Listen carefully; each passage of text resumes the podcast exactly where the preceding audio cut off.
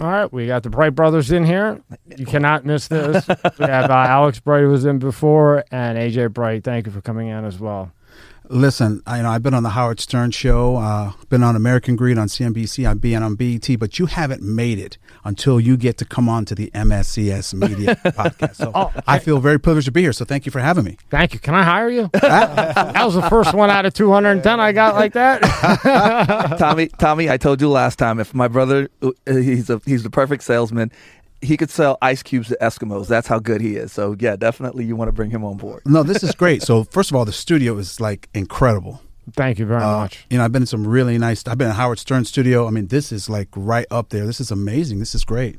Thank you so much. I really appreciate it. But my biggest concern is, uh, you know, we're on Palm Beach Island. So are we even allowed to be on Palm Beach Island after dark? what time are we finishing this up? We may need to get out of here soon. Did you I get us a special pass or something to be here? I, I, I, play, I plead the fifth because I don't want them to cut up to do me like they did Rogan. they, they, they took 10 years of Rogan with comedians, right? And they're just joking around and they call the guy a racist when some of his best friends are comedians that are black. You know? So I plead the fifth before there's a, a chop up and now I'm, you know, well, maybe I did get you a pass, but I can't tell you. Two passes. Man, Yeah, we might need an need to. escort later to get off of here. Yeah, Palm Beach. No, this is nice. It's a wonderful area. Uh, yeah, this is Palm Beach. This is fantastic. I love Thank coming you down here. very It's great. much. It, it's so amazing because both of you are such entrepreneurs in two different lanes. And what I what I noticed with Alex before I met you, or you know, talking about you coming in, is he never asked you to help him because you know you got your master's degree, you know, you went into the entertainment, you were working for all these Fortune 500 companies, and he never went to, as far as I know, when we had talked about it, he never like said, "Hey, Alex, can you get me in here? Can you get me in there?" Or AJ or AJ, AJ, Alex, could you guys not have A? The, at the other beginning? black guy. the other guy, They're going to cut that up too now. yeah, he's somewhere. He's, he's back. He's back there in the back with you the black guys all look the same. I can't tell which one's which. I'm pretty dark too. well, I, I can't see any of us, so we're all good. we can see him though. we can't, hey, Rob. yeah. That was the thing. Like you know, for me, it's always been, and he's always been like the the the person that I can bounce ideas off of. But he knows that, and he'll tell you, you know what. We can get everything going, but you gotta you, your your T's have got to be crossed, your I's have got to be dotted, everything has got to be perfect because these guys you only get one shot, one shot at all, and that was the when I first started trying to really get into the business. I looked at him and I said, "Hey, what do we need to do? What do I need to do?" And he explained to me, "You have to get your you got to get your shit together because you only get one chance with these guys. And if you blow it, you're not they're not going to look back at you." So, you know, I I I bounce ideas off of him, but I've never ever gone to him and said, "Yo, call Magic cuz I'm ready." You know, he's never I've never really said that and because I know I've got to be at tip top because it's not only my reputation that's on the line, it's his reputation. And how he maneuvers and how he gets around, he gets people coming to him because he doesn't ask people for favors. Yeah, I think when you know when you're dealing with very um, famous people, especially actors and producers, everyone is coming at them from every direction, twenty four seven. Turn on any channel, you go to any place they're at, and everybody wants something from them. And you know the way I got in this industry actually is is, is a great story, but it, it kind of speaks to the fact that you just have to kind of be play it cool, you know, because everybody's coming at them, and you have to be cautious about how you approach someone, especially if you don't have that great of a relationship with them, if you're going to ask for a favor. And a great example of that is like David Ramsey. You know, David Ramsey met him at Comic Con. We were at Comic Con with Hulk Hogan uh, a few years, uh, about three three years ago, Yeah, probably. That about, it was actually about four or five years. So he's a really, I have a terrible, I'm Jamaican, I have a terrible thing with time. My time, if I say the other day, I could be talking about last week or like five years ago. So I have no, I'm not very good with time. But David Ramsey's a big fan of Hulk Hogan. He's like, hey, can I come and meet Hulk Hogan? I'm like, you're David Ramsey. You can meet anybody you want. So we went over and he talked to Hulk and just had a great time. So we exchanged numbers. Spoke to him one time in four years. I spoke to him actually two times because I texted him to find out when he's going to be back in the area. He's going to be in Miami in uh, May and June, so we're having dinner. Twice, twice in four years, I've reached out to him. So it's like you can't overstay your welcome. You can't be too pushy. You can't try to sell these guys because again, everyone is trying to do that. And if you want to try to get into the entertainment business, which is the most competitive, most difficult business in the world, Cutthroat, right? cutthroat, Very cutthroat. agents are sharks.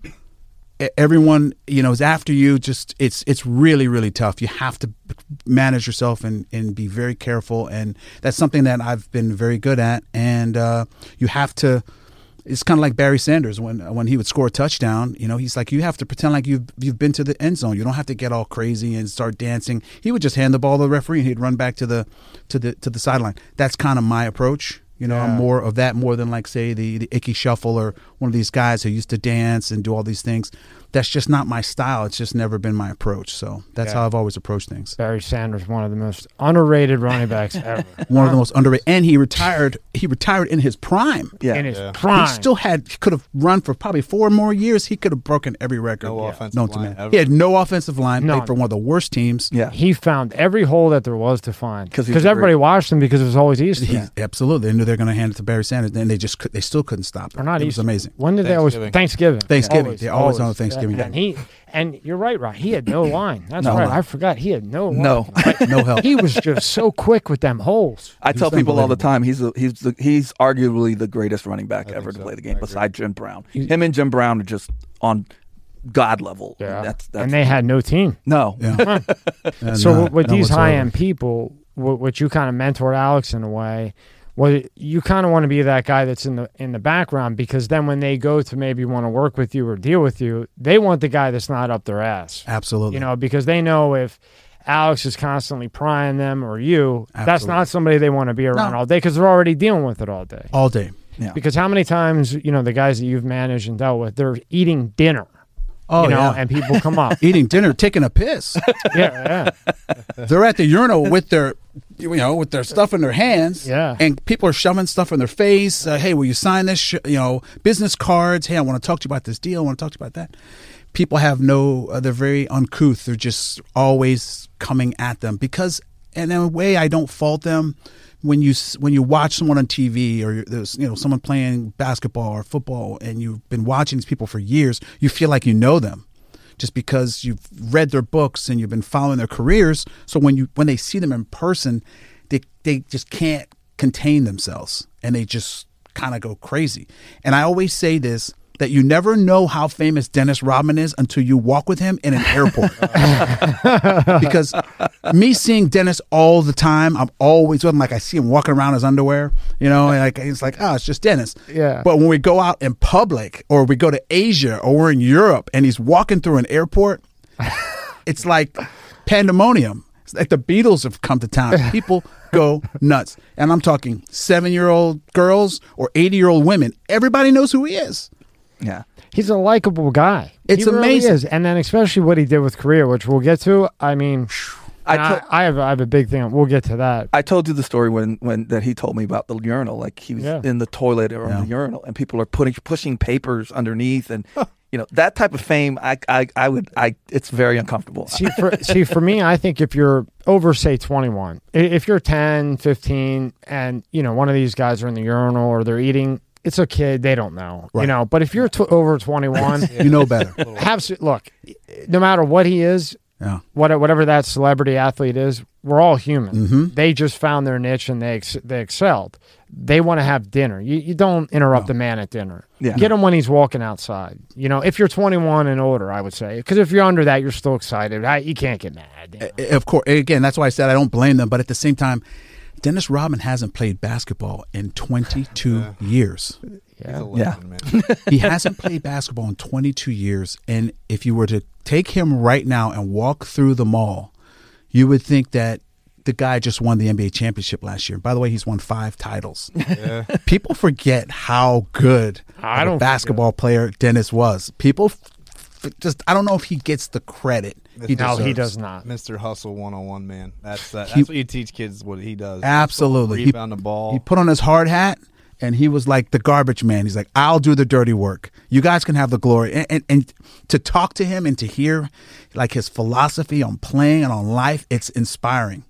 Well, I, I always said wi- without Rodman, they would have Bulls never would have won. And They Jordan knew that. 100%. Pippen knew that. Scottie knew that. And nowadays he does what nobody wants to do. Yeah. He didn't. He realized, look, I'm not going to hit a jumper. I'm not going to hit a three pointer. Here and there he did actually. You know. He's actually a very good shooter. A lot of people don't realize that. yeah. I, Yeah, I didn't. he averaged you know, 28 points a game in college. He's actually a really Wow. Good shooter. Yeah. I've shot around with him before and I've seen him hit 15 in a row just from all over the court. He can shoot. But what he told me was he's like, if you've got Michael Jordan and Scottie Pippen, What do you he's like, got? what do I need to shoot the ball for? Why am I shooting the ball? It's like, let me go and and you know play some defense, body these guys up, and let me get the ball so they can score. He didn't care about the glory. No. He just didn't care. And that, that's what made him what the, made him the so be- good. there, there will never be anybody that's better than him at that position because nobody's going to do that grunt work No. for four quarters at I don't know how he did it after some of the party and he did you would know better than me but however he did it I'll tell you what every game he played he gave a hundred he was ready to go, and he was listed as six eight uh, in the programs, but he's really six six. When he was playing, he was six six two twenty four, wow playing power forward. And Kobe Bryant once said that Dennis Rodman, he thinks, is the only NBA player in history who can guard the one through the five like lockdown, shutdown defense. Yeah. And that just shows you his physical acumen and how athletic he was. He was such an athletic beast. that's two of the best in my opinion Kobe Bryant because he didn't have the genetics like Jordan did No. you know he had to work and he did work so you got Kobe Bryant saying that and just the fact that Jordan played with him that tells you all you need to know Well, you know, Phil Jackson uh, did a commencement speech, I think at University of North Dakota, and a reporter asked him, "Who's the greatest athlete you've ever coached? Was it Michael Jordan or was it uh, Kobe Bryant?" And Phil Jackson said it was Dennis Rodman, and talked for ten minutes about how physically gifted Rodman was. And I mean, he would be strong. And Isiah Thomas has told me this also. Dennis was stronger in the last two minutes as he was in the first two minutes. He it was it was unbelievable. He couldn't explain how he could see Dennis get a rebound, kick it out, and by the time he takes two dribbles, he looks down the court. Dennis is under the basket, and the, the guy just had unlimited amounts of energy. I know. Just We- he was unbelievable how good he was. back back then, It was you know, we- amazing. We, were betting, and we were like, you know, sometimes even though I was for the Bulls, you'd bet against it, and I and I would be like, "There's no way." It's the fourth quarter, and he was like, you know, what we used to call him Speedy Gonzalez, yeah, because you never knew where he was. No. and he was always there. Yeah. It was nobody likes. That's what you teach kids now to hustle, to play ball, fundamental Absolutely. ball, rebound the ball. Like that's a guy they should be looking at how to play basketball. Right? yeah, well, nowadays everybody gets trophies. And he was actually the first person to ever have a bike on the sideline because he, he would be riding the bike. He was the first one to ever do that. Yeah. He said he did it because he needed to keep himself warm. Like if he got too stiff, he felt like he couldn't, you know, and he was also one of the only players that say the Bulls would come into town, say they were playing in wherever. They're playing in Miami, it doesn't matter. On the way to the hotel, the bus would drop Dennis off at a gym where he would go and do a full workout. Someone would pick him up, take him to the arena, he'd play the game, and after the game, he'd go and work out again. Like he was just so dedicated. He was so Kobe strong. was like that too. Kobe was exactly I, like that. I had season tickets there, and I would from Pennsylvania. So Thursdays I would go and come back on Sundays because of work and everything else. So when I when they had home games on the weekend, I would go. And after a full game, and you know what? Through the last four years, they were playing him forty minutes a Oh, yeah. game, forty-two. Oh, yeah. You know, after all of that, even overtime, the one overtime game with Oklahoma City when uh, this podcast is brought to you by Monster Energy. Tear into a can of the meanest energy drink on the planet, Monster Energy. It's the ideal combo of the right ingredients in the right proportion to deliver a big bad buzz that only Monster can. Monster packs a powerful punch, has a smooth, easy drinking flavor. Athletes, musicians, co-eds, road warriors, metalheads, geeks, hipsters, and bikers dig it. You will too. Monster Energy is more than just the green OG. Monster has Monster Ultra, Juice Monster, Monster Hydro, Rehab Monster, Dragon Tea, Monster Max, Muscle Monster, and many more. Buy on Amazon, buy on Walmart, or go to monsterenergy.com and believe me, you'll find a place. Unleash the beast. Monster Energy. Cash App. Go to cash.app. Cash App, the easiest way to send money, spend money, save money, and buy cryptocurrency. Cash App believes in providing everyone with access to important financial services so they can fully participate in the economy. Sign up today for Cash App. Use the code MSCS. Additionally, once signed up, create an invite code. When a friend uses the invite code and sends $5 or more from a newly created Cash App account, another bonus will arrive within 14 days. That's cash.app or download the app and sign up. Cash App. Uh, Harding got got a little bit of something from uh, Meta World Peace Yes, or whoever it was at that time. you remember that? I was at that game when he gave and he, he gave it to Harden. Yeah. he was he was kind of like, what, what, what now, bitch? All them elbows for the first three quarters. I remember that. And after that game, when Kobe won that game with those threes at the end, you know, they had the Lexus box back then, and we would go up there and eat and everything. And there you see Kobe come back out. I guess he missed a foul shot or something. And he'd for two hours, because we were there for two hours, you know, eating, drinking. Two hours. He's still out there after playing 42 minutes. And still They had a game the night before at home, so it was back to back. Like, just like him. Amazing. Unbelievable, man. And I always asked Dennis, I'm like, Dennis, why are the big men so bad at shooting free throws? And he said the reason is because uh, their hands are so big. He said if you had really big hands, you didn't have like that soft touch. It's really hard to because he was a terrible free throw shooter. yeah, I remember that. terrible. Could have been worse than Shaq. Him Although and he- Shaq would have the Shaq was terrible. 'cause Shaq's hands Hands were like like- gigantic. Yeah. Yeah. But Dennis always told me because I never knew and understood, you know, why the big men were always so bad. Because you would think they're so tall, it'd be easy because they're almost On- they're like- on par, almost at- yeah. on par. When they put their hand up, their hand is almost at the basket. You'd think it'd be a little easier. It's not. Free throws are about finesse and touch, and the big guys just don't have that. And then when they got to grab that ball, that's like a tennis ball to them. They can't It's like a really get a ball. good grip. Can't Yeah. get a good grip to get that nice soft touch that you Yeah. need. That's also why they're not great shooters. Also, because you need to have that touch. Yeah. Got to have that touch. I remember I remember moving down here to Florida about 11 years ago, right? And uh, we were at the Hard Rock uh, Casino, you know, before the all that stuff's built now. And we're sitting there, and I see like this group of people, right? Almost like paparazzi. Like everybody's following somebody. I'm like, what the fuck's going on here? I'm like, just see all these people, and they're they're walking along with whoever's there. I go, "Well, let's go over and see who's over there. And I look, and it was Dennis Rodman. Oh, that was And probably the up, party. and I grew up as I grew up as a kid. I'm not an older guy, but I grew up. I loved the Bulls as a kid. Loved Rodman. So like he's there, and I'm just like it was one of those like I just like froze. I was like, and he looks at me and goes, "You okay, son?" I'm like, "Yeah, what's up, man?" Whoa. Yeah, he, he, he loved the Hard Rock, so he Yeah. used to always go to Murphy's Law and sing at the Hard Rock. That's so so he was cool. always at the Hard Rock singing. I, Um, that was the story that I told you the last time with the girls when we did what was his it was his 40th I think it was his party? 40th birthday. his 40th birthday party and we pull up and, and I told you the story the last time and it, that's exactly what it's like you're walking through and, and he's sitting there just hustling everybody through and he's like just, just come just come up here just come up here and I'm like no I'm gonna sit in the back and I'm behind and you're watching it and all of these people he's just passing and it's just like oh my god oh my god and then they're taking pictures of you and I'm oh, that was that was weird for me And, Him and like you said, AJ, it. on a daily basis, Yeah. it's got to be so tough to deal with. You know, he, he seems difficult. very thankful for it. You know, It's which is so cool. But I mean, that that's tough. And I remember, uh, I remember Phil Jackson did an interview, and I guess Dennis said, "Look, I'm going to Vegas." yes. And Phil said, "All right, go, but be back in two days." Well, I think they all knew he wouldn't be back. so I, I think it was Jordan, Pippen, uh, I, I think was Cartwright there, Horace Grant. What's Grant? they went and got him, threw some water on him, got him up, flew him back to Chicago or wherever they were playing, and, and he played like nothing happened. They're actually going to make So a I was movie. dying laughing the way that Phil was saying it. They're going to make a movie about that 48 hours when he left uh, during the playoffs to go to Vegas. and he came back Yeah. and killed it. They're making a movie about it. Wow. Yeah, there's a there's a movie. I think um is it uh, MGM? I think is yeah. making it. yeah. Really? That should be really good. Yeah, we worked on That, that. that's two hitters. The Tyson movie should be good with uh, Jamie Foxx. yeah Series. I think they're doing a series. Okay, Yeah, it's uh, it's called Tyson something. We pulled it up. maybe Uh, Wi- maybe Will Smith should play Tyson. Will Smith should retire. I can't believe he did that, man. Uh, Because he's hurt in comedy.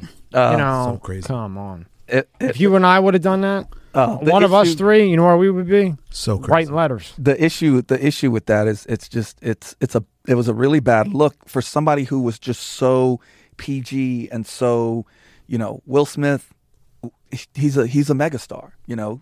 10 15 years ago in the summer his movies come out it's a it's 300 million 200 million dollars easy opening day. And for him to get into the sp- the spot that he's in now it's it's it's it was it was just really sad to watch because you know he he he he how he handled it wasn't what you would expect from this clean cut nice guy that he's always had that portrayal you know? His raps he never he never he never talked about the stuff that Biggie and Tupac and and he rarely everybody did. swore. He- it was very, very it was clean. very clean and PG And very good as yeah, well, too. clean and PG, and he got a lot of he got a lot of flack for that. I remember growing up, watch listening Fresh Prince and, and DJ Jazzy Jeff and the Fresh Prince. I remember He's- those, He's crazy. and that. now it's just I, I don't know, man. I don't in know. In your opinion, why why would he do that? Has a clean cut career. He's Fresh Prince of Bel Air. Is he crazy to do that? I this? think there's- I think- especially now. I mean, like twenty years ago, somebody says something about your wife. Maybe it's different, but it's a comedian. I, I Don't think sit in the a front row. Of, I think there's a lot of I think of, I think there's a lot of emotion going on in in in their relationship. I, and again, I can't I can't tell it because I don't know him personally, but it was just a bad look. I mean, there's ways to handle that. And I'm glad that like Denzel and, and Tyler Perry and a lot of the guys came up and they were like, dude, that's not how you handle it. If a comedian is hitting you and cracking on you and like that's one of the things like in in in, in the black culture there's cra- you you're going to you're going to do the dozens you're going to get the cracks you don't go and slap somebody Well, on our ju- bus when they- we were growing just- up yeah. yeah when we were growing up constantly on our bus everybody's cracking on each other and everything you don't take it personal No. it's just how it is and for him to go in and the joke wasn't even really that harsh It was a GI Jane Yeah. joke. What? And- because and- she's and again, bald. It, it was just it was just a ba- it's a bad bad look, and I hope he recovers because he's a really nice guy from what I hear. He's a very nice guy. Apparently, uh, Will Smith's marriage is open to anything except jokes. Yeah. so this is a guy who, for 30 years, has curated his image and his brand to the point where, again, like Al was saying, Alex was saying, even when he was making, you know, these this music, think of the music he was making and the other rappers were making at the time, like getting jiggy with it and uh, summertime and all these songs and uh, just incredible music, incredible artist. But he was so clean cut, managing himself, never got in any trouble. And 30 minutes before the biggest moment of his life, he goes on stage and slaps Chris Rock, a, ra- a rap god. Just straight up bullshit. There's just no other way to explain it. Absolutely unacceptable. And people are saying, oh, he's defending his wife, he's doing this, he's doing that. Violence has nothing to do with love. That's not if Jada has an issue with the jokes or whatever, Jada can st- speak up for herself. She doesn't need him to to do this. And and Kareem Abdul-Jabbar wrote a great piece about this, and he talked about how not only did he hurt himself and he hurt Chris Rock and he hurt uh, his wife, but he also hurt women. This idea that women need a man in order to Exactly. protect them and to stand up for them, like they can't do that on their own. It's very damaging. It's very damaging. Also, it's very damaging to this idea that you know black men are these violent people, and when a street thug gets arrested and is or is killed or whatever, or they're they're robbing banks and all these things, you're like, okay, you know what? These are hoodlums. That's one thing, but. Will Smith, he was never that guy. Like he was our guy. Yeah. He Yeah. was the clean cut guy, the well educated, well spoken, very high society. He was Mr. Very Hollywood. successful. He, He was, was Mr. Mr. Hollywood. Hollywood. I mean, Hancock. Did you see Hancock? That was a great movie. Yeah.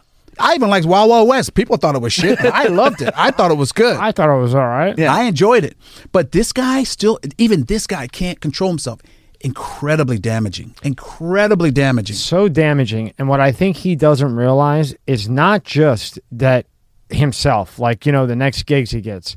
They already tried to screw Chappelle, right? Yes. The one of the funniest guys around. Absolutely. Now, is he going to come out and hold back and not be as funny? I hope not, but he might. And that's the Right. danger. And, and then, and, and then next thing you know, you have Will Smith, who you know was Angel Boy. Chris Rock comes out, he's right there with Chappelle, and now you hit him. Is he going to stay strong? It's a chilling effect. It's a chilling it can have a chilling and effect. And on top of all that, you got two African Americans who are trying, and in- in that culture, you guys are trying to say, "Hey, look, we're professionals, we're right," and here you go, at like you said, the biggest uh, time of his life. Yeah, he won an You got Oscar. two African American men.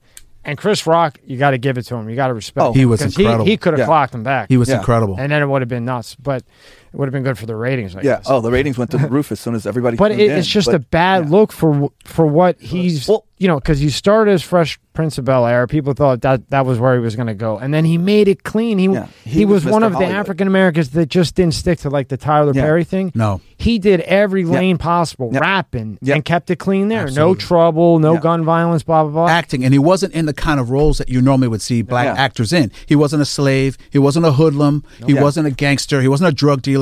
He was playing incredible roles. He was he was Mr. He was Mr. Summer. He was Mr. Hollywood Summer. That's when you knew a movie was coming out in the summer with Will Smith. You knew it was going to be a blockbuster, and that's what he was getting. And in my opinion, at the time, the movie that he played when he was by himself with the dog. Oh, what was the? I Am Legend? I- no, no, no, no, No. Yeah, No. the the vampire one or No, he he was like lost with the dog, and it was just him. Was it iRobot? No, I no, was no. I Am No, Legend. it was I Am Legend. I Am was the- Legend. That's Is that the, what it was? that's yes, where the dystopian world, Yeah. and he was trying to the virus, Yeah. whatever. Yeah. Okay. In, Amazing. In a normal situation, the only person you would ever see get that role is Denzel Washington Yep. or Morgan Freeman, Yep. or let's just be real, Absolutely. a white guy. Yeah, exactly. That's mm-hmm. it. And Exactly. he got it.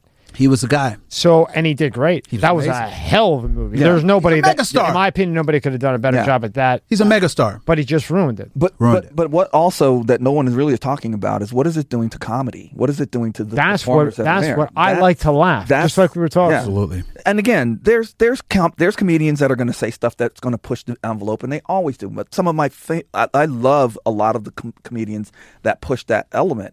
And now, you know, what do you what do you what does that say? You can't. You got to be careful because some guy's going to come not like your joke and come up and, and and clock you one. I mean, it just it's it's a it's a precedent that is is absolutely dangerous. and then it hurts dangerous. us too Yeah. because say you know A say fan. say as you you know in and, and like we were talking before we came on like you've done all, all kinds of stuff for other people you're Sure. kind of branching out you know you're still doing your Absolutely. thing but you're doing a little bit for you and let's say you decide to do a podcast one day just to you know push whatever you're doing I know a great studio. Maybe I could borrow. you, I, you absolutely can. but I could tell you this because of these guys doing this, what Will Smith did, that gives these social media companies more, more, you know, juice behind what they want to censor. Yeah. Absolutely. So now by him doing that, now the oh now we have to censor even more because Devastating. obviously this isn't enough. Yeah. It's absolutely devastating. And then to make matters even worse, to make a terrible decision even worse, he's sitting in his chair and screaming out at Chris Rock from the chair. Yeah. Yeah. Yeah. It But was- what do you say? Don't f. Keep- don't keep- don't he- keep he keep said- your he said keep your keep- effing keep, Yeah. keep my effing wife out of Keep my wife's name out your effing mouth. He Mouth, said it yeah. twice. He said it you twice. shouldn't have done that. And uh, So unacceptable. Yeah. That's- it's like I said. unacceptable, inexcusable. There is no excuse. Listen, I am a gun-toting, meat-eating, you know, liberal. Like I, I, I, I that that's just kind of like my moniker. But I don't like violence unless it's in self-defense. yeah. Yeah. You know, unless it's in self-defense, you should not be committing violence against anyone. And for him to do this, it's just so It's completely out incredible. It's character. it's almost unbelievable. It, it is because If it was Suge Knight, okay, fine. All right, I would understand. you know, Will Smith. Yeah, ah. that's that was that was the big thing for me. It was like because my friend, I wasn't watching the Oscars, and my friend's like, "Did you see what Will Smith did?" I'm like, "What did Will Smith do?" He's like, "He slapped the shit out of Chris Rock." I said, "Get the get the hell out of here! He did, could. why would he get that?"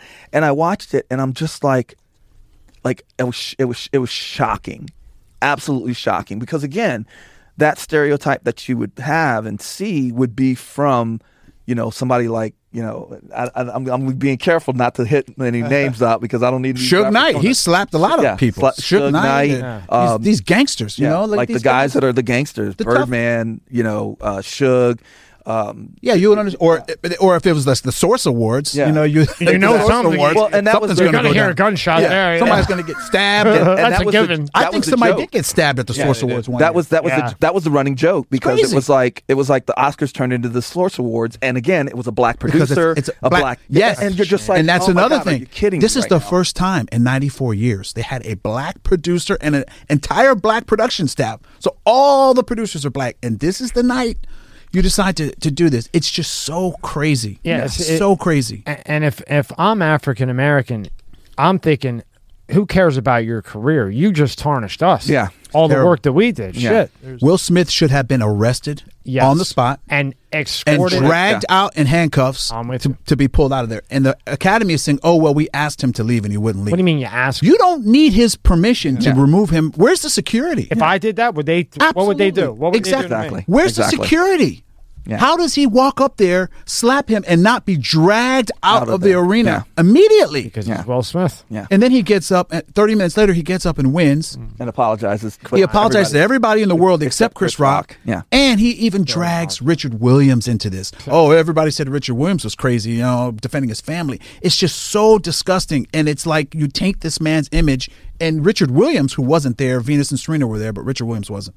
He's put out he put out a statement like, Hey, listen, our family, we don't believe in violence unless Yeah. it's in self defense. Yeah. He's like, we should yeah, he was like, he was like distancing himself, like, Yeah. wait a second, don't compare yourself Yeah. to me. Yeah. he's like, well, I don't know what you're talking about, but Exactly. don't bring me in. Don't bring me into BS. it. So to, to, to, to defile and to stain this moment where Richard Williams is being heralded, his story has won the Oscar. Will Smith did a great job playing him, and to then stain that moment, and not only the moment but the whole Oscars, because Yeah. people don't know about Dune winning and all these other great shows that won, and it's just Yeah, It's disgusting. It, was it was bad. I don't care what It's movie terrible. he has to come out with. I'll never watch See, it again. I think a lot of people are, are with me on that. See, I, I, not that I disagree with you guys. I do agree that what he did is unacceptable. Shouldn't have been tolerated. Should have been dragged out of there. In my opinion, that's that is the antithesis of a human being. A mess up, a a, a bad mess up, right? Yeah. A terrible mess up. I'm not saying it wasn't, but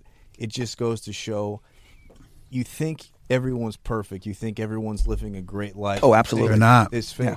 Everybody has some skeleton. Everybody has some. Pa- everybody has some something. 100%. Something- Something was eating at that man. he's broken. He's a broken man. I, I think and that's where I say I'm not saying he was right. I'm not. Yeah. get- But but here's the thing, Rob.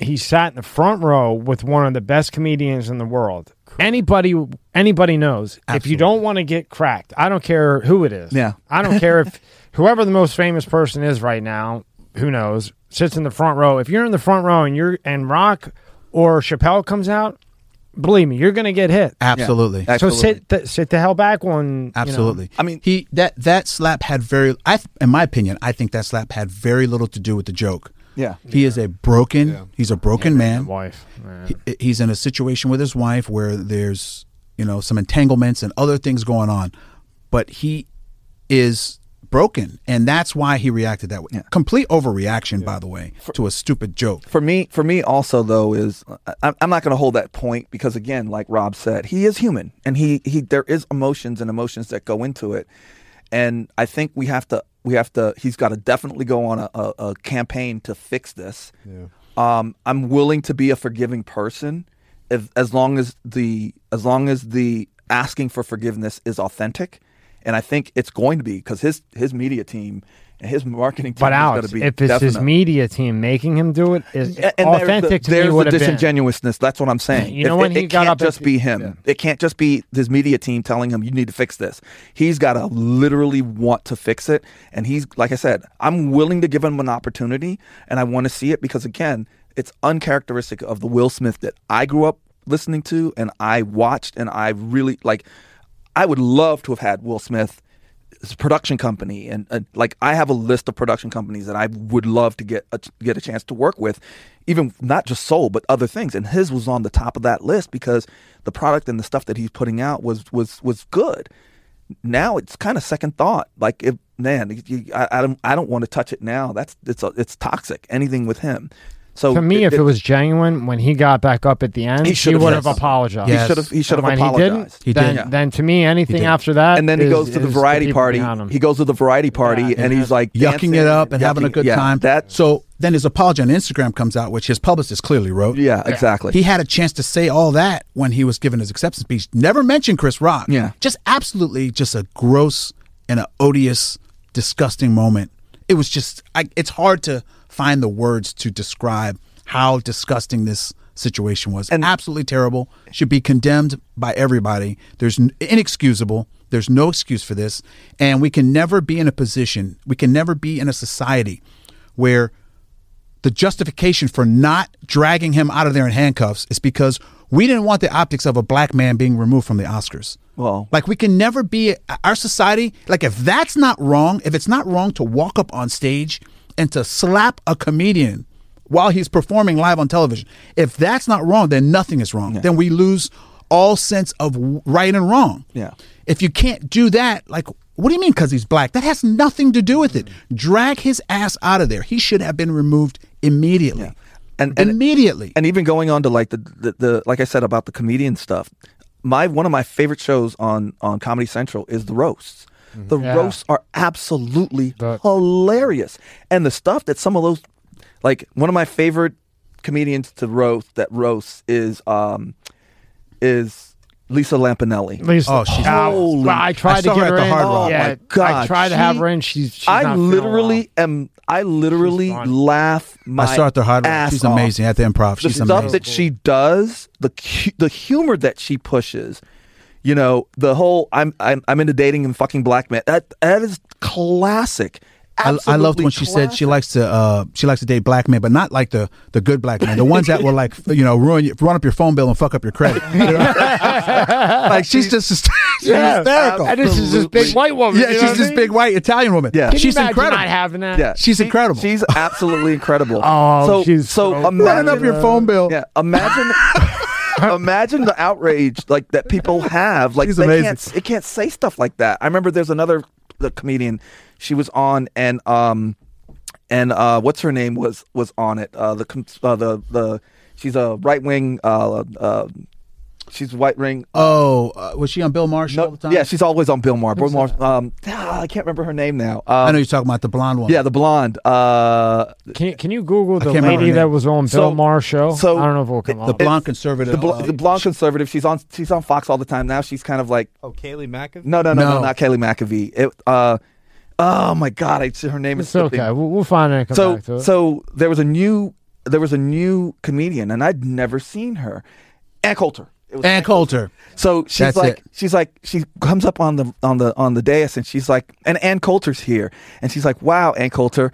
What what does it really feel like to be a supervillain? And she's going off on Ann Coulter. She's like, Ann Coulter, the she's like the only the only Mexicans that'll be happy when you die are the ones that bury your or digging your grave. I was like, wow. Do you know why can't we laugh I was like, That's funny. Come on, you gotta be shit, able to laugh. was- I was uh, laughing my and and Ann Coulter just sat there smiling. She got her back in the end and she said some some corny stuff, but she's not a comedian. But that type of humor and and this is really what I think the crux of the problem is is we've gotta we've gotten to the point and I said this the last time we've got to the point where we can't look at someone who is on the opposite side as an enemy. You may have a different view from me, you may have a different saying, but you're not my enemy. You're a person who has feelings and they just have a different ideology than I do.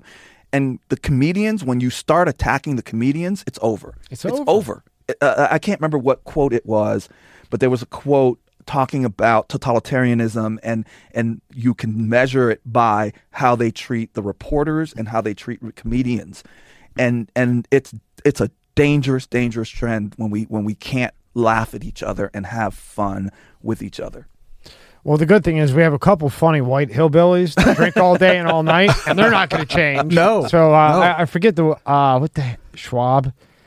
Uh, there's one really funny guy, but but he's full blown alcoholic, but he'll never change. But he'll still roast. He'll yeah roast and, and again that's the, the the roasts are the I love That- watching I just hope we don't lose Yeah, that. we- but like, we I don't want to get Yeah. killed. I mean, they'll kill me. They'll hit me with Botox, uh, hair back, Yeah. white teeth and shit because I got veneers. but we I, I'm smart. But, but I sit in the middle, like, but where I can see the full stage, but down the middle Yeah. row, if it's the improv or wherever it's at, close enough where I have perfect seats, but enough where I'm not where going you're to not get going hit. to get hit. Absolutely. If I want to get hit, then I'll go up. I don't want front row. That's the Right. one time I don't want. I don't want no Yeah. floor No, seats. no But front I, I think I think AJ said it right though. I mean, a- a broken man. This was something that's been boiling. The Oh, pot was boiling and boiling and boiling, and that just set him off. It's it's his what's going on. I'm not saying he's right. Again, I'm not condoning what he did. It's whatever's in his head, and it takes one thing for somebody to snap, and that was his snap. But here's the thing, Rob. If they would have arrested him and Correct. taken him Correct. like they would anybody else, this this probably yeah, would it have would've been in blown and out. over. Yeah, it it would have. blown over. But because over. they did, and then they let him go. So what is that the new okay? Exactly. I Because you got to think about the way sets the the world is now, I agree, Yeah. and that's their fault. Then. Complete- and that's You're a big problem. Yeah. Yeah. It's a huge miss. So Alex, you, you got something uh, big here to present. Yeah, so definitely, uh, I've got the the comics. Let's, Th- see- this let's is see. your hair. Yeah, there's my camera. Okay, we've got the we've got the the the uh, the variant cover. This is the original cover, and this is the variant cover. So we've got those out. Finally, got my artist. He finally came through, and um, we're going to be down in Fort Lauderdale. So I definitely wanted to bring Thank those you, up sir. and, and get that to you. We're going to be in Fort Lauderdale um, April 23rd and 24th at the Broward Convention Center. It's a game and toy and comic show. It's the first one. Um, it, I'm hoping that it builds up and becomes really big. Uh, it, we're going to have our T-shirts. We're going to have our comic books. I'll be there signing autographs uh, and then talking about uh, the things that we've got coming up. You know, since I left, we've really pushed a, a, the envelope on getting the books out, getting our books going. We started another Kickstarter. Um, there was a gentleman on the Kickstarter. I cannot remember his name, but he's a sci-fi Right here? writer. Yeah, he's a sci-fi writer. He had he's running or had run the biggest campaign in Kickstarter history. He basically was a big-time sci-fi writer, and he told his publishing company, "I'm retiring. I'm not gonna do sci-fi anymore." And then he turns around and starts a Kickstarter campaign and says, "Hey, fans." I'm going to start writing my next books and I'm going to self-publish. Here's an opportunity for you to to donate and contribute to my campaign and you will get anything that I write for the rest of my life in perpetuity. He raised 29 million dollars. Damn. $29 million and he's got a, a book I cannot remember the gentleman's name but he's on he's like one of the top sci-fi writers of all time and his fans flock to Congratulations to him. his, Yeah, flo- his fans flock to Kickstarter, and Good for him. so we're kind of emulating that, and where we're going to be doing because the first volume of what our series was going to be, where you're going to get six issues for Soul, and then six issues of Primal Origins. So we took that into consideration because we had a lot of positive reviews, a lot of positive people wanting to see the books. So we decided to launch our second Kickstarter to raise the next 10 books. So you can come in and you'll basically get in the next two to three years, we will have 10 books coming out, issue one, two, three. And actually, if you go to the website, you can see the cover. Like I said, my artist is absolutely killer. And he, we, we, we kind of showed the second cover, and the second cover, I, it, if, I don't know if you can get, get to it, Rob, but the second cover is, it's amazing. And then another thing that we You want to explain this so everybody can see So- just what we so have? yeah, so gonna, is- this will all be in the uh, description. if you're this is our this is our this is our, our what we did was we had a, a a letter that we gave out to anyone that we shipped the books off to and this is the newest letter because we've got now soul issue one out. So this came with all of our packages. With thanking everybody for supporting fireborn comics and we give them the address for our kickstarter so they can actually go in and check out our kickstarter campaign because again we're trying to raise 25000 but that's going to cover all of the book art that's going to cover all of the, the the shipping and the packaging and the printing, as well as a little side money for some of the conventions that we have. Right now, we've got two conventions lined up: the one in Fort Lauderdale and then the one in Montgomery, Alabama. In the summer, it's the Urban Sci-Fi Con, and I'm actually going to be running a panel there, talking about my next project that we're doing, which is the Sci-Fi series. We've got the funds for it, and we're going to be Urban doing panels. That means like a black panel. Yes, black the so, so bla- again, black like code word. Black sci-fi. You know, we talked about this the last time. I'm trying to take it over, man. We, you know, it, it it's a it's this misconception that people that we don't have it and we are not involved in it, but we are. And so, with my series that we're doing, we're going to be doing six 30 minute episodes, and we're going to start shooting it in the summer. Um, we're getting the first ep- episode, which is the pilot. We're shooting it June the 2nd through the 7th, and it's in Orlando. We tied in UCF, we tied in Valencia. So you guys can check that out and hit me up, and I can explain even more. But it's going to be a really cool series that we're going to try to self distribute. We're going to go, uh, we're working with, we're going to be working with a company called Film Hub, and they kind of act like a, a, a go between between Amazon Prime, um, uh, Apple TV, IMDb TV, YouTube TV, Tubi, and um, oh, what's the other one? The the Tubi and what's the other the other They're, uh, they're like the gateway. the streaming. They're Yeah, the gateway. They're the streaming one. So it's. Tubi and then um, oh man, Roku. So Roku and Tubi actually two weeks ago announced that they're actually going to start going after original content series to to offer and to provide to all of their uh, subscribers because that's the game now. Everybody is getting into the streaming. Everybody. Paramount Plus, which is Universal, they just came out and they've got Picard. They've got all the. They've got like five different Star Trek shows coming out. So you're going to have new Star Trek shows that you can So watch. you're gonna force me yeah, to watch. so I'm gonna Star watch Trek. watch, watch, watch force, force you to watch like Star, Trek. I, I like Star Trek. Yeah, I'm Yeah. more of a Star He's Wars the guy. Star Wars guy. He's the Star Wars guy. And of I'm more of a Star Wars guy. But, you and of course, you've got Disney Plus with Star Wars and Marvel and Tubi. It's a smart move because you've got so many different things out there, but there's a lot of repetition in a lot of the shows. And so they're looking for new streaming and new avenues to bring in people to it. Because right now people are using Tubi and um, and Roku to lock in and just stream off of Disney Plus or, or ESPN or Hulu or whatever the other ones are. So they're like, well, why are we broadcasting their stuff when we could put we have enough subscribers where we can put out our own content and that's going to drive people away from there and we'll get a little bit of a piece of of, of Disney or or Amazon because those are right now the two big ones. So if you're going to make any sci-fi projects, maybe you can make a sequel to Snakes on the Plane. Snakes, an urban, make an urban Snakes on a spaceship. Black, black, black, black snakes on a on a, on a spaceship, right? I, I, I, I would have to probably try to get Sam L to come in on that one. That, I can get Sam out. Hey, Yeah. you're you're on. You've made see it. if I can get yeah, if I can get him. So And and then so people know when they see the two covers. Now you have two different color covers of Soul. It's the same. It's the same It's just story, different But what we wanted Okay. to do was we wanted to um to to to have a different uh reading and variant to tell some different things in the story. So so that's the primary one, the blue cover, which is the Milky Way galaxy, and it's got a little target on it to where you you see where Earth or the Soul system would be. And then the second one is as the ships are arriving. It's my homage to Star Wars, where you get the that scene of the the the the, the Star Destroyer chasing Princess Leia's ship, and so I really wanted to get into that, and I I, I I'm really excited and really happy. Um, like I said, if Rob can pull up the the, the if you can get to the website, we can de- or the What's- Kickstarter. What's, what's uh, If you go to Kickstarter.com and then type in Soul, you can actually see the cover. Um, I'll, I'll, t- I'll the cover is the second issue is ama- It's it's it's amazing. and then Alex, if somebody wants this signed, how can they get it signed by so you? so you can reach out to me at um, fireborncomics.com uh, and ask when you place your order you can tell me who your order is because i ship everything out from my house everything comes through me and you'll say hey alex i just bought your comic i would love to get it signed or you can come to the convention There you go. Which we'll have in the description. That's There you what go. so yeah if you click on soul which is the one on the left Okay. And if you're listening, we are uh, And then showing uh, scroll Alex's, down. uh, Kickstarter. so we kind of did a sneak preview scroll all the way down keep going keep going and there's some covers from That's issue cool. one Oh, that's awesome. keep co- keep scrolling, keep scrolling. There's another uh, page. I think that's page three from issue one. AJ, are telling you drawing all this, or, or is, it, is it you or Dennis? I, I wish Which I one- could. which was drawing it? I, I Dennis I or could you? Draw. I wish I could. I'm Did in a- Dennis get into drawing? Uh, no, but he's very creative. I think in his past life he was like a, a singer. He loves to sing on stage with bands. He's been on stage with Pearl Jam. He's very good. So We're very close. that's those the guys. cover for ish- issue two. So we gave you a sneak peek of what's That's the cover. cool. I like the one up. Go go up again, real, real quick, Rob. Up, not that one. That one's pretty cool. Yeah, that was he's being chased by the Devar, so he's trying to run away. yeah, it's It's pretty crazy, It's right? So it's amazing. He's so creative. So Yeah. from as long as Both of you. I can remember, he's been writing stories and just so creative. He's got all these great ideas. And he, I remember the beginning of the internet first started. He had a was it Yahoo groups, and he was writing these stories, and people would be emailing him like, "Hey, when's the next chapters coming out?" Like he had a huge following of people.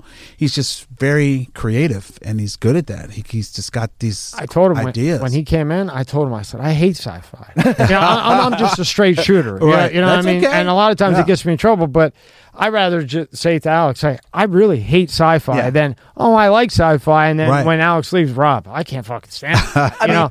and, and that's the thing. but then he explained it to me a little bit more, and I had put it on. And Yeah. I didn't realize that a lot of shows that I watch when I used to watch TV, but now I just work a gazillion hours. But when I used to watch, they're actually sci-fi. They Yeah. come on the Sci-Fi Channel. yeah, yeah, So I'm more into like zombies. yeah. or even better, like some sort of virus. Well, before COVID, before COVID, I loved like a, a movie where you had a, a virus outbreak that turned you into zombies. Like that was like my favorite. And then you lived it. And then yeah, then they had to live with the zombies. And this guy liked it, down. and then next And thing you know, he's living it, it. yeah. Yeah. then we had to deal with COVID, so not so much. But I'm a zombie guy. I love He, zombies. he, he's Um, not just a zombie guy. He, yeah, zombies are good, but his Uh-oh. his He's his bringing- Uh oh. his- careful now. Don't his- say anything too crazy. his big, his He knows one- where all the bodies are buried, so I got to be careful. his I didn't big hear one- nothing. his big one is don't let him fool you. He he and I have like knockout, drag out uh, Star Wars stuff because he's a Star Wars fanatic. Just Oh, like I love me. Star Wars. Like I remember when the when episode seven, eight, and nine came out, he called me and he was like, "Did you watch it?" I'm like, "I can't, I can't watch it."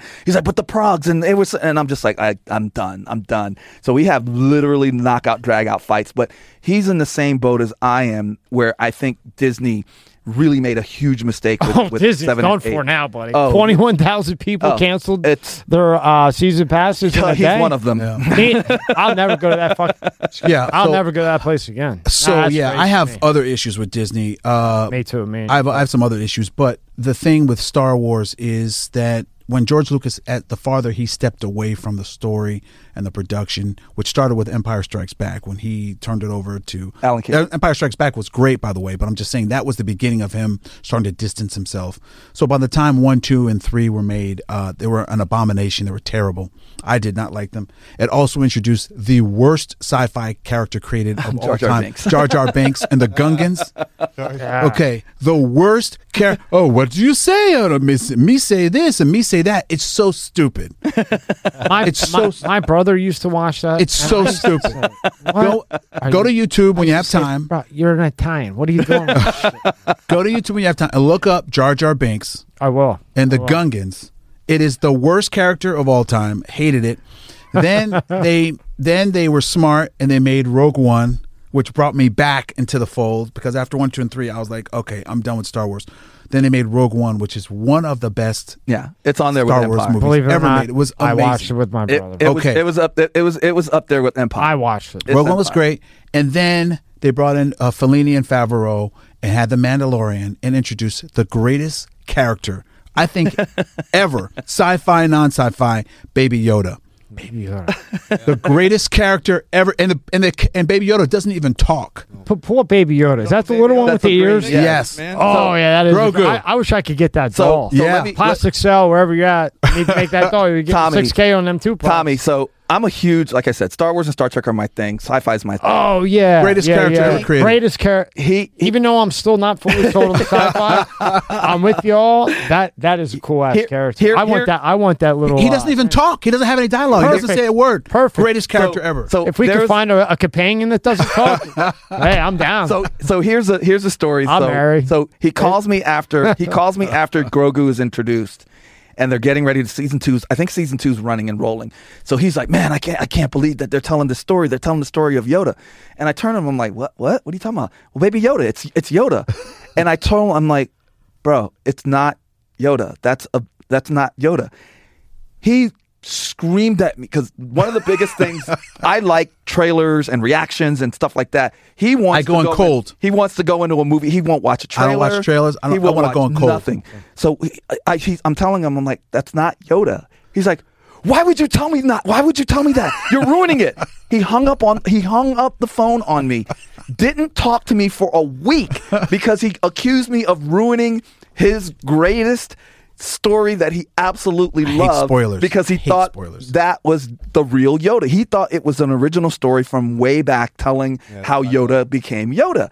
And I'm trying to explain to him it's not Yoda. They just call him Baby Yoda because he's the same species. Didn't talk to me for a week. I, I've So- seen it. I've seen it when I when I was living in South Philly with all the Italians. There was a bunch of guys in there that was Star Wars and Star Trek, Yeah. and this was like you would think it was March Madness, or yeah, you you would actually think it was March Madness between there was four of them, and they all they every single day, like when the series was on before that year Yeah, ended, yeah. every day would be the same thing: coffee. Cigarettes and going back and forth fighting about characters. who did what? who did you- what. you- Yeah, what- it's Meanwhile, we're like, uh, are we gonna make some money today? Yeah. Or are we gonna talk? It, you know, It- it's great, like right? it's That's great. Star Wars people and and, Oh, and it's Star hardcore. Trek people do not get do No. not get Yeah. along. When I they said- do not get I, along. I used to work in a movie theater as a teenager, and uh, Star Trek, one of the Star Trek movies came out. I don't remember which one, and I was never into sci-fi either. But I remember just just to piss them off, standing there waiting for Star Trek. I'm like, live long and prosper. that is not Star Trek. That'll That's get the you wrong jumped. movie. I'm like, I thought that's Star Trek.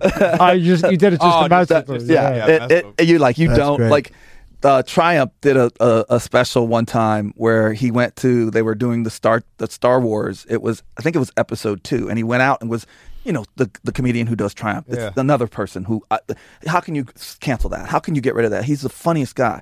So he was like, okay, the, okay, everybody, we're doing a Star Trek, ki- they're doing a Star Wars quiz, and he goes, you just have to answer questions, you win some prizes. So the first question was, so what was what was the name of the the the plane or the the spaceship that Han Solo piloted? And they're like, the Millennium Falcon. He's like, no, no, no, you guys got it wrong. It's who gives a shit. and everybody's like booing him, and then he has like a star. He has like a guy dressed up like Spock walk through, and they're like flipping him off and booing him, and yeah, it is. It is one of the. He's one of the funniest, funniest. Yeah, the. I, I think he was at a Star Wars premiere, uh, the Insult Dog, and he said something to a guy like, uh, "How long will it be till you lose your virginity?" You know? yeah. it was at a Star Wars it premiere. Actually, another He's one. funny. Another one was a, there was a lady. There was a, a woman. She was pregnant, and he walks over. He's like, "Oh my goodness, you're pregnant." He's like, "Oh, and you're a Star Wars fan." He's like, "Yeah," and he's like, "He's like, Oh, and so when's the baby due?" He's like, "Yeah, you know it's a boy or a girl?" He's like, "It's a boy." He's like, "Oh, man." I guess this will be the last time he sees a vagina in his life. wow. Whoa. I was like, holy cow. I, I would have ran. That's great. I don't know that guy. but yeah, again, it, it's just it's all in it's fun. it's you it's all in fun, and we we poke fun at each other. But that's the seriousness of, of, of how this these, these things are, and they can get. You know, I that's see my how dream. intense it is. I, Yeah, I saw it's it. very I'm telling you, I swear to God, I saw it in Philly. I couldn't. be- These guys, literally, it was crazy. It's it's it, and again, it's not just even like Star Wars. You're really starting Star to Trek, see that. Star Wars is pretty. It, it An- gets pretty an- vicious. I, another- I've seen things thrown at each other. Another fanatic, like these good series, like Game of Thrones. When Game of Thrones came out, that was they like made a ton. Great they series. they they literally the the kid who played Joffrey literally quit acting because people like couldn't. Did you watch Game of Thrones? Are you familiar with it? Yeah, Yeah. yeah, I did. the the actor that played Joffrey walked away. Oh, he was getting attacked in the subway in, He- in- he's- in- yeah, in London, in and, England. and, and people are just uh-huh. they are They hated his character. Oh, they Hated hated it. that. But he was the greatest character. Like literally, I was Yeah. watching one of the reactions when he actually. Get- Spoiler alert for anyone. He Close your. He likes to spoil He, movies. has. it was after the purple wedding. The he, knows, purple he knows a lot of big guys. Better be careful. good So at that. it was the purple wedding, and literally people are watching it and they're reacting and they're watching the reaction, and the and people are literally screaming at this as this 15, 16 year old kid is dying. Yeah. He's been poisoned, and people are dying. It, oh yeah, it's it's it's Well, such a great. Just like AJ was saying, you know, they, they people forget that these guys are human yeah, beings. exactly, you know? exactly, I got a great Rodman story. So we're there's a NBA alumni tour that goes all over the world, uh, and we were in Europe. I think my brother touched this story the last time he was here. So it was a bunch of players, and there's so many of these. I don't remember all the players there, but I do know that Tim Hardaway was there. Which, by the way, he just got into the NBA Hall of Fame. So him. congratulations to Tim Hardaway. Absolutely. Tim Hardaway was there. Dennis Muggsy Bogues was there Mostly both. and a bunch of other guys. So we're traveling through Europe. We were in uh, Belgium, Frankfurt, Germany, Luxembourg, and Amsterdam, and uh, the Netherlands. So we're traveling through for about two weeks, playing against the national team of Belgium, and then we'd have this these big parties after, and we're invited to all these different things. So the la- after the last game, the promoter of the whole tour says, "Hey, we're having this big party in the penthouse of the hotel we're staying in." So we were in Frankfurt, Germany. So we we show up to this party, and it's amazing. They have food and drinks, and it's just it's incredible. So DJ's playing. There's people there from the different teams that we'd played. It was awesome. So the party's over. The next morning we're leaving. So we have uh, so Dennis and one of his agents, Steve Simon, was in a limo, and then me, Tim Hardaway, and one of the coaches were in a rental car because we didn't want to ride with Dennis. It's a long story. but when Dennis is partying at night, you don't want to be with him the next day. So I was driving the rental car with Tim Hardaway and one of the coaches, and Dennis was in the limo with uh, Steve Simon. So we're so we're going back and forth, loading stuff in the car. So we have to walk past the front desk, go in the elevator. We're coming up, we're coming down. They see us all morning. No one says anything to us. So we leave the hotel. We're on our way to the airport. About an hour into the drive to the airport, so we're going to the uh, Frankfurt airport. We're like we're following each other. So the limo's in front, and I'm following behind in the car. All of a sudden, I see a police car pull up to the side of us. I see another police car pull up in front of Dennis's car, and a police car pulls up behind me, and I'm like, man. Rodman is really big over here. We're getting a police escort to the airport. They're going to escort us to the airport. How cool is that? Then all of a sudden, the lights come on, and they're like forcing us off the road, like forcing us off the exit. So we all like come off the exit, and a female German cop walks up to my window, and I wrote down. She's like, uh, "Yeah, can I? Do you have your passports?" And so we're all like, uh, "Yeah, yeah, we have our passports." So we all get our passports and give them to them, whatever. And she's like, "Hey, have you been drinking?" And I was like, um, "No, I haven't been drinking." And she's like, "Okay, here, blow into this." She's giving me a breathalyzer. Now I'm in Germany. I have no idea what the rules are. I have no idea what the laws are. I don't know if I can refuse or not or whatever. So I was like, all right, I guess I just got to blow on this thing. So I blew into it, and I think I blew like a point zero zero one or something. And she's like, I thought you said you weren't drinking. I said, Oh, last night I drank my ass off. I was like, I thought you meant like right now. No, I'm not drinking out. I drank my ass off last night. So they go, you guys have to come with us. So they took us all, they took Dennis out of his car, Steve. We all had to go into uh, the police station and they put us in a holding cell. okay. So we're, I don't want to say we're in jail and we're not arrested, but we are detained. Like we can't leave. We're in a holding cell in the air, in the, uh, in the police station. And someone comes and says, Hey, you guys are being detained because you didn't pay the bill for the party last night and you cannot leave Germany until you pay this bill. By the way, the, the bill includes a fifteen hundred dollar investigation fee. so it, and they wanted they wanted eight thousand dollars cash. They didn't want credit card. That we needed to send a wire. And we were like, whoa, wait, wait a second. Said, first of all, we were coming in and out of this hotel all morning. Nobody said a word to us about this bill. Second of all, it wasn't even our party. We had nothing to do with it. The promoters didn't pay the bill apparently. And I guess they figured, well, Rodman's the most famous person here, so he should pay it. yeah. So we're like, oh my gosh. So we're like on our phones, like trying to call people, like, oh my, I, you know, we don't have. You're this, in Germany. We're in Germany. Yeah. We don't have this kind of cash on us, so we're calling, trying to figure things out, and all of a sudden, basketball starts showing up in the jail. Basketball. Someone, I guess, went to the sports store down the street. Bu- so they're passing basketballs through the door. And Tim Hardaway's like, fuck these crackers. I ain't signing shit. I'm like, oh. I'm like, Tim. I'm like, Tim, hold on a second. I look We're over. trying to get out of here. Yeah. Dennis hates being in jail. He hates it. So I look over, and Dennis is frantically like signing balls. Give, give me more. Give me more. What was it? Eight thousand. Give me eight thousand balls. Dennis right? is frantically signing balls and everything. He's like, "Hey Tim, you might want to start signing." Tim's like, "Fuck these guys!" I signed. I said, "Tim," I said, "Tim, we are in jail in Germany. We like to go home. We're trying to catch flights, you know." And it was incredible. It's incredible. So we were able to get the money. We had money wired in. We actually paid it.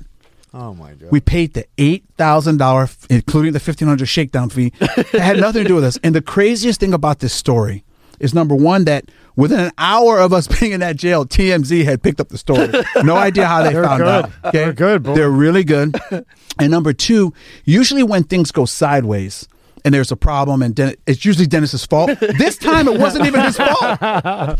This t- for once, it wasn't even his fault. At And least he, he can brag about that, and- and it's right? funny. He does. He did brag about would it too. because when we got released and we're on our way to the airport, he goes, "Hey man, this one wasn't even my fault." He's like, "I didn't even do this." He's, he's like, don't put this one on me. He's like, "This I didn't do this." Did you find a promoter that fucked it? Oh no! I, I you know what? That's a great question. I, I think Steve may have tried to chase him down. I I just I just let it go. But we get to the airport and we missed our flights, so we now had to oh. rebook flights. And they said, "Oh, we can get you to New York, but we can't get you to Miami." And we're like, "Listen, just get us out of Germany, get us out of here." And I look over.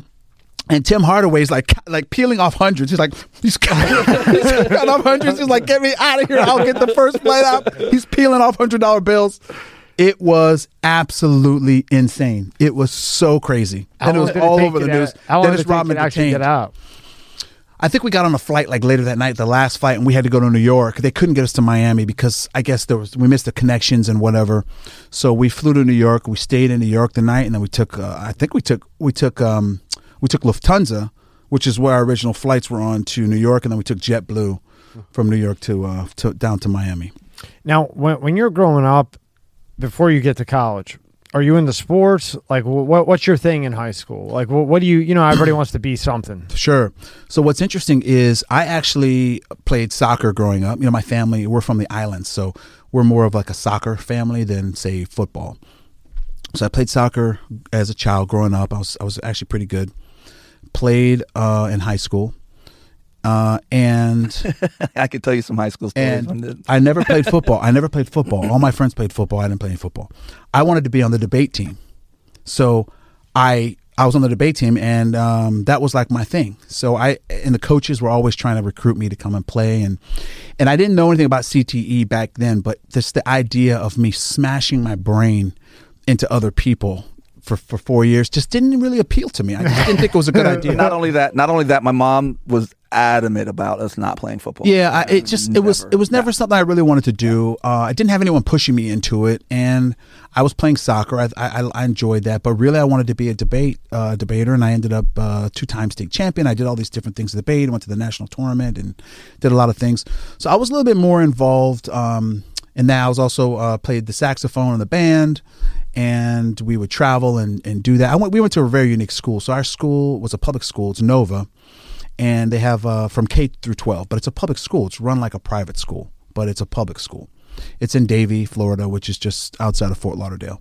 So I was playing a little bit of sports, involved in debate, and what's kind of unusual, you know, for like a, a young black kid in, in South Florida, I had subscriptions to like Economist magazine and New York Times and Newsweek and Time because the debate event I did it involved me being up on current events. So I was always reading different things and and um, that's not great for your street cred.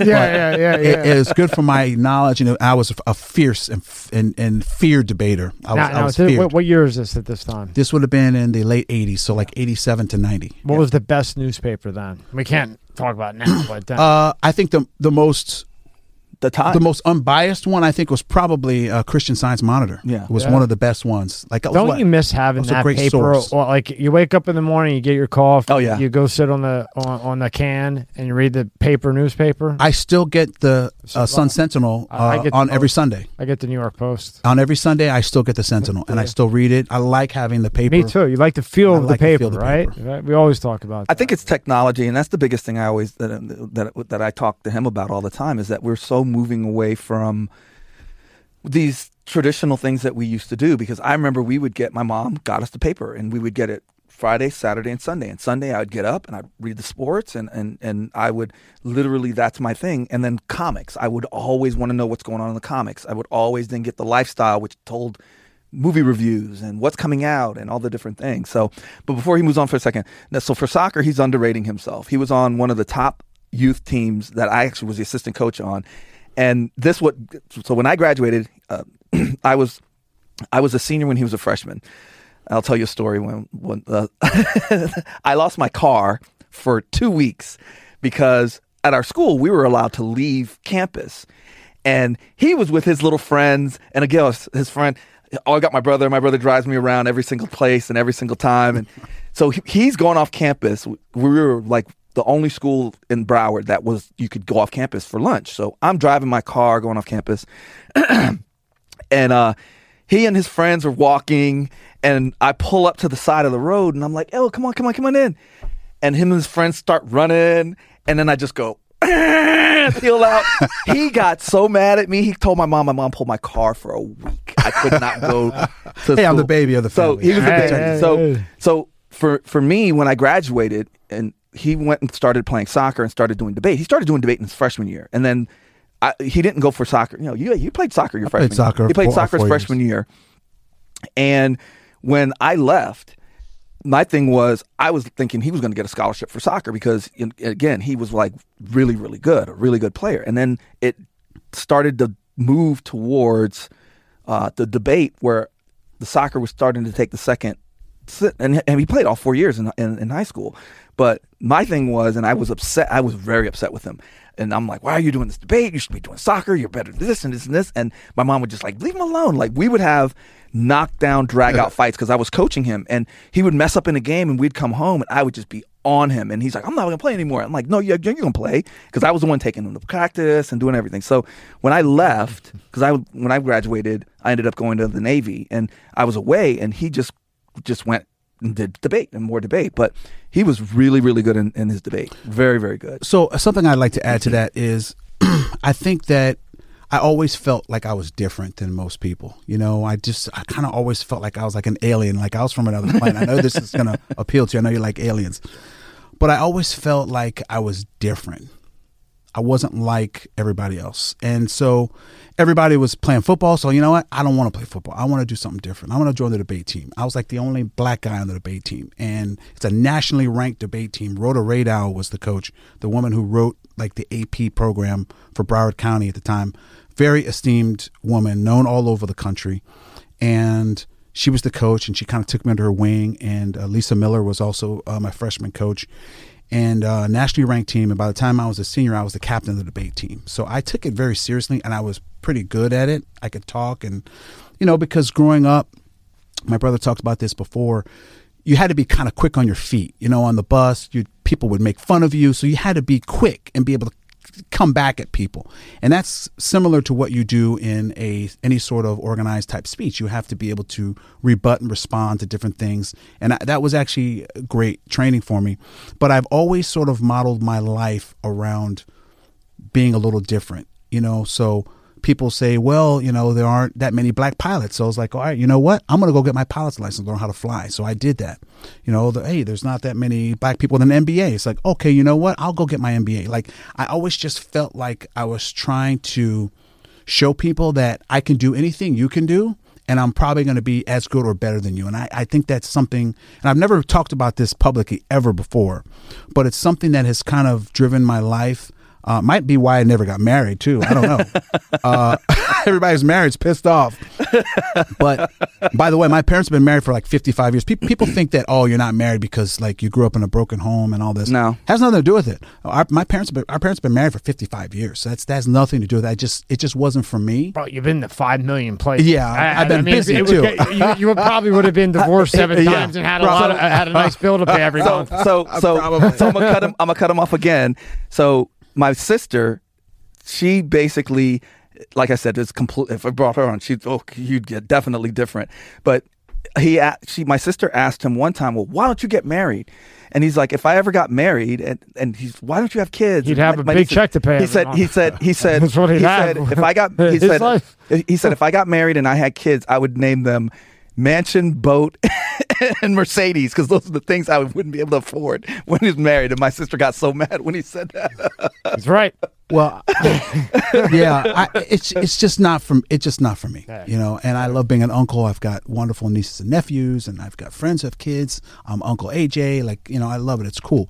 But my favorite thing is telling them, "Hey guys, get your shoes and your backpacks. Meet me at the door because it's time. It's time to go home. It's time to go home." I feel you, bro. Yeah, it's time you. to go home. I come home, everything is right where I left it. There's no toys. I'm not stepping on Legos. I love my daughter. I love my daughter very much, just so you know. But my house used to be a bachelor pad. A very nice house to walk into. I now you walk in, it is kids are us. My grand, There, my, there- my- nothing is. No, I, I turned the hot tub off. I turned. I had this this fireplace thing that was like fake fire. Girls would fall over. My listen, I, granny- I- listen. Off. I won't even buy like the LED lights because they say they last like 22 years. It's like too much of a commitment. For me. I, I- I want the lights that are going to burn out in like two years. Like I don't have to I like. can tell you which ones to get because it's happened to me in this place. so my grandniece, my grandniece was visiting what four or five That's months a good ago. one. My my grandniece, my grandniece was visiting like four or five months ago, and my niece took both of my grandnieces. Uh, my niece Ashley took them to his house, and my grandniece walks into the house and she goes. Uncle Junior, why do you live in a hotel? because his house is just so like it's it's so like just has this look. They're by myself. And by the way, my my grandniece, I refer to her as my niece's daughter. I don't even call her my grandniece. Yeah. I has to. I have to acknowledge that I'm like I have a great a grandniece. my sister, she got me into this mess. Um, but yeah, I, I, I always try to I always try to be different, and I think part of that is when I was in high school doing research for different debate tournaments and things, I would read bills that would come out of Congress, and I always read like about the you know the different crime bills. Crime bill of '87 had come out, and I read it, and I was reading through and seeing like the punishments and the and the mandatory minimums and all these things, and I'm like, man, you know, you'd be crazy. You would be absolutely crazy to, to do something to get yourself caught in this net. And I think that from a very early age, I realized that there's whatever I do, I'm not going to get involved in any of this. You know, I, I, I don't smoke. I, I, I drink. I like a cocktail every now and again, but I don't do drugs. I don't smoke. I don't. I never even smoke weed. I might be the only Jamaican on the planet who's never I, I smoked think you are. weed before. I think you are. Uh, not that there's anything of- wrong with it. I had a lot of Jamaican friends. I don't know one. that Not doesn't. that there's anything wrong with a little ganja, but it's just not my thing. I just don't do it. And I think a lot of it has to do with me knowing and understanding the punishments. They're severe. Sure. And if I could give any advice to anybody out there, especially young black men, stay out of the criminal justice system. It is not going to be kind to you. It is not going to fare well for you. Stay out of the system. And now we have all these rules about uh, felons voting. Now we had the the amendment that we passed to give voting rights back. And then they, uh, the the legislature said, that no, went out the you've got to pay your fines and all this stuff. And people are like, oh, that's discrimination. You know how you don't have to get involved in any of that? You're not a felon. Yeah, don't get a felony. Yeah. You're not a felon. Uh, uh, black men in Florida, 18 to 35, 50% of them have a felony. And The here's the craziest thing. It's you know crazy. this? You, It's crazy. If you have a felony, right, you can go get a marijuana card to get marijuana, but you can't vote. Yeah. Yeah. Now, Which is- tell- which now, now, does that make? Am I on It's another? I mean, completely obviously, I'm on another planet, but to me, that's like, That's wait insane. a minute. So a person with a felony Yeah. can go by a ske- technically it's Schedule One It is federally. still it's a, one, It's still, Yeah. yes. It's which still- is and they won't equivalent still to controlled. heroin. Yes, it's still Okay, controlled. and, that bill's going to get knocked down. The Republicans are I'm- not going to let that go through. I, I'm, I'm, I, it's so. And again, we've had this discussion, and I told you about, um, about John Boehner and how I feel about that, and and and and and how, you know, the I think it should just hypocrisy. all be legal. Yeah. Take the take the tax money exactly. and put it 100%. into real rehab. Legalize it. Pay off some of the, the other Exactly. stuff because then that way, 100%. because like you just said, if and we've we've had this debate many times. If all all of us in this room, if they if CVS right now had every drug that's on the street, would you go get it? No. no, No. no, no. no. So maybe five percent decide I'm going to go try it, but. That 95% that's already on it, getting it in the street, not knowing what's in it, In it. Absolutely. Especially dying. It's bad with yeah. fentanyl and all these issues Yeah. out now you got title Yeah. whatever coming in where a gazillion people are coming in bad. with it you can go right to cvs and you know you it's not good Right. but at, at least you know you're getting what you're Right. buying And I, and I think we could also divert some of our resources that we spend on drug and addiction into other things. Yeah. For example, on April 1st in uh, Marion County on Ocala, they did a um, like a catch a predator sting, and they, they arrested like 19 people trying to have sex with underage uh, Man, kids. they should do more of so that. instead of trying to Control. spend billions of dollars on a losing battle on the drug war, we need to retrain those agents. We need to divert those billions into identifying and catching these people. They're out there. Yeah. They're out there. And when they do these stings, you have judges and politicians and Oh, yeah, they- and it- teachers and and, all these people who are trying to meet these kids. Unacceptable. Yeah. We cannot allow it. and you're not going to beat the war allow on it. drugs when the government's involved in it. Yeah. They're not getting it from Mexico through Texaco to, to Texas to over here without the government somehow letting it get through. It is a ba- Absolutely. it is a you basic know it, I know it, because them satellites can see heat radiation. it's it's a basic Yeah. rule of economics. yeah. Yeah. The supply will always meet the demand. We're never going to be able to stop. Yeah. Unless you can stop the demand, the supply is always going to find a way. And it doesn't matter. You you can get life in prison for Life. importing drugs, and people are still doing it Without They- even thinking They don't about even think twice. Yeah, Just but make it legal. You're not going to stop it. But We- be- you're but- not going to stop it. and it's because it, again because the money is so it's just so out there. I remember what the what's his name who was in the Tiger King the the the exotic guy Joe um Who? and he Joe Exotic. yeah no no no no no not Joe Exotic the guy who they introduced J- who introduced the, the the producers to Joe Exotic. He was a drug dealer. Oh, yeah. and he was like he was Oh, doing yeah. pushing cocaine and marijuana. And he's just like and I was feeding I would I never did any drugs but I was just feeding my exotic animal obsession that I had. And he's like we were- I was just making you know I was pulling in boatloads of of you know hundreds of millions of dollars. And it's it's it's it's a it's a not it's a it's a it's a frivolous pursuit because you're not going to be able to, like you said, kill that that demand. The demand is going to be. Listen, the, they'll, they'll never legalize it, and they should, and take the money and have real rehab. Yeah. But I'll tell you what, I have a lot of African American friends that were my friends in school. They were really good at sports and everything, and they went down the wrong path. Yeah. But let me tell you something. They had kids young, and they were in Philly on the corner, and they had a little bit of crack. I'm Yeah. talking like Yeah. two hundred hours worth of crack, and They it was just so they could feed their years. baby. Yeah. Yeah. And they got that thousand to one. Yeah. Or ten. Th- what is it? Ten thousand to one. Yeah. Whatever it is. It's crazy. Yeah. Where They were three of my friends, Yeah. nice guys, Yeah. nice guys. You know, they were in the ghetto, but I could go in the ghetto because I was, I was cool with them. Otherwise, I wouldn't have made it out. In North, in North Philly, bro. Right. Yeah. But that, but that's the problem. It, they, But, they were but what I'm saying is, like, yeah. these are good people. Yeah. They were they, they were just doing, and it was a small amount, Yeah. 25 years. Yeah, You're, you're equating you're you're, 25. you're equating crack cocaine to It's what crazy. cocaine was, and it was a higher Yeah. percentage of imprisonment because of that. And that whole bullshit with them letting them out, yeah, no, they're still doing the Yeah. 25, and they've been in since they were 18. It's completely unbelievable. Fucking And I tell you, man, I I- so for me, I wasn't going to try to do stuff like that and worry about somebody changing the law and getting me out. I was just like, you know what? I'm not going anywhere near that. I'm never going to get mixed up in that. Never. Good for you. I saw it's just easy to see, and that's the best advice I can give people: stay out of the criminal justice system. Our system is actually we have a pretty good system, but there are flaws. Innocent people get convicted. The wrongful conviction uh, projects that are going on out there have freed a couple, stop three hundred people. I think over hundred off death row.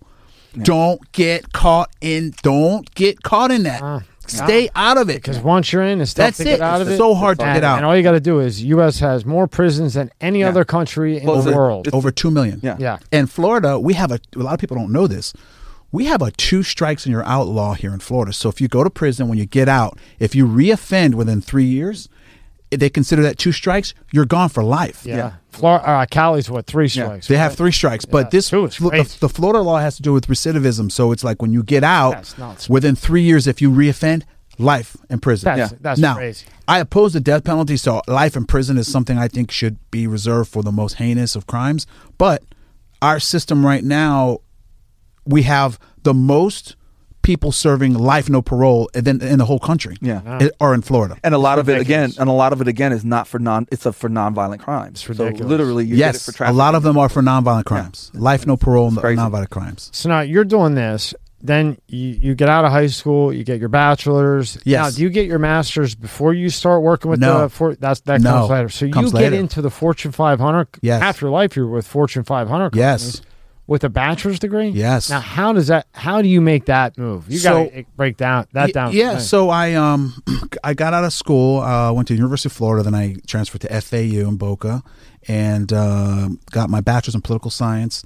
And I wasn't really sh- I was going to go to law school, so I took the LSAT, and I I don't remember what happened, but I was like, you know what? Maybe I should work for a little while. I wanted to like make a little bit of money. I got out of school. I'm like, you know, maybe it's time for me to just work. So I said, you know what? I'm gonna I'm gonna work for a few years, and then I'm gonna go to law school in a couple years. So I went and got a job with Enterprise Rent a Car. a lot of people don't know this, but Enterprise Rent a Car is the number one employer of college graduates in the country. still is. It still is. It's a great company, privately owned. They, Is it privately owned? Yes, it's privately owned. They own all their cars. That's they great. self-insure their cars. Really? It's an amazing company. Extremely profitable. If they ever go public, buy some of their stock. Yeah. Uh, it's not financial advice, but the He covers his ass. so I start. So I started uh, working there. Hated it. what, what's the men on film? Hated it. yeah. Hated it. I'm washing cars and I'm picking up people from the air. You know, picking up people. You know, enterprise company that picks you up. I had to drive and picking up cops pulling me over. It was crazy. So I was. I just dropped someone off. I was working at the location that's uh, right across the street from Holiday Park in Fort Lauderdale. And I was driving down Federal Highway, and there was a commercial came on the radio like, "Hey, there's a job fair at Embassy Suites today. the sales. It's a sales job fair. Come on down and come meet some of these companies and whatever." And I made a U-turn. Like I just, I made like spinning my tires and made a U-turn because I had just passed uh, 17th Street and Federal. And you've had it with and I went straight to the Embassy right? Suite. You're I, done with this washing car shit. I didn't have a resume with me. I didn't even have on a suit. I had on a shirt and tie. That's so. I had a shirt and tie. I went straight in there. I'm sweating. And uh, I went and talked to some companies, and I got called back for a couple interviews the next day, like at their offices or whatever. And I got hired by uh, ADP, the payroll company. So ADP, the payroll company, hires me, and I didn't know anything about payroll, but they have a good training. And uh, I used to work at Six. We used to both work at Six Flags Atlantis in Hollywood. Oh wow. And one of the reasons why I even went to the ADP desk is I recognized their logo because they did the checks at Six Six Flags, Flags. In Hollywood. So I was like, oh, I know this company. Isn't that funny how checks. things work? Crazy. So AT and T offered me a job. A bunch of people offered me jobs. So I go to um, ADP, and the guy who hires me, he's like, "Listen, I hired you, but I, I had to come back for like another interview or whatever. So I came in like the only suit that I had, and it was like this really, it was kind of short and tight, and I'm in the only suit that I had. And uh, he said, "Listen," he hired me, and he's like, "Look, we want you to come. We think you'd be great."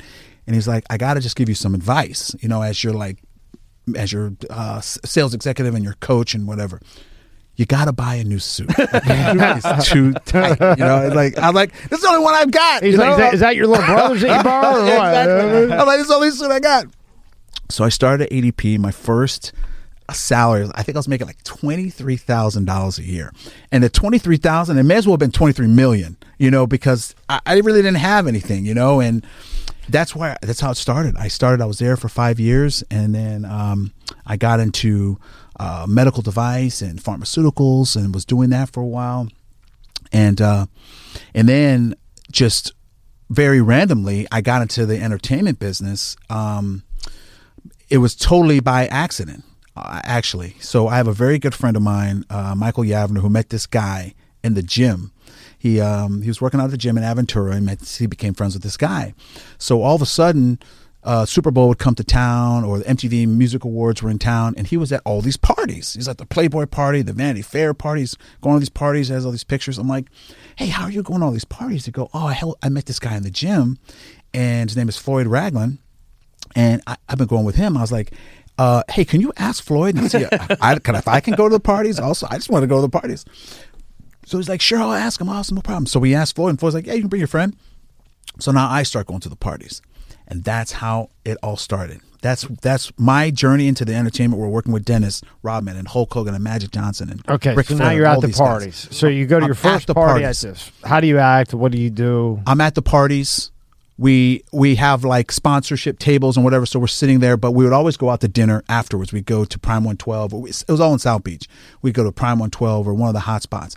And when the bill would come, I would take out my credit card Power move. Good move. uh, because everyone, again, everyone who comes at Floyd, anyone who comes at any of these guys, and by the way, Floyd played for the Miami Dolphins, and he was he's a sports marketing guy. Everyone who comes to him wants something from him. I didn't want anything. I just wanted to go to the parties. I just wanted to be in the. I wanted to be in the crew. hi, right? I just wanted to be in the entourage. You know, Give me the bill and let me say hi. yeah, I just wanted to be in the entourage. So the bill would come, and people would kind of like you know disappear and whatever. I would take out my credit card, and I think I gained his respect. And we, ju- and over about two years, we became good friends. That's awesome. Never asked him for anything. Never asked him for anything.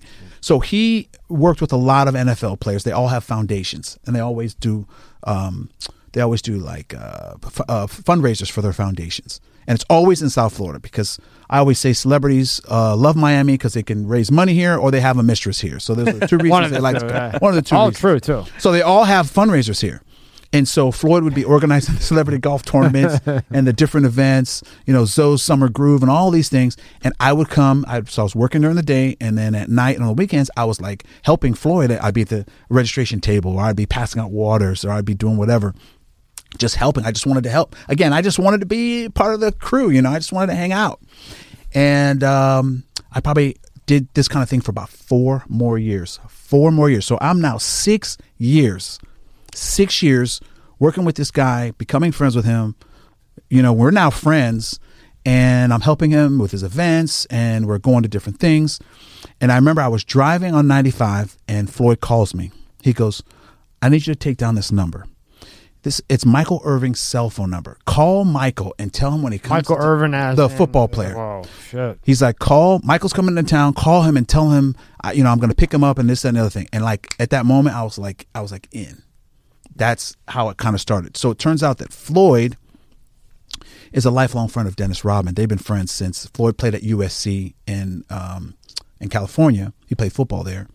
That's his connection to O.J. Simpson. That's a whole nother story. and I love O.J. Simpson's Yeah. morning videos, man. yeah, they're. I would have got life if I would have been Will Smith. You see that? I've seen it. I remember uh, Floyd invited me to a dinner party at Acqualina one day. It's like, hey, come, we're having some friends at dinner. You should come over there. I show up there, and the juice is sitting there. I'm like, hey, OJ, what up, man? Like OJ. So that's that's kind of how it started. And so Floyd is very good friends with Rodman. They've been friends for years. And at the time, he was um, uh, the person that was like working with him, kind of helping him out. She was kind of transitioning out and moving back to Australia or wherever she was going, and he kind of needed someone, and that's kind of how it started. I kind of came in, I was kind of helping Dennis. Dennis, his agency is a agency called Prince Marketing Group, which is at the time was based in New York. They're now in L.A. and New York. And in Prince Marketing Group is where Magic Johnson and Hulk Hogan and Ric Flair and Charlie Sheen and Oscar De La Hoya and Carmen Electra and all these other people reside. They're all with that market. They're all with Prince. Marketing Group. So yeah, so so then I started working with Dennis and traveling with Dennis. You know, traveling all over the world with him. But I mean, how does that start though? Like, like how, It started how does it start small. where Dennis says like, It hey, started. why don't you come with me to he's this? he's like, hey, listen, I've got to go on this trip, and I want you to come with me. So it's interesting because he was living in Aventura at the time, in a place I think it's called Southampton or something. And Dennis, he's not great at living very close to people. There's always, there's always like an issue, you know. And this particular issue, he got kicked out of this building. By the way, it was um, uh, I think it's Southampton and, and Aventura, ten thousand dollars a month rent. He got kicked out for peeing off of his balcony down onto the valet. he said it was an accident. He didn't realize the valet was down there, but that's why he got kicked out of there. Gotta go. You gotta go. Oh yeah, he got he got kicked out of there. So Dennis had was was moving. He was moving. he had to move. He had to move, and so there was just a lot. It was like a, a lot of things kind of happening at once. He needed some help, and that's kind of how I started. He's like, "Hey, I need some help, and I'm going on this trip. I want you to come with me." And and that's kind of how it started. It started I, really will- small. I will add something. He's the only one that's able to get Dennis to actually do things. Like He- he said that last only time one. in, yeah. Like like I remember he showed me because we were talking at one point about trying to do something like a reality for him, and he's like, "Yeah, let me show you the stuff stuff, stuff we had." so I'll let him tell you the story. I'll have to get you the video. Like, It's funny. literally, it's hilarious. So he had to supposedly sign. we were in Long Island Yeah. actually. We're- He was at he was doing a bar mitzvah. Dennis was Oh, making our jeez. parents a oh bar boy. So he's trying to do this signing, and so Dennis is down at the bar, and my brother's like, "Hey, Dennis, you gotta go in, gotta get ready for the So party." the so the the thing of the story is it was a surprise. So he couldn't be seen in the hotel. We didn't want anybody to know he was there. So I had to get him out of the bar, the lobby bar, and get him up to his room. So that's kind of where it started. So he gets him there, and and like, and there's a video because there. I don't know why they There's were a video crew there that was They're- shooting a pilot for for for a reality show. So he's like, Dennis is upset because he's like, he felt like he's in, like you're interrupting my, and he's like literally on the camera, and he's just bitching and bitching, and then these three girls walk by, they're gorgeous. He's like, oh my god, you beautiful, beautiful lady, spinning them around. Oh my god, you guys, hey, I'm gonna be at this party, da da da da da da. And he's like, all right, see you guys later. And fuck you, AJ, I'm tired of this. and, my, and, and, and, and, and my brother's just in the elevator, just like this. And Dennis is like, I ain't signing shit. I fuck this. I'm tired of Well, see, this is the thing with Dennis. when he, when you, when he he doesn't like to be, you have to let him like punch himself out. You know what I mean? He'll Yeah. he'll not want to do something like you can get Dennis to do anything you need him to do. You just have to know how to deal with him. You have to know how to. It's almost like Michael Jordan. Like you can't stop him. You have to just kind of contain him. You know, you can, can can contain him. No one controls Dennis. Nobody. I mean, he is his own person. If you know anything about him, he's very much uh, dances to the beat of his own drum.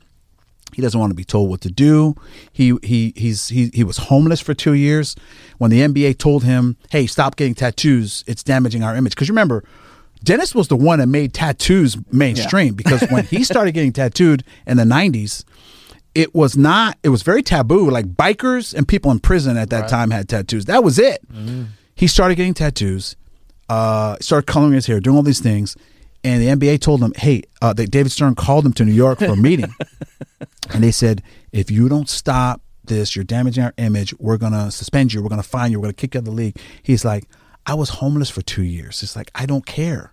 Do you know? Good for him. They didn't have any leverage over him. They just Yeah. because he didn't care. That's cool. I I, I like that. He said, "Okay." He was he up." was homeless from 18 to 20. He didn't even start playing basketball till he was 21 years old. Now, when He you came playing into his life like that, where was he at? When when you came in and he was already being he was already out of the NBA. oh he was already yeah, out he was of already the out of the NBA. Um, but his story is amazing. I don't know how familiar you are with his story, but his story is absolutely incredible. He was he grew up in the South Oak Cliff projects in Dallas. Ooh.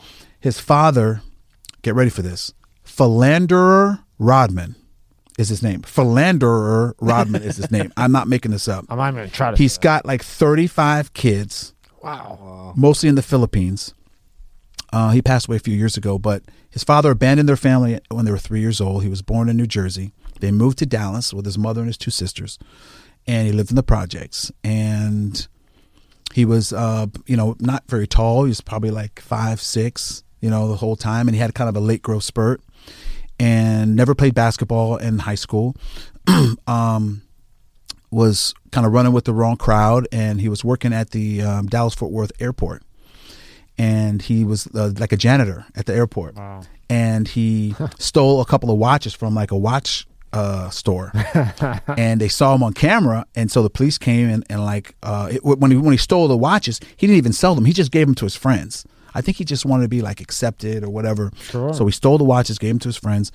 They had him on video, so they arrested him. So he's in the jail when his friends heard he was arrested, they all returned the watches. So he got out. So when he got out, he um, was trying to figure out what to do with his life. He's probably about uh, 20 years old this time. He was couch surfing for two years. He was basically home. His mom kicked him out. So he was living in the South Oak Cliff projects or whatever. And when he got out, his mom took him back in. So there was a basketball tournament in the city of Dallas like that weekend, and there and there was a team that needed another player. Mm-hmm. And by this time, he's like six six. You know, he's like a tall, skinny guy. And they're like, "Hey, won't we have Dennis come play with us?" And so Dennis came and played with them, and they won the tournament. Wow. So he's sitting on the steps of like the gym. He's got this big trophy. It's on the front page of the Dallas newspaper the next day. There's a coach in Oklahoma who sees this, who sees the paper. His name is Lon Reisman, and he's like, Dennis Rodman. Who is Dennis? No one had ever heard of him because he's not in any scouting reports. He had never played basketball. He, no one knew who he was. So he was a coach at a um, uh, community college uh, at, at the time, and he said, "I'm going to go find this kid." So he takes the newspaper. He goes to uh, it's a, a white guy from Oklahoma goes to the South Oak Cliff Projects, one of the most dangerous parts of Dallas you could you could be in. Did he go in there in a he, tank? he went in there and just knocking on doors, like, "Hey, do you know this guy?" I would have went in there in a tank. Yeah. tank and, and, and a full suit on. Wouldn't you? if you were me. Yeah, I probably wouldn't have gone in there. He's knocking on doors. Hey, you know, oh yeah, that's Shirley Rodman's son. You know, oh where where's she? You know, he tracks him down, knocks on the door. Shirley comes to the door. He's like, hey. I want to talk to your son about coming to play basketball for me in Oklahoma. And she's like, My son doesn't play basketball. and he's like, No, he does. Here, look. And she showed him the pic she showed him the newspaper. He's like, She's like, Wow, really? She goes, All right, come on in. Dennis was in his room. He was very shy. So he so the mom's on the door, like, hey, come on out. There's someone wants to talk to you. He stayed in his room for two hours. He wouldn't come out. He was like just terrified to like meet this guy, whatever. So two hours later, they finally coax him out. He comes out and he says, Hey, listen, I want you to come play basketball for me. Dennis is like, I don't know how to play basketball. and he's like, No. He goes, Don't worry, you'll come in the summer and we're gonna have a camp. We'll teach you how to play. He's like, I think you'll be great. And Dennis is like, he had nothing else to do. He just got out of jail, had nothing else to do. He's like, Okay, I'll do it.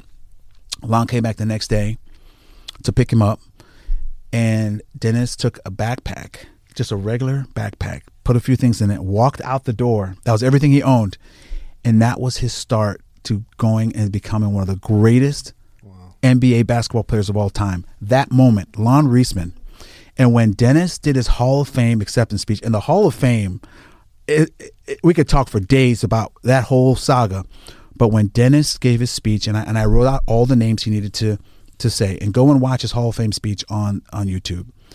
He pulls out a piece of paper, and the first name on that list was Lon Reisman. Without Lon, no one would know who he is. He would have been dead or in jail, hundred percent. Lon Reisman is the one who Saved his life. saved his life and introduced this amazing person to the world and, and made the NBA just spectacular in the 80s and 90s. when did you see him go from like the Pistons, Dennis Rodman? Yes. Who who, who was calmer? Probably inside still wild, maybe. I don't know. So- But, so- like, you know, from your standpoint, wh- when did you see the change? Like, was it like Carmen Electra that things started to change? Or So he changed. I when- thought they would be together for. I didn't think they'd ever break up. Yeah. So I thought they fit, I thought they fit pretty good. Yeah, Or is yeah, that they- just from the outside? they- I was uh, Dennis is complicated. shit. we'll leave it at that. We'll leave it at that. Um, he made his transformation when he left uh, Detroit. So when he left Detroit, uh, he went to San Antonio, which probably couldn't have been I a always worse. forget that he went to he San Antonio. probably couldn't have been a worse team for him to be No, on because man. they were all like very religious and they would have like Bible study after games. Like they were having Bible study. He wanted to go to the strip club. You know, like he was he just didn't fit Who in. was coaching that? It wasn't. What's it? It wasn't Popovich, was it? No, I think it might have been. No, Uh, It I'm might not been sure. Popovich. No, it was the black guy. Um, forgot his name. Oh, and it, who who was that? Do you remember? It was the black guy. I can't remember his name, but it was the little black guy. I can't remember his name. Anyway, he went to uh, San Antonio. He didn't fit in. He hated it there. Um, he was walking through the mall, and this big, tall hairdresser grabbed him and said, "Hey, hey, I want to come do something for your hair." Took him to a salon. He was in the mall San Antonio. Took him to the mall, and uh, he he colored his hair red. No idea why this guy did this, but he's like, "I want to do something for you." And Dennis is like, "All right." You know, and by the way, Dennis is like the Pied Piper for for gay men. Gay men just love Dennis, and he's six foot eight tall. That gay guy just grabs him and takes him to a salon, colors his hair red. So they had a game that night in San Antonio. So he said he, he said he had on a hat, and he was afraid to like go out there and like he's like, oh my god, what am I gonna do? I have this red hair. So he said he left his hat on in the warm ups, and right before the game was about to start, you know, he took off his jacket and whatever, and he said he took off his hat, and the crowd almost blew the roof off of the place. Oh, they went freaking insane. they went insane. He was like, "Wow, this is this, This is my this is my thing." Like, he's very like colorful. He's very. I always say he's like a, an artist and, and at heart, you know. In his past life, maybe like a rock star or a singer. He's an artist. He's trapped in an athlete's body. So I think him coloring his hair and the tattoos is just a way for him to be colorful and to express himself. And that's just kind of how he really communicates with people because he's actually very shy. He's he's very shy and very introverted which is part of the reason why he wears glasses all the time. He's always wearing sunglasses because i think he just likes to be in his own space you know? And i think that gave him a chance to sort of express himself in a way that he just normally wouldn't do but that's kind of when that transformation happened And then from the past, from what he'd been through, now he comes out with the red hair. The whole stadium's going, Dennis, Dennis, That you was know? like the, the hair watch. You used to like, what was his hair going to What was his hair? made? yeah, that was no, his it was like Yeah, it was everybody amazing. loved it, you know. it was incredible and and then when he started doing the colors, I mean, it, it made him Dennis Rodman. Absolutely, you know? it built a brand that still is everlasting. It's still Yeah. he hasn't played basketball in twenty over twenty years, and he's still people still love him and they know him. And then uh, he left there and, and, and went to Chicago, and that was really uh, The epitome where the rest. The rest is yeah. history. The Yeah. rest is history. What does he say about uh, Phil Jackson? loves Phil Jackson? I bet it, I, I knew. You know, you hear things when He you read Phil things, but I, I always wanted to know because to me, I think Phil Jackson is no one's even close to The as good a greatest- coach. You could greatest say, coach oh, he had Shaq and Kobe, he had Jordan Pitt and Robin. Okay, you try to control that type of ego. Absolutely, Well, well you greatest see coach it. ever. You see it now. Look at the Lakers. The Lakers aren't even in the playoffs. Yeah. and they have the They have the, the, gr- the, the greatest greatest team. team, greatest players. So- You got Anthony Davis and Yeah. LeBron. I mean, it should be a shoe in. Yeah. So to, so to tell you what he And thinks Westbrook. about Phil Jackson when he did his um, Hall of Fame speech, it's, he he did the Tonight Show and the Howard Stern Show leading up to the Hall of Fame. That's funny. He did the Howard Stern show. Yeah, right before. And, For the Hall of Fame. and everyone was asking him. Dennis. Everyone was asking him like, "Hey, what are you going to say?" He's like, "Oh, I'm just going to wing it. You know, I'm just gonna, I'm just gonna, I'm just gonna talk off from the cuff and just you know wing it, whatever." I knew better than that, so I was like, "Look, I better put some remarks together for him." You know, uh, one of his agents had talked. Hey, maybe we should get him a speaking coach and someone to write a speech. I was like, "You think Dennis Rodman's going to sit down with a uh, speech coach? Are you out of your Do you mind?" even know this guy? Like, it's not going to happen. I said, let me think about it. I'll come up with something. So I came up with this idea of his four fathers. I said, Dennis, I was going to write a whole speech out for him. I was like, never going to happen. He won't do that. But I said, talk about the four men in your life who've been like fathers to you since you really didn't have a father. Talk about how they impacted your life, and that's your speech. And he's like, oh, he's like, I like that. I like that. So, uh, because So uh, let, let- let me get it. Let me uh, if I correct me if I'm right because I like following you.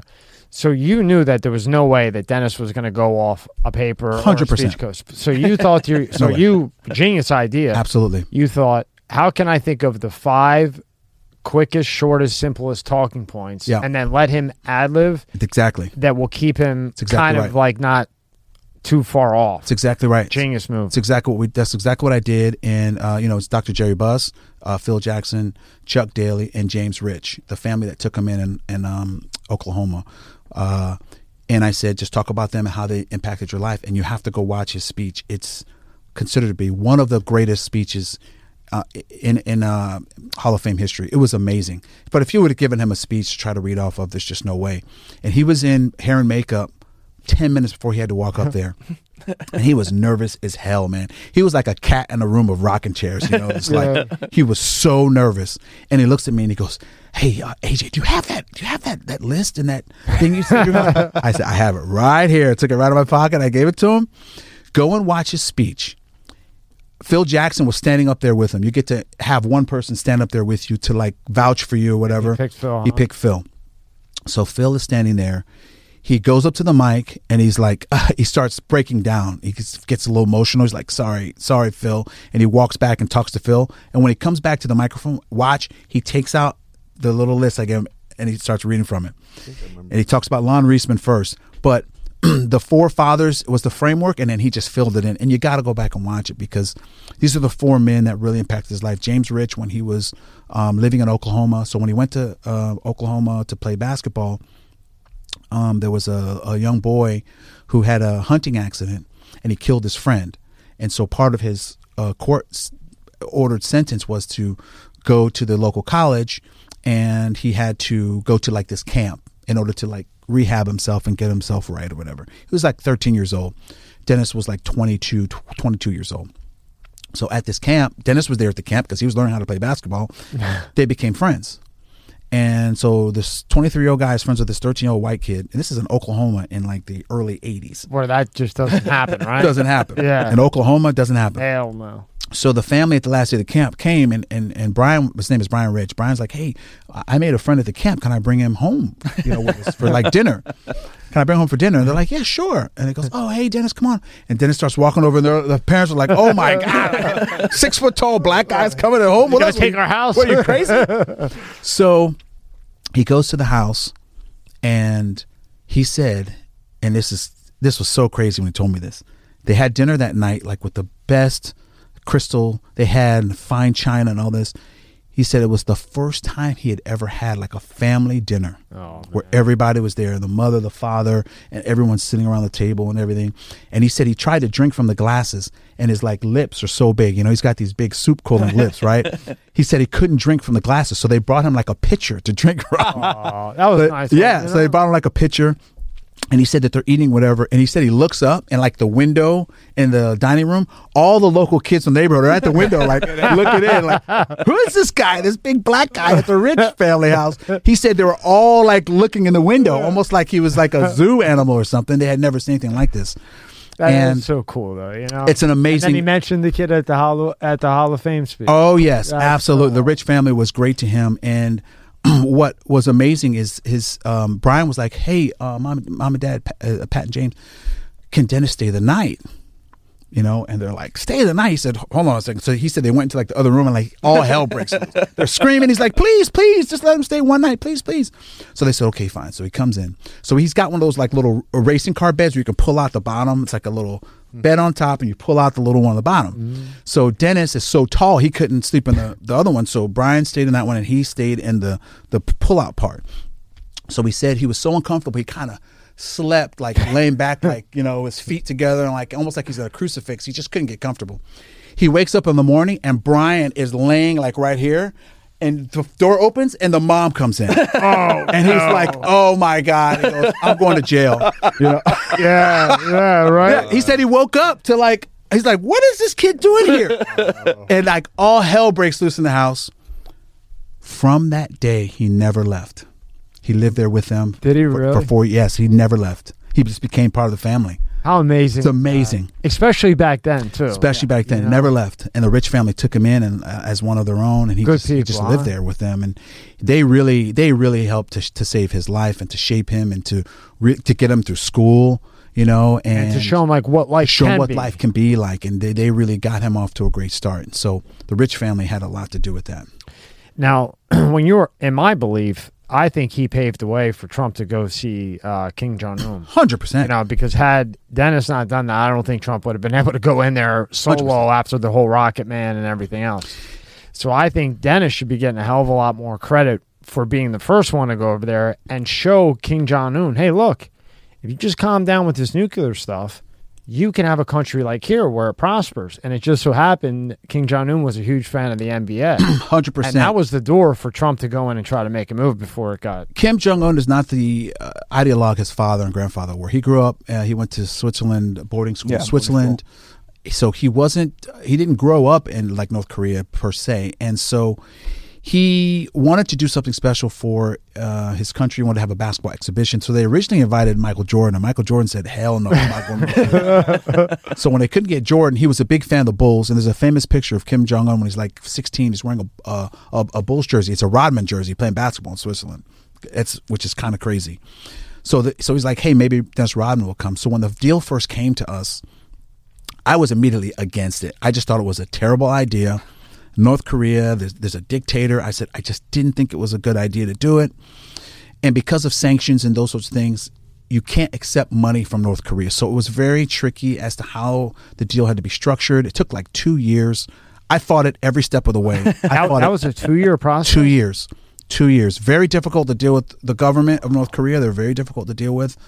A lot of regulations to even go there, and you can't bring things like there's all these sanctions. And Even when King Jong Un is saying, come on in. yes, Wow. a lot of it's very difficult to go there. Very difficult. And um, Switzerland, There yeah, it is. there it is. There it is. Wow. Isn't And- that some shit? It's amazing. And there they are sitting at the bottom. It's Rob, amazing. click on that one there with Rodman. S- Switzerland uh, is Switzerland is like the the representative for North Korea for the rest of the world. So you have to kind of they're like the proxy. You deal with Switzerland, then they talk to North Korea. Really? North Korea talks to them because they can't have direct talks with North Korea because of sanctions. Ah, I see. So Switzerland's the middleman. You have to go through. It took two years. it was stupid it was crazy. It was crazy. yeah. So I fought it every step of the way. I lost. I lost partially because the fees and the money and the opportunity was just so great on the monetary side. Even though I thought that the blowback would be fierce, which it was, I didn't think it was worth it. I lost that discussion. He went. If he he went there and it was kind of a catastrophic success the first time. Um, he did an interview on CNN where he had been drinking a little bit, and he got a little bit uh, heated with Chris Cuomo. Chris Cuomo was doing an interview with him, and it got a little heated in that interview. Just like went around the world, and he said something very prophetic at the time. He's like, "Listen, one day the store's going to open, and when it opens, you know, we can do some amazing things here." And it was people kind of laughed it off, and then here we are, you know, many years later, where the United States had direct talks, opened the door. Trump actually went there and shook his hand, and I think you have to always have an open dialogue. And my brother touched on this. You have to be able to talk to everyone, even your enemies. You have to have that dialogue. You can disagree and just, but you have to talk.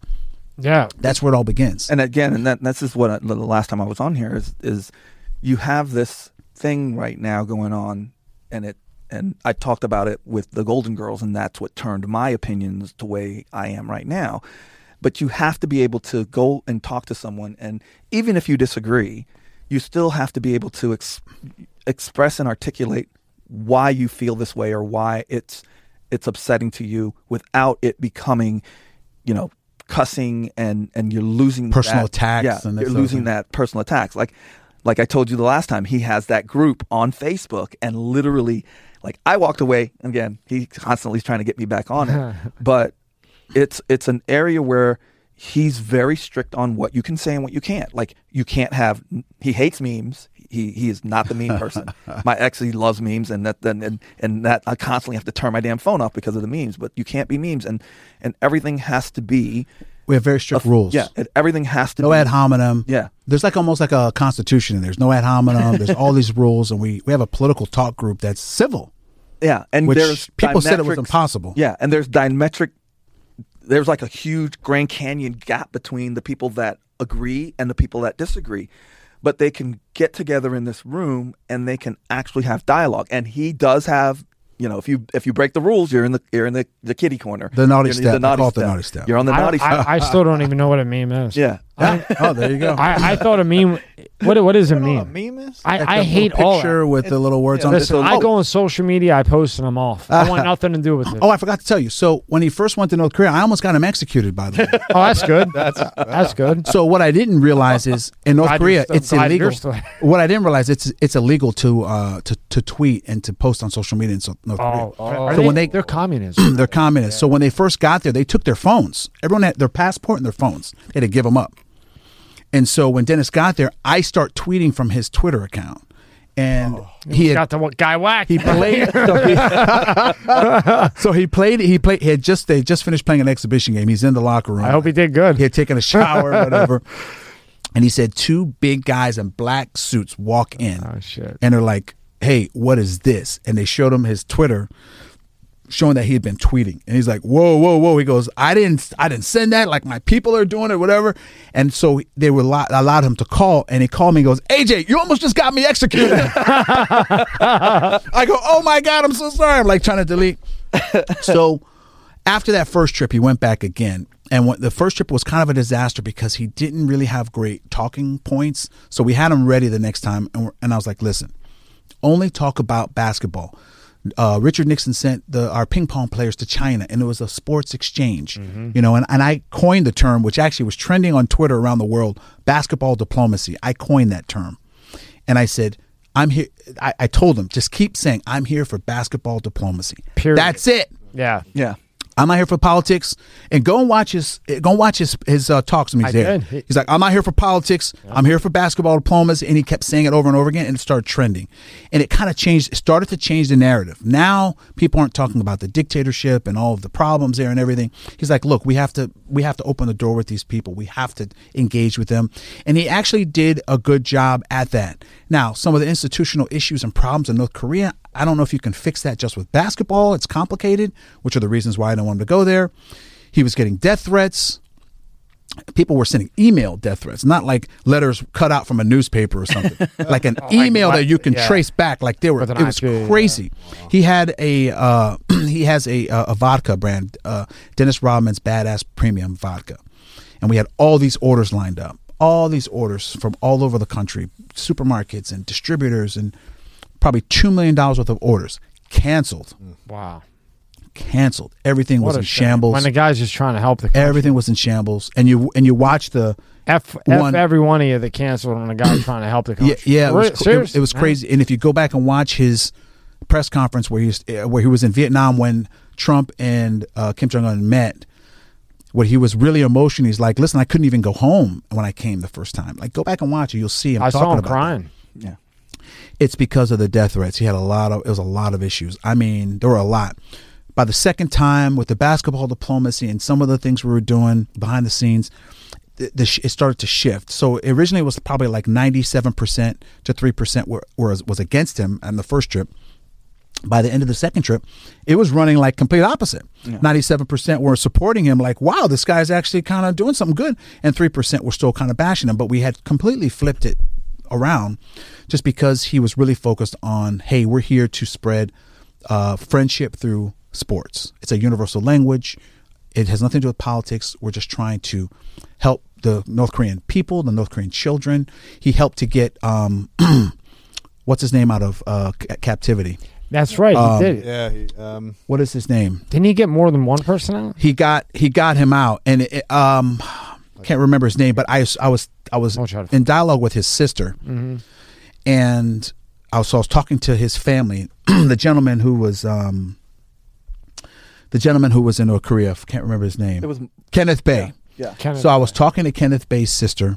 Uh, we were we had really good communication, and when Kenneth Bae got out and he came to the United States, he actually one of the first things he said was, "I want to thank Dennis Rodman for bringing publicity to my case." So he did a lot of good. It, it, it, he did a lot of good there. Is it complicated there? Is it complicated for us to be talking directly to them? Absolutely. But the fact that he was able to help Kenneth Bae get out of there, and I would highly recommend that no American should go to North Korea. The young kid got in trouble, and he ended up in a real bad situation. I forgot his name. I think it's from Boston.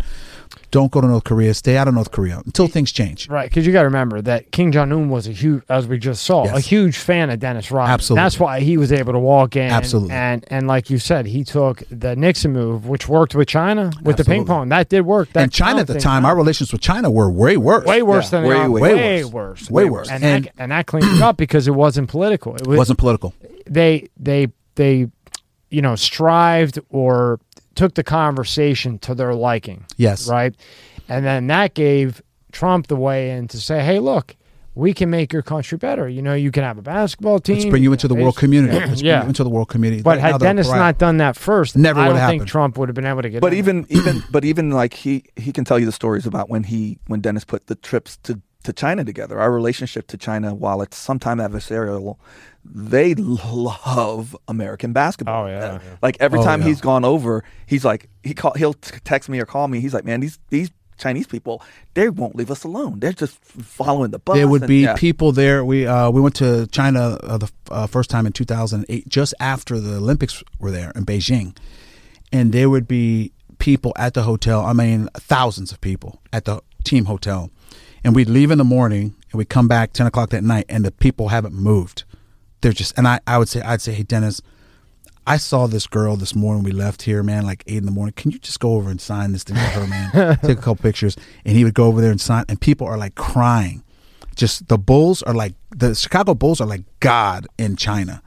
They love the Chicago Bulls. They love Dennis. You know, he's got the bull tattoos. I don't know if there's something significant about bulls and, and uh, Chinese culture. I'm not sure. But in China, we all had we all had uh, an interpreter and we all had a security guard. Everyone on the on the tour, no matter where you went, if you left your room. Now, the security guard, I personally think was like a like a government agent trying to monitor what we're doing. You know, i'm like, sure I'm just going sure. down to get some at the little market. I don't, We're you know, talking what about China here. They're talking about China. So they would go to everywhere, and then I and then you had a translator. So we had a translator and a security person. Everyone had at least that, sometimes more. So when we're on the bus, all the translators would be sitting in the back. Uh, actually, they were sitting in the front, and they would all be talking. You know, I won't imitate their accent. It's 2022. It's not appropriate. can't say anything 20 years ago, I would have imitated the accent. I and we, will and we all would have laughed yeah, Yes. it would have been funny. I'm not going to imitate their accent. So when you, when they're talking, they were like saying this word, and the word is niga, and it, and it it's kind of like a filler word in Chinese. It's it's niga. It means like.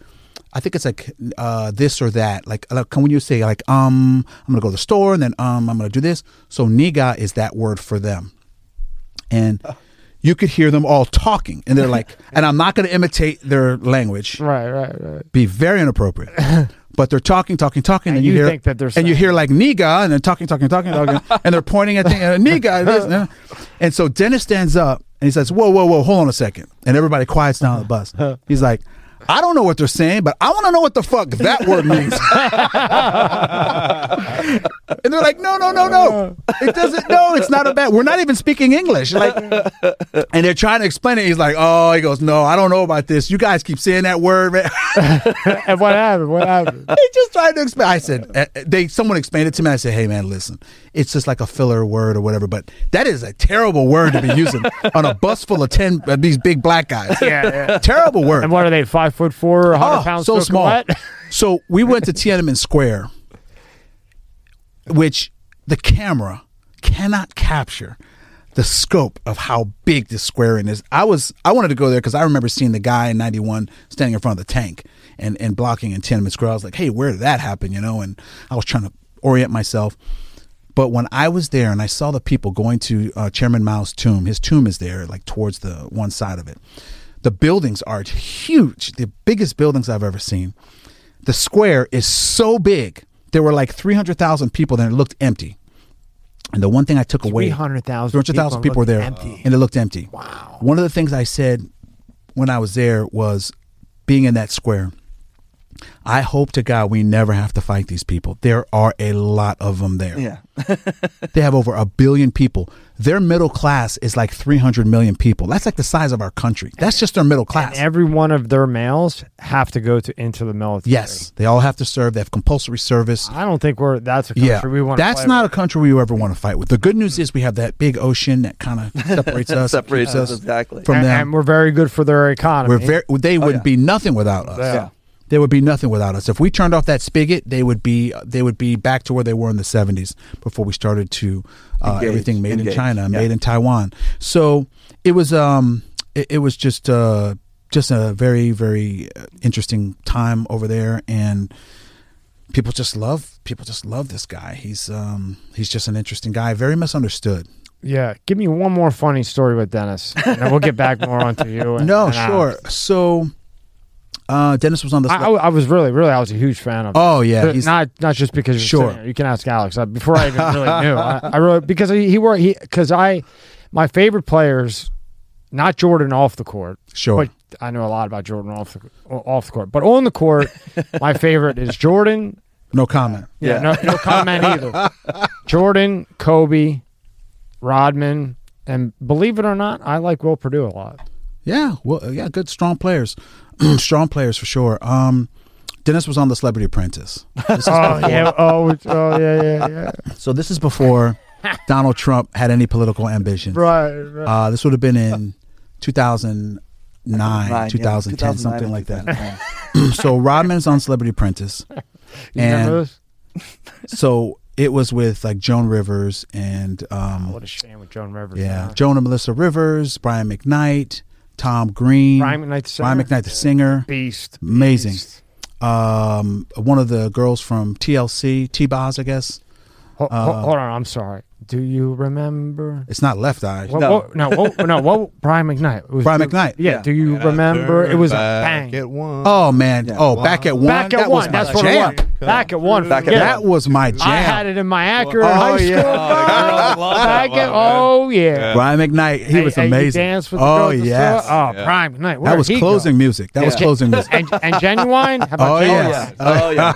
Rock that pony. All right, anyway. you know what I'm talking about. Absolutely.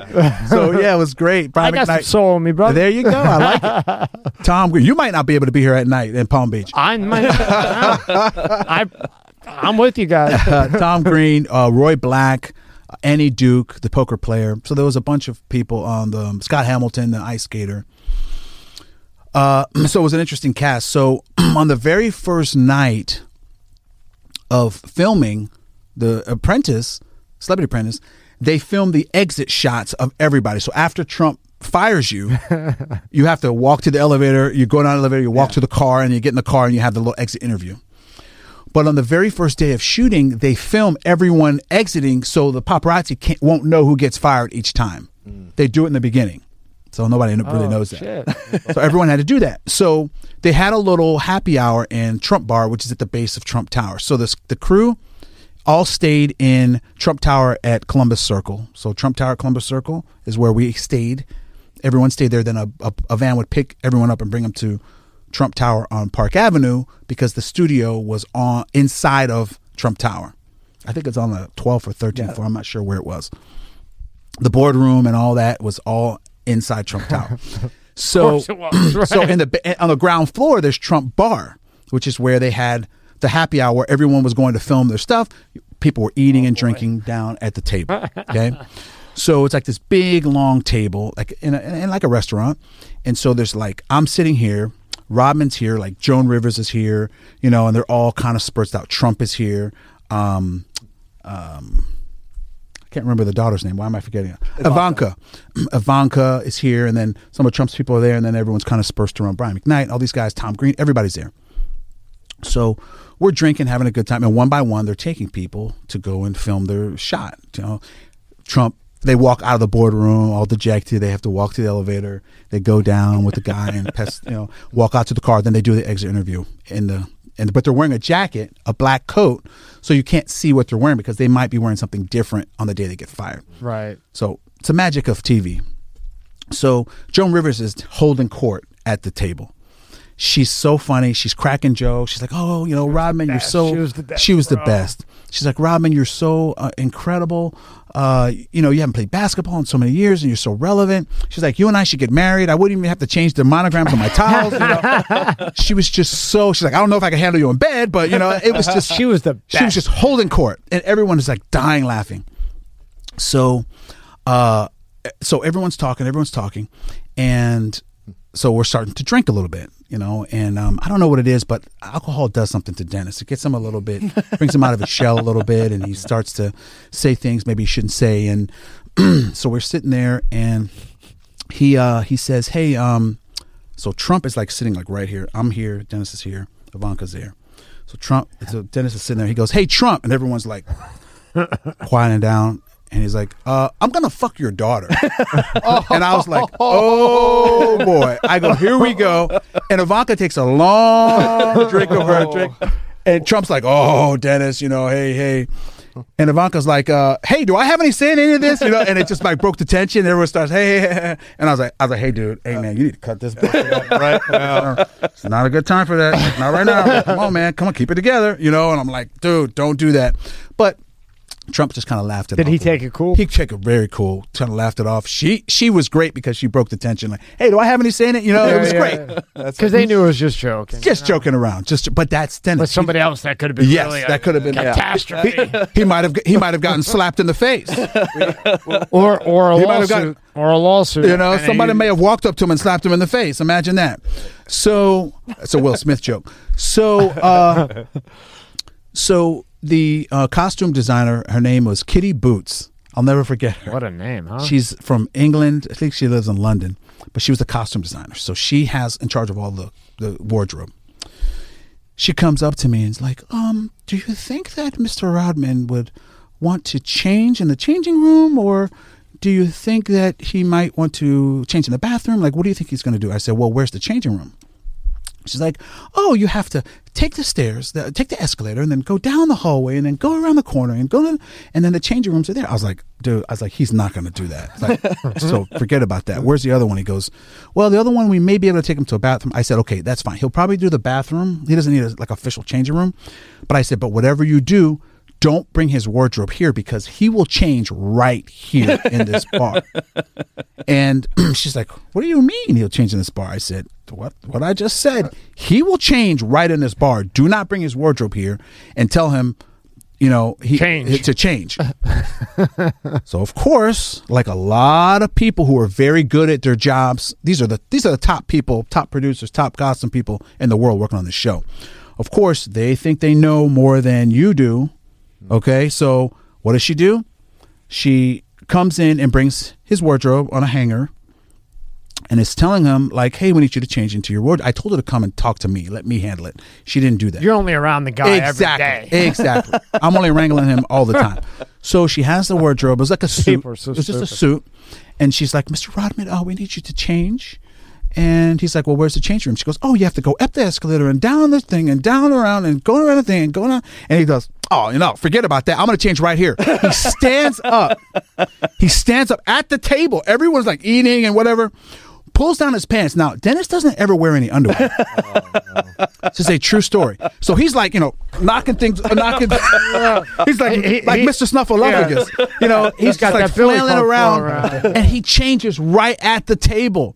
And I'm like looking, everybody's looking like, oh my god, is he really doing this right?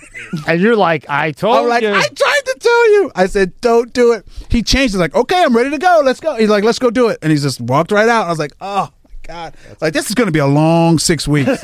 and verbatim, you said. I tried to warn. When, when she when she said left, right, left, you said he ain't gonna do it. He's not going to do it. and I tried verbatim, to warn him. he she did. He pulled his did- pants down right right at the table.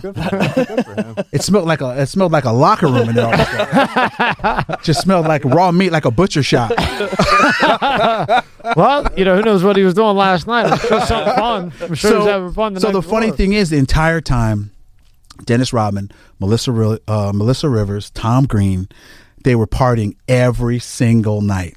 I can't imagine partied Tom together Green with every Dennis single- partying. That has Those to be two? bad. Oh, it was crazy. And, and Halloween happened to fall while we were no. there. And I remember we and went you out. You got to keep all this under control. Yes, it was hard. With like call times were like six six o'clock call times. It's crazy, crazy. boy. So we're all in a cab going somewhere. It's Halloween night, and we're in a cab. So it's it's New York City. It's bumper to bumper traffic. Tom Green is like hanging out the window, like just saying jokes to people. People are coming up to the car. He gets out of the car at one point, and we like lost sight of. I didn't even know where he went. He's like talking to people, rolling down the windows. He is so funny. He is so like Freddy got fingered and Road Trip, and he's just so funny. And anytime he does stand up, I always go to his shows He is to catch him. He's in a van now. You know that? Yes, he's in a Doing a van. He's got his dog. Yes, amazing. I'm, I follow all of his stuff. I talk to him all the time. Anytime he comes to Miami, uh, matter of fact, next time he comes, you should come. Come with me. Yeah. Well, absolutely. Yeah, I always go to his shows, and uh, it's great. We usually will have dinner after whatever because he doesn't make it down this way that often. But I, but he has a house in Costa Rica, so sometimes he does like to come through on his way to Costa Rica, and um, but it was it was those guys every night. They were partying every single night till four or five in the morning. They were at like strip clubs and just like what you think Melissa Rivers, this little conservative, you know, valley girl. She was out with them? She was out partying with. She was going. She was going toe to toe. rivers are cool as They're hell. cool. and I got to tell you, Joan Rivers, for as for as famous as she was, she was the nicest person. Everybody I've met since I've done this, like celebrity wise, they all right. Everybody we know that that knew her She said that was she's just the sweetheart. sweetest person. She was so funny, so funny, Shame always to go cracking the way jokes. She went to, huh? Such a oh shame. shit. Yeah. Such a shame. She was so nice. She loved Dennis. Oh, loved him. I bet and she she always had a crew of people like walking behind her, primping her hair and her makeup. She had all these little people following behind her at all times. Like, You, you know, dressed- from like, watching, she always looked from perfect. watching her stand-ups, right? You know, Yeah. Joan Rivers. Yeah. I could see how she could understand Dennis. Yeah. Like- Sure. Like, I, I could just see in her, like she could understand him. Sure. She- Personally. she's, she's old school, and and that's the thing. Those comedians like that, like you know, uh, they they they just had a an aura around them, you know. For and, sure. And, and I think that was the thing with her, is that she was that edgy comic when it was before the edgy comic was. oh, I forgot. Andrew Dice Clay was on it. yeah. Oh, he's. a, I try. He's he's stopped he doing was so podcasts. he was so funny. So he, I remember the very first day of filming, they filmed like the uh, opening sequences where like, um, oh Herschel Walker was also there. Oh, so like wow. Herschel Walker with his Heisman and Dennis Yeah, Rodman like with great a basketball and all this stuff. So they're filming all this stuff, and Dice Clay shows up late.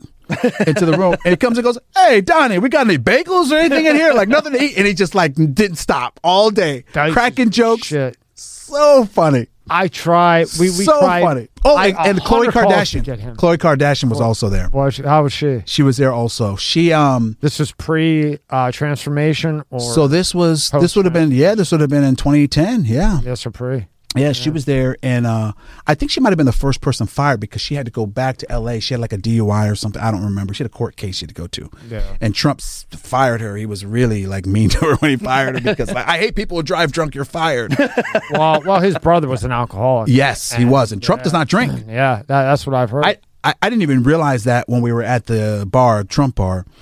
I had no idea he did not drink, and he didn't drink. Didn't drink. So when Dennis got fired from the Celebrity Apprentice, he was fired. Uh, he was the um, the team leader, the project manager. Sorry, and he was supposed to run the hotel. This hotel, and these guys were uh, coming uh, and, and they needed a car to take them to Tao, the steakhouse. And uh, so he was like working at the valet, had like on a little vest, and he's like running the valet and running the whole project or whatever. So these guys come and they, they're going, hey, we need a car. We're going to Tao. That's Dennis's favorite restaurant in New York. And the so Dennis like, oh, I'll get your car. So he calls, you know, for the limo or the, you know, one of the black cars to come up. And the guys get in, and one of the guys rolls down the window, goes, "Hey, Dennis, man, um, we're gonna go to Tao, man. Are you coming?" And he goes, "Hell yeah, I'm coming." he like takes off his vest in the middle of the production. He's like, "Hell yeah!" I'm, and he gets in the car and he goes to Tao while he's the project manager. My phone is blowing up. Producers are like calling me, like, "AJ, he left the set." I go, "What are you talking about? He left the set." He's at Tao. I go, "Ah." he left and he ended up getting fired. he got fired that night. So the next day after he got fired, Mr. Trump wanted us to come and meet with him in his office. So we go to Park Avenue and there's a famous picture of Dennis and Trump together. I actually took that picture. Um, probably should have like copyrighted or something. That picture has been everywhere. Probably worth a shit. It probably worth a lot of money. That picture has been everywhere, and um, so we go to his. That picture right there on the left is the one I took. That that picture I should have copyrighted. Good that's, for that's you, my man. picture. Congratulations. Uh, so we go into Trump's office, and his office is kind of interesting because he doesn't have anything on the walls. Everything is on the floor, like Not to autograph. interrupt you. I started memorabilia. wearing Ed Hardy because of him. Yes, Remember when he was Oh, the first one to I start love pushing that? Hardy, yeah. he was very good friends with I had the wristband. Christian Audigier. Yes, he was very good friends. because friends. of him. I started Yes. rocking Ed Hardy. we used to go to Culver City, their warehouse, and he, they would let us take anything we wanted. Sorry to We'd- interrupt you, bud. No, it's okay. We'd fill up boxes of Ed Hardy stuff, hats and shirts and belts and all the rhinestones and all. That. And we would ship it all back to Miami. But um, he was good friends with Christian Audigier, the guy who owned Ed Hardy, uh, the clothing line. So we're in Trump's office. He has nothing on his walls. Everything's on the ground. I don't know if they were just renovating or what they were doing, but uh, you know, like Mickey Mantle jerseys and all these things. Nothing's on the wall. I thought it was kind of weird, but whatever. So Trump looks around, he kicks all of his people out. He goes, Everybody get out. So it was me, Dennis, and Trump in a room in his office on Park Avenue for like 45 minutes. And it was like unbelievable. This is in 2010. No one knew he had any desire to run for president. And I, it was just like, just a meeting of Trump and Dennis, and we're just sitting there talking. And I snapped a picture of that meeting. Matter of fact, I don't think I've ever published that picture. I still have it. I'm going to copyright that one. Yeah, Uh, you should. so so yeah, it was just the three of us in his office for Was was it a good 45 minutes? It was incredible. It was I was just a fly on the wall and just uh, talking to them, and he was just talking to Dennis because they've been friends a long time, and they were just you know talking about the show, and he was asking Dennis like what's going on with you and the drinking, and he was like Yeah. basically Trying to help him out a trying to help him out a little bit, and uh, but it was just amazing just to be in that room, you know, because before Trump ran for president, he was very much, um, uh, you know, was very much a business icon, you know. And for me, being a business, very business uh, centered guy, um, it was kind of great to be in that, just to be in that room with him. It was, it was kind of cool. Do, do you like Trump like now? Like I do, after the so- president and everything? Like, how do you feel about him, and So- how does uh, Dennis feel about him? I'm so, just curious. so he and Dennis are very good friends, and he was a big supporter um, of Trump, and uh, he, you know, was tweeting about him and, and, and campaigning and things for him.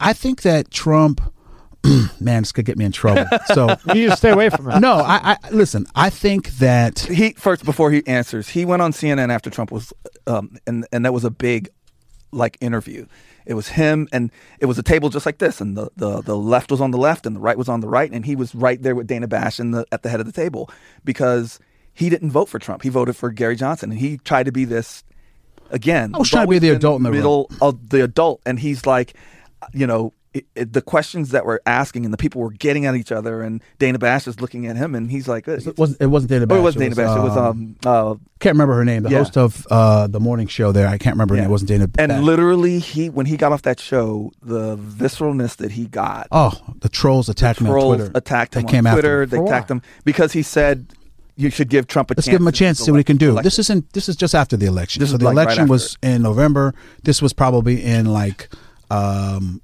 like December. He hadn't even taken office yet. And so they had a panel of people. Some voted for Trump, some who didn't, and I voted for Gary Johnson. I was the Johnson voter. And uh, while I while I know uh, President Trump and I like him, he's always been very good to Dennis. Anytime we've ever needed him, um, you know, we'd call Keith Schiller his right hand man, and he would help us with anything we needed. He was always there for us. He was always great. I always believe that being the president is very, um, uh, it's very difficult. It's complicated, and for someone who's never held office, at the time my position was I wouldn't vote for anybody who's never held office to be the president. I don't just don't know if they know how to be the president. um, and so I did go on CNN, and I was on the voter panel as the Gary Johnson voter, and uh, yeah, I got attacked, man. Yeah. They came for me. I mean, they came They came after me. Oh man, right? they Yeah. came Yeah. after me. But the thing is, what's interesting is I said, "Hey, let's see what the, let's see what he can do. Let's give him a chance. See what he can do." And now, when uh, Biden got elected, and everyone uh, on the right was attacking him, I was in a great position to say, "Hey, let's see what he can do. Give him a chance." Because I said the same thing about Trump. So I think that it gave me a little bit of credibility as far as being uh, very open minded to trying to give someone a chance who was elected by the people. I think that should mean something. And um, So you know, it, it, it it's it's interesting how sort of the world sort of circles around and turns around and, and, And- and comes back. and I think that's the thing with me and him is the, the there's a there's a hypocrisy on both sides of the aisle that I think is disingenuous to an argument or even a discussion basically because the same ideas that you have on one person should be the same thing that carries over to the second person. And you see that you saw that definitely in the trial uh, in, in the in the hearings for for the Judge Jackson. You know the the the, ra- the right rallied oh she's this and she's that and she's this. And it's the same arguments that the left had when they bring on a conservative judge. You, you, you, you, you should hold the views. If you don't want to see partisan politics or you don't want to see a partisan argument, then you should hold those same type of views when it's not your person that you're pushing. And and too many times we see the left attack because she, they may be pro or pro uh, anti-abortion or or gun rights or something like that. But then when they put up their person, the left goes, the right goes the same freaking thing. it- it's always the opposite. It's a hypocrisy that That's I why think this two party Yeah. thing is just crazy. it's a it's a disingenuousness. The way if you're if you're if you don't want to see partisan politics, then Don't be don't partisan. be partisan. Yeah. Yeah. I Period. think I think if we had a viable third party, a viable absolutely. third party, it would dominate. Because I think most people are in the middle. I'm socially very liberal. I'm fiscally very conservative. I'm pro police. I believe in uh, you know the Second Amendment. I believe in reasonable gun control. I'm a I'm a registered Democrat. um, and I like to say I'm a gun-toting, meat-eating Democrat. and And he I does have his gun. Yes, he I- does. and you like gas. Yes, I do. Uh, I, I I just feel like most people are, are in the middle. I think most people are where where I'm at. I'm in the. I'm always in the. I'm in the middle. that. We always talk about on here. I think the general public is in the middle, and you get forced almost to say You have to pick a you're side. Democrat, Yes. Yeah. So I have, Have to pick a vote for- side. I cannot vote for a Republican, or I cannot vote for a, or a, you know thing. Instead of picking the right guy for the position. for the position, and based off, everybody has ideals, right? Yeah. Abortion's a big one. If- Always. There's things like that. if people would be up the if if if a, if a candidate was truly into the middle, they would dominate. They would absolutely dominate every single election. but they keep trying to uh, it apart. Try to go to the side that they Well, are it's- on, and, it, It's, and it's it's, and it's like you have the bad. Freedom Caucus on the right and you have the Squad on the left. Mm-hmm. Most Democrats don't agree with the Squad. Most Repub- most Republicans don't agree with the Freedom Caucus. So I think most people are really in the middle, and I think that's where if there was a way to to to, to you know to harness And all that or energy. a- alleviate the left, the right, The the, middle, left and and the then you right. go. Whoever wants to run goes and runs. Yes. there is no left, no right, no middle. So that way, if you go into your job and you say I'm a Republican, but Right. the boss is a Democrat, you don't have a job. right. They all run. Whoever wins gets the majority of the Senate and the House too, Mm-hmm. right from the gate. That way, the four years that they do have, hey, look, the people elected him. You got to deal with it. Absolutely. Okay. You have see what he can do. Let him pass the bills because in four years, if he's bad, somebody else can Somebody come else in can and come retract him. You can But the rid of way it is now, even if you have the best president in the plant, if the House and the Senate aren't one party, They're not gonna it- get it- it's done. just it's, And- it's a and- cock block for and, four and, years. is And again, and that's exactly and right. that's the biggest that's the biggest thing. And I think I said this on the last time I was here is that we have a very ill-informed and and and, and a very ill-informed electorate. I'm going to keep it nice. That's the that's the term. And you have people that don't understand what it is to be what the president's role is, what's Congress' role, and what's the judicial the, the judicial role. And you think that peop too many people nowadays don't understand that the president isn't king. He's the enforcer of the law. That's what the executive branch is. The conservative, uh, the, the the the the Congress is conservative, and I fought. My brother and I, agree, we we disagree on something, but we're kind of the same. And we both have talked to our friends that are liberals that wanted to get rid of the filibuster. I said that's the It's a worst terrible idea. thing that you could ever do because the filibuster was put in so that you could meet halfway or partway Yeah. to where if it's the right that's controlling or the left, you can get 10, all you have to do is get 10 people. 10 and all you have to do is adjust whatever your your ideology is.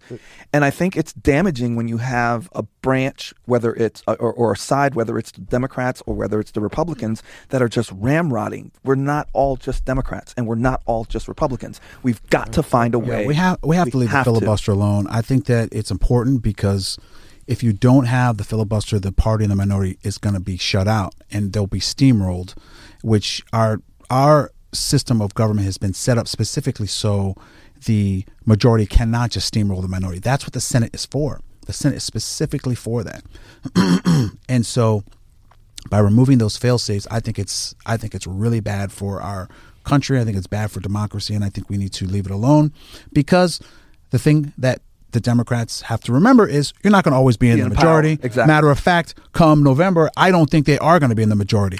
Partially, they've squandered they've squandered control, and I think that they have taken up an agenda which I don't think helps the average person. You know, I'm a kitchen table guy. I don't really care about a lot of the other noise that they talk about. Um, I'm really focused, and I think everyone should be very concentrated on you know economic issues, jobs, the economy, um, our energy policy. There's so many different things that we could be focusing on, and we I think that the Democrats have squandered a great opportunity to do some great things. They've been um, and it has created a lot of it's created a lot of uh, issues for them, and I think they're going to pay dearly in the midterms. They had a shot this time. Absolutely. To They have complete control. To, to really kill shit. They have complete control, And- and, I think they w- squandered it. I, And- and, and and not only that, they're gonna they're not gonna always be in the majority. They, have to remember what worse decisions could you make? And I would say that whether it was a Republican, 100%. Democrat, But- but this is- independent, whoever it was, I would say you cannot have made worse decisions But in Tommy- two years than this guy. But Tommy, you just this- couldn't it's, have. it's a cycle. We, we we we go through the cycle every single time. You get the Democrats that'll get in control, they'll screw it up, and then the Republicans take over, and the Republicans get in control, and they'll screw up, and then the Democrats. It's a cycle that has to Always. stop. It has to. And and again. The worst thing you could do is remove that filibuster, so then you get that gangbuster oh, of, oh, of, of rule, and then guess what happens in eight years when they can't get everything great? Then the next party comes in, and all the stuff that they Nothing happens, and inflation is through yeah, the roof. It's, it's ridiculous. It's it's absolutely ridiculous, and it's going to take.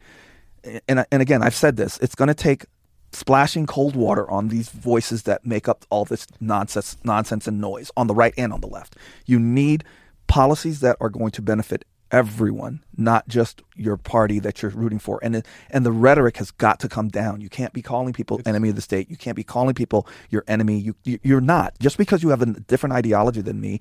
We should be able. I can call you tomorrow and say, "Yo, me and my brother are going to be in Miami. Let's go. Let's go have some dinner." we may not agree on everything, but you're a good person. You're a good guy, and you. We need to get back to that because it never happened. And I'm a, like I said, I'm 53. It never happened in Reagan. It never happened in Clinton. It never happened in Bush. It never happened in Gore. Uh, uh, uh, Gore. it never happened in Bush. that. In Bush too. And they, we've got to get back to that. And and when you see when you see Obama and Bush, who were diametrically against each other, sitting and talking and laughing and joking, you got to say that we got to get to that where we can sit down, disagree, but still go have dinner, go have a drink, and go have and chill and just relax and not be. uh, We we all would yeah. love that, but I think that's uh, fantasy. It's a pipe What dream. were you gonna if, say? If, if you pipe look, I just looked at uh, today actually because about the uh, woman who was just um, uh, nominated. Jackson. You're right. And I looked back, it just caught my interest, and I saw the vote, right, the numbers, right. Yes. And I went to the one before Kavanaugh, right, and I looked at his vote. That was But fucked hold on, up but hold on. I looked at his vote, and then I looked at I think the one right before that that vote. They were all very close, right? Yep. When you go back before that, it Yeah. was like Landslides. 70 Yeah. 30. Yeah. Yeah, Ruth Ruth Bader Ginsburg, Yeah. very Not the last liberal one. justice. 93, She- 93 she, to 7. yeah, she was 93. She got 93 votes. So times have definitely changed. You look at that and you're like, how from that point can they sit? Because they sat in a room, they sat together and they said, hey, and and they went through everything, and they probably threw some bad stuff about her and some good stuff, and said, listen. Overall, she's a good person. Why can't you make this decision? Because you consider yourself a Republican, you consider yourself a Democrat, and you can't vote for a Democrat. but but that's the biggest but- problem. That's the mm-hmm. biggest problem in it is that you can that, that they're no they're not looking because if you listen to the exit interviews of every single senator that's a Republican, they're like she's a great person. She's got the she's got more credentials than anyone sitting on the court currently. He debated against her, by the way. Did he he didn't really? tell you that. She she was in debate tournaments and I was there. She was Yeah. uh, she would have been a senior. I was a sophomore. She was in a different event Yeah. than me. Did but you like her? We used to be The only the thing same- they kept saying was about her uh, same. uh, the child. Uh, yeah, but if you look at but if you look at the, I the- didn't look, so I have no. yeah, but if you look at the I, other I'm not going to make an Th- opinion. those on were mandatory minimum uh, issues. and I mean, again, that's set by she's Congress. qualified. It's not her, Yeah. but she's qualified on the level more than anyone else that's sitting on Congress. So you you can't tell me that again, this partisan, the same way you, and then to to go on, and again, this is what pisses me off, to go on and then crack on and whip on partisan politics when you're performing partisan politics. Because if she has got the credentials and she's busted her behind to get it, It, it it- it's that it's that left right thing. But, it is. but one thing with her when they were killing her on that low sentence thing, I know guys. This sounds crazy, but they would order hookers, Yeah. and the hooker would say, "Hey, look, uh, I'm going to bring my friend, okay?" And you know, a guy that I know was like, "Yeah, sure, you know, bring a friend, two, two for one, you know, Right. right. you know, instead of a grand, you know, you give me two for twelve hundred. You know what I mean? Right. Okay. So he goes and meets, and now remember, this is 2020, 2019. So a girl that might be 14 with some dark eye makeup on and everything else, she looks 21. oh yeah, you got to Okay. ask for ID. Right. So now it was a setup. It was a sting operation. Wow. So he goes and meets these two, and I saw the pictures and everything from the internet. The girl looked 20. I mean, you would think she was at least 22, 23. Right. Now, in that situation, I don't think many guys are saying, "Excuse me, how old are you?" Yeah, you know check what I mean. ID, right. You're kind of giving the cash, and that's it. Twenty years, okay. So when I heard that about her, the Tenderonis. Stay away from the tenderonis. but when I heard that, uh, but when I heard that about her, I didn't do any research, so Yeah. I never made an assumption because how if she lower gave a person a reasonable sentence in that situation, Right. where the guy didn't know the girl was Right. 14, Right. set up on a sting because the mom got caught hooking. So the feds wired her and said, "Hey, get one of these guys to do this, mm-hmm. Yeah. and we'll we'll knock your Well, year off, and we'll give somebody else twenty, right?" Wow. That's crazy. So without the research, you don't know if maybe Judge Tom, maybe instead of giving a guy like that twenty years, who should not get twenty years Right. for that, maybe five. Yeah. Yeah, she she was going off of the sentencing guidelines. My I, and I'm not that well versed on. I'll be honest with you. Yeah, but I'm- she was. Um, there were some federal sentencing guidelines which I believe she was going off of, which is why some of those sentences were lower. But I think that you are. When you look at Supreme Court nominees, that's not typically how it the process, the confirmation process works. You know, is is someone uh, qualified? Do they have the ethical standards? Do they have the education? Do they have a knowledge of the law? Like these are the things you look at. And elections have consequences. You know, when uh, President Trump wins, he gets to pick justices. When Joe Biden wins, he gets to pick justices. So whoever wins, you get to nominate justices, and you can't just say, "Well, I'm going to oppose them because maybe their rulings or ideology, maybe they're too activist for me, or they're Yeah, too conservative it- for me." Like that's not the standard. No, and in that situation, see, they don't explain it, and they didn't. And No. what they did to Kavanaugh was, But wrong. again- but that, again, that was a sick But, but, situation. but, But, again, with her, the same thing that they're in, in yeah. federal court, you don't know what went on in that federal Yeah, court exactly. because you have a P. I'm very familiar with federal court. Yeah. You have a PSR lady, so she, even though she has no idea who you are, she holds a lot of weight. Yeah. So when she goes through the paperwork, she might recommend the downward departure because of A, B, C, D, E. Yeah. Then you have the U.S. attorney that has an input. You have the assistant U.S. attorney input. You have the investigator that has an input. So when they say she gave lower sentences, well, before you say that and that she went light on pedophiles, Right. did you read all the cases that she did and the circumstances around it? Probably not because Probably you didn't not. mention it on the news. Well, her explanation was was was was I thought thorough because she was saying 20 years ago when it was paper that these people were taking pictures and you would distribute 500 now you've got the internet where it's not you know it's it's you put it out and it's a billion or a Yeah, million hundreds or of hundreds of thousands, yeah. thousands Where she So- got murdered though was yeah. when they asked her, "Do you know what a girl was?" yeah, well again She got, uh, but yeah, but she got killed by a lot of people. but I mean, look what happened to Disney. But again, the whole thing on that is that's that's not she really shouldn't answer that because something like that might come up in her cases and that's the standard MO is to say, you know what, I'm not going to answer anything on that grounds because that might come up in a case and I can't bias myself towards that. That would have been the right answer. And, and and I think Right. that's what she should have said. But again, Right. the whole thing, the whole thing is is is it's we need a lot more research and a lot more different things and to to, to even deal with Go a lot of the stuff that's going on here. Now, all the Fortune 500 companies you worked with, Yes. what's your opinion on Elon buying the majority of uh, Twitter? I mean, that- that's a huge move. Listen, I'm I'm a big fan of Elon Me Musk. too. I Me and you think both. he is. I say this all the time. He's the Einstein of our time. Wi- without, in my, without question. Here's We, the guy. we, we who- had the argument the last time. I had his we've part. I had his partner, and bro, they are going to Mars in seven days. Yes, he's he's building his own molecules like to- so this that the matter don't hit. This is a guy Elon. who helped the stuff. You can't doubt the Elon. guy who helped He's your you get- brother, but he don't know. He's, No, he- he's he's, out there in sci-fi. So he's, He's wrong. You think love he- you, but you're he out there. like Elon Musk. Yeah, so he he he went to pay. He started a, company before. Went to PayPal. Said, you know what? I'm gonna I'm gonna start a rocket company. And people's like, a rocket? Co- are you crazy? You can't do that. Only governments can do this. He's like, all right, watch Amazing. me. So he did it. Started SpaceX. He goes, you know what? I'm going to build an electric car. I'm going to start a car company. You know how many car companies have been successfully started in the last hundred years? Like none. None. So he goes and he starts Tesla, and everyone said, You can't do it. There's no charging. There's not enough range. You can't make it. And he found a way to do it. He found a way to make it. The federal government's now building all these charging stations. They're this huge infrastructure bill. They're trying to put charging stations and make it more. And now everybody has. Did you see the Super Bowl? Every commercial was for electric Electric cars. car, yeah. That's Elon did that. Mm-hmm. And he didn't He mean it did to be like that. No, he did it. So again, my argument is it's not Einstein. He's more of a, a Henry Ford, and that's my thing. No. No, I think completely no, no, wrong. no. I Listen, think he's a Henry Henry Ford. Ford. Listen, whoa, I whoa, think whoa, he's a whoa, Henry whoa, Ford. whoa, whoa, whoa, I think whoa. he's Completely a, wrong. Alex, Alex, Alex, Completely wrong. Alex, Alex. There, there, there have only been four. There have only been four organizations. I love you, but hold on a I- second. I don't know what Hold you're on a second. talking There have only been four organizations that have ever put a person, a, a human being, and a satellite and orbited the Earth: China, Russia, the United States, and SpaceX. Hmm. Well, a- a- and again, Four. That's it. A- again, Four. How, my- how, how about Neuralink? And you want to compare him? No, no, in two no, years. no. This in- guy hold on, is- in two years. If you're paralyzed, they approve. Oh, they, they're only approving I- I- one. again, you are no longer here- paralyzed here- in two years. Here's This here's guy's Ford- amazing. and Again, He's- here's I think my- it's a great move. He Gotta bought talk to your into Again, Twitter. here- Listen, I think it's a great move. He bought into Twitter. Oh, I it's think a- it's, it's brilliant. Brilliant move.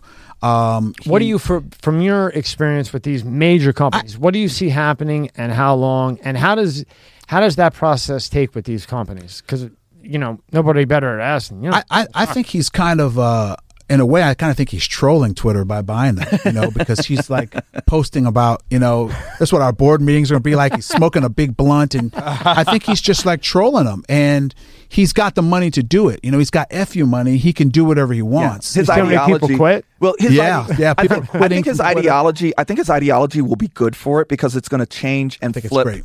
And it's going to flip Twitter on its head. And I think that's the one thing that he does. He you can't say you can't say that he doesn't have the ide- the ideas. The ideas are brilliant. And and again, I said this the last time.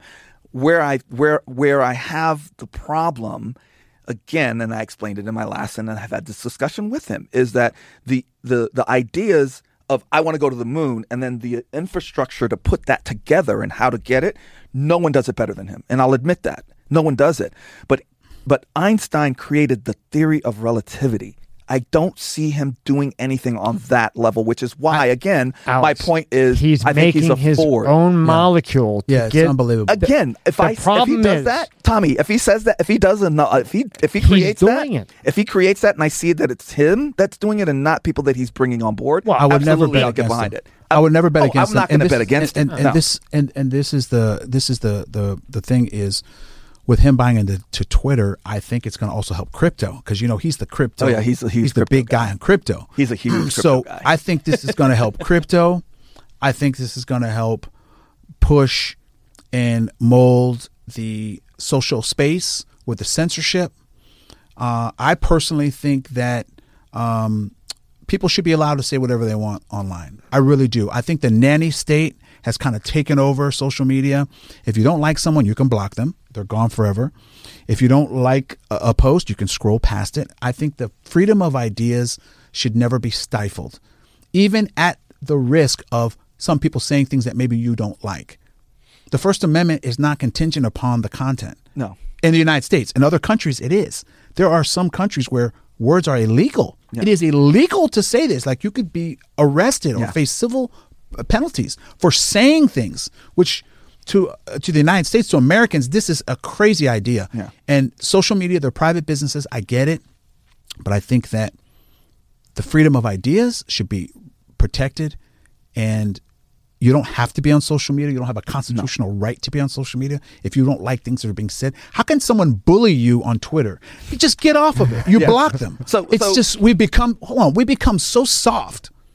We become so soft. Oh, this person is bullying me on Twitter.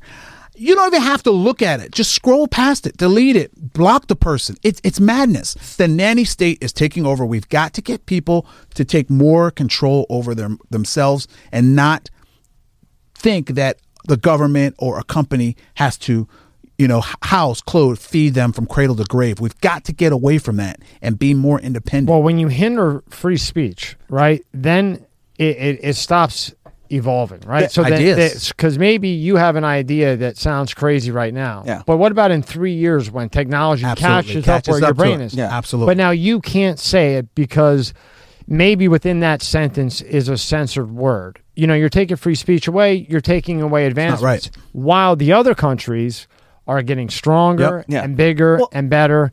And what I think Elon's going to do is play with them a little bit because he's like a little kid. Oh, of kind course he You know is. what I mean?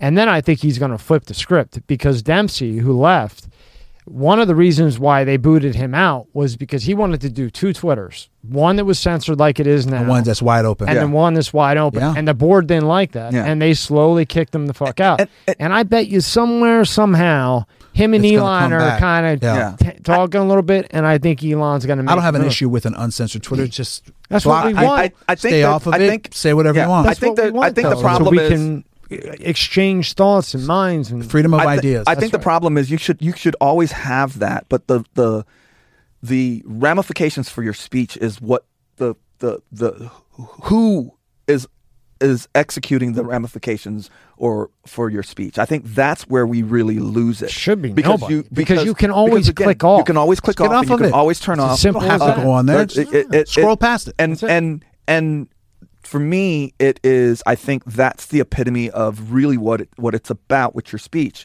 there should be ramifications like again you, you you've got you've got people that like martha stewart you know uh, dropping the M bomb or finding whatever it, it, it the, the ramifications are going to be there people are going to then take think that, that choice was, and that wasn't Martha Stewart. That was the other one. uh, not martha The stewart Southern um, one. uh, uh, uh, um, Paula Deen Policy. So let her say it. yeah so let her say it. but Who cares? But again, she says it. Then there's a ramifications. People stop supporting her. People stop doing that, and that's exactly. And I they don't, have don't a need problem to with that. censor Yeah. because if I don't she, need the if, if he or she says something bad enough, People- society yeah. will, will handle it. exactly. Well, that's the free that's market. is. That's where the free Yeah. market the, is. the free And market agree with that. forces will always balance these things out. I, I think, again, the nanny state is something that we should uh, reject.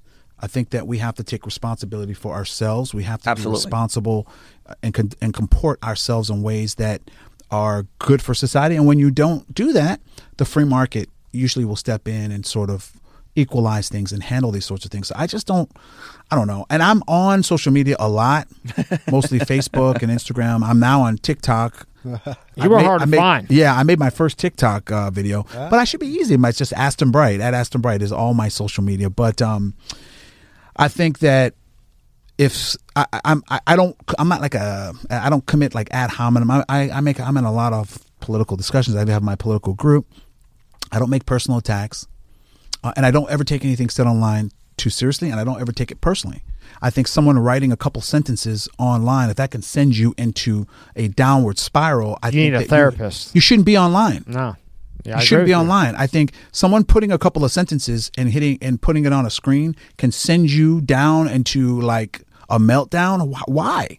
Why someone you don't know, you've never met, has that much control over your state? Like how? How is Uh, that possible? You Like- need to go get in a couple fights or Yeah, something how- and realize how the real world is. That's crazy. So even even crazy when to me. even when he was attacked from that C, that CNN interview, he was just laughing it off. and Yeah, and, it's no and, big and he's he's made he's been on he's been on Channel 10 here and he's made some statements and people are trying to cancel him and all this other stuff and I'm just like I just laugh I laugh at it because he's just like yeah whatever. Like he's gotten into knockdown drag out fights with my sister cuz my sister is like and he just laughs and he just I don't take Yeah, anything. he doesn't personal. Take it can't. personal You and you can't. can't I don't take it personal. yeah and you can't so now tell me about the EVP part, uh, uh, the EVP partnership that you did, and you, it was a Jewish Federation. Yeah, I am reading this because this is a lot to read. That's okay. It's okay. Get- I'll let you say. So the um, so Why am I even going to attempt to say these massive words? Let him say the words. so I'm a I'm a firefighter uh, with my city. Volunteer. Which I'm a is great. volunteer firefighter, and um, Congratulations. thank you. It's the greatest thing I've ever done. And um, in 2015, I got involved with an organization out of uh, Jerusalem called the Emergency Volunteers Project. This is a group of first responders in Israel that um, started a, an organization that comes to the United States to recruit and train firefighters from the U.S. to be deployed in Israel in times of crisis or war or whatever. What most people don't know is there are 29,747 fire departments in the United States. Only 9% of them are paid departments. Wow. Most people don't know that. I don't know. 70%, 70% of all firefighters in the United States are volunteers. Wow. So that's a shocking statistic, a shocking number. Most people don't know this. Very shocking. So in Israel, the situation can be very dire if there's ever a war and any kind of really big natural disaster, because uh, Israel's about the size of New Jersey, and there are only about 2,000 firefighters in the whole country. So in Palm Beach County, there are probably there are probably 6,000 firefighters in Palm Beach County alone, where we are right now. And in all of Israel, there's 2,000 there's 2,000 in the whole country. So when there's a big uh, war or any kind of big event, they need help. And so the EVP recruits us and trains us here and gets us ready that on a moment's notice we can be deployed and sent to Israel. And I've, I've been deployed there twice. Now, how, how was that over there when you went there? Because uh, when I was reading about it, it seems like it was uh, quite a situation. It was absolutely one of the most amazing and one of the most terrifying things I've ever done. Oh, So see, you seem both. normal. You don't Yeah. seem all. I, you know, you don't got like your eyes It like both. you don't have one eye going that way, one eye going the other way. So it was it was an incredible experience. Um, I don't know if I knew what I was getting myself into when I first decided to do it, but it was incredible. So in 2017, I was there in Jerusalem, and we were running calls. I mean, we would go to a fire call, and and is, Israelis do the same dumb things Americans do, leaving pots on the stove. Uh, they get stuck in elevators. There's fire alarms. There was a fire at the uh, Jerusalem post office downtown. Like the same mundane kind of stuff that happens here happens there. So the being a firefighter is a firefighter. But in 2018, I went when I was deployed again. It was for uh, dealing with uh, some fires, arson fires that were being started out of Gaza by Hamas. They were taking kites and balloons and, and uh, weaponizing them with incendiary devices and floating them into Israel and causing fires. that's where the terrorism kite. That's where comes the terrorism kite comes from. Holy shit. So in my city and the city of Plantation, we had about 35 fires last year, all of last year, 35 fires. We have about 100,000 people in the city. Between May and August of 2018, there were over 1,000 fires started in southern Israel out of Gaza, over a thousand. The last day I was there before I rotated out, there were 26 fires that one day I was there. To tell you how unbelievable this And, and there's no was firefighters to help. they it was all hands on deck. They canceled all the vacations. They had the IDF, uh, the military was helping. It was it was nuts. It was absolutely insane. And what happens is the Americans go in to help uh, fight these fires because there's just not enough there's just not enough manpower to do it. And so yeah, so we were stationed along uh, the Negev, which is like the southern Israel, like um, Ashkelon, Sderot, uh, Netivot, Beersheba. So we were sp- sp- interspersed throughout the south. And when a fire would come in, or a balloon would come over and start all these fires, we'd have to go out there and fight the fires. Now, a fire doubles in size every 90 seconds. So when you're talking about a very dry, arid place like Israel, it's a desert. So when you have these ash and hot embers dropping down from these kites and balloons, they can start fires very quickly, and, they, and there's the wind is whipping off the coast, and you have a raging inferno, a wildland fire raging, and these are some of the most dangerous types of fires to fight because you don't typically fight them with water. You have to dig trenches and bulldoze, and you have helicopters coming in and, and water planes, and it's very, very, very dangerous. And so we would go in to try to help. But in the meantime, there are also still normal calls. There are fire alarms. There was a synagogue that caught fire. We had to go to like so. There's also, in addition to all these fires, there's still normal everyday calls. Right, because you have the massive things coming at you, but then you have your daily, Every day, everyday. somebody left the situation. pot on the stove. and there's nobody there There's to nobody help. there to help. Wow. Someone's in a car accident. They're Yeah. trapped. They need the jaws of life to come get them out. Like those calls are still coming in. It's not like they stop No. because there's a big situation. They don't stop. right? You wish. No, they don't. They don't stop. So we were running those calls. We were doing these things, and I got to tell you, it was, um, it was it was an incredible situation. So along the Gaza border, there's like a demilitarized zone in between Gaza and Israel. And there were a lot of fires in there because a lot of the balloons would kind of fail to launch. They kind of go up and they come down. They start fires in this little area. So we're fighting a ton of these fires. and all of a sudden, the IDF tells us to take cover behind one of the fire engines. And by the way, the fire engines in the south that we were using are armor plated, bulletproof fire engines. Hmm. These are like tanks, but it's a fire engine. It's- I mean, didn't even know anything like this existed. Me neither. So we're on these fire engines and we're wearing bulletproof vests and Kevlar helmets also, by the way. And the firefighters there carry guns. Oh yeah. And I remember the first time I saw You're like a war. Yeah, it's you're in a war zone. The first time I saw the, one of the officers put on his 45 on his in his holster when we were going on a call, I was like, "Why do you guys carry guns?" And he's just walking to the engine. He looks back at me and he goes, "Terrorists." Oh. What do you like- What do you think when he said? I was like, "Okay." I was like, "All You call him and tell him that? no. no, I was gonna say. so we're fighting this fire right there in little uh, DMZ between Gaza and Israel, and um, the IDF's like everyone take cover. They spotted some like Hamas snipers in Gaza because Gaza is like right there. You can just see it. It's just, there's a wall, and there's you can see in there. And I guess the IDF they have spotters, they have drones, they have predator drones overhead flying. There's tanks roaming around in there. It, it's insane. And so we take cover behind one of the engines. So when you don't put water on a fire, it's going to continue to grow. A fire doubles in size every 90 seconds.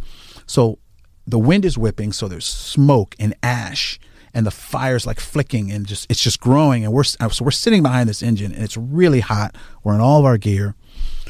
And I look over at my buddy and I was like, "This was not in the brochure." I didn't get the memo, right? hey, come to Israel; it'll be so much fun. Yeah, nothing about terrorists Yeah. and balloons Yeah, and nobody all told me kinds anything of about uh, snipers. 45 to get in a fire truck. Experience culture. Experience culture. snipers and sitting behind a, a bulletproof fire engine while like there's AJ, but we're going to give you the food. best experience of your life. You can you can take home stories with you if you live. Good food, good wine, good culture. if you live, you have something to tell if you make it back. I was like, what did I get myself into? I should have known a little bit more when we uh, recently did our training. We did it here uh, at, at our, our our fire station. But the first training for the EVP in Florida was done at uh, Plantation Fire Station, and some uh, the fire Israel Fire and Rescue Services personnel came from Israel to train us, and they had firefighters there, and they also had government officials government officials there. I personally think uh, they were in the Mossad, you know, but I don't know. They said they were if from the government. if you were a betting man, yeah, right? they said they were from the government. So we go through this whole training. We go through this whole thing. At the end of the two day training, they come and they want to give us like a political debrief. They're like, this is after the two days of training. Like, we need to talk about like educate you guys on the political situation and the terrorism and what's going on. They start rolling out all these charts showing like stabbing attacks and suicide, this and bombs they've de- de- detonated and things they found. And I was like, you guys probably should have showed us this at the beginning of the. All right, why didn't they? T- why didn't anybody tell us about stabbing attacks before? Like stabbing attacks? What do you, wanna, mean? You want to sign up then? yeah, it's crazy. How many attacks per day? Where they are in the country? It was very detailed. Oh, and AJ, there might be a balloon that will blow you smithereens that comes down, and if you shoot it, it's just going to blow up on top of you anyway, right? Yeah, so it, pretty good move It was very sober. Yeah, very. If they did it at the beginning, I think most of us might have left. Like, hey man, I don't know about this. So I I think that they did a good job sort of preparing us kind of what to expect, and I think I knew that I wasn't in Kansas anymore as we were flying into Israel.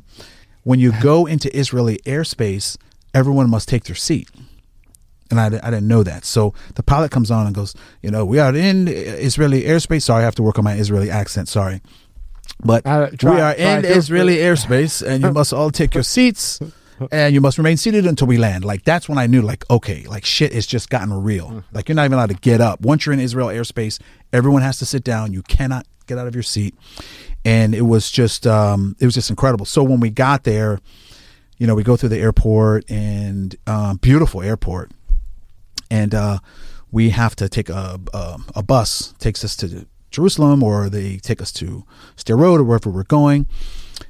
And when you go into Jerusalem, Jerusalem is one of the most amazing cities. It is incredible, and I was so surprised at um all of the because you think of Israel, you think like a Jewish state, but there are a lot of like Arab Muslims that live in Jerusalem. You know, there's mosques there, and there's so it's it's it's a very uh, international city. Like there's Old Jerusalem, which is controlled by the Palestinian Authority, and then there's like the newer side of Jerusalem, which is controlled by the Israelis. Is it kind of And modernized? I mean, there's a mall that's like right there, you know, Okay. and near the Western Wall. So you go down to the wall, and people are there praying, and there's bar mitzvahs going on and bat mitzvahs, and you can go into. I mean, this is like the oldest like wall, like one of the oldest walls in the world, uh, the Western Wall, How the cool most was that holy site. Amazing, the most holy site. We went to, um, you know, a lot of the the Christian sites, uh, a lot of different churches. So then uh, Nazareth and some of the very holy uh, Christian sites are controlled by the Palestinian Authority, so Jews can't even go there because you have to go into like old Jerusalem to get there, and they're just they're just not allowed to go in there. It's just too dangerous for them. So it's a very complicated place. It's got a complicated history, but there's a lot of collaboration that's there. You know, there are nine million people in Israel, two million um, Arab Muslims, Palestinians, and there are Palestinians. There's a Palestinian who's on the Israel Supreme Court. There are Palestinians in the Congress and in their Congress called the you Knesset. Yeah, most people don't realize that. So if you go to the north, like in Akko, there, there's like a there's like a church, uh, a mosque, and a Jewish synagogue, all in the same intersection. Like, and they're all like living together. And so it's a it's a it's an interesting place. It's got a complicated history, uh, but it is some place that's near and dear to me. And I uh, I've, I've been there twice, and I've I'm, I'm a um when when I was there the last time in the South, the um, the commissioner of Israel Fire and Rescue Services. So their fire department is like nationalized. They don't have individual cities don't have fire departments. There's one fire department. It's run by a commissioner. It's like the military, but it's a fire department. So one of the things he said was, when you go back to the United States, please tell everyone about what you saw here. You know, the media is not fair to us. We don't get fair representation. So we need you all to go back to America and tell everyone. And that's what I've been doing. So I've been speaking um, at events all over the country. And when COVID hit, it was all on Zoom, which I hate talking on Zoom. I hate Zoom too. I, I mean, it, it really Zoom. has to be Hard. somebody It's huge. really hard to talk on I Zoom. ra- like if it's Hard. it's somebody big, I rather s- I rather spend the money because it's not personal. so hard. You're just talking to a screen. You don't I get hate any that. feedback. So since COVID, it's been online. But prior to COVID, I was I've been all over the country at uh, fundraisers at different events, speaking at Hillel's college campuses. I was invited to speak at Harvard.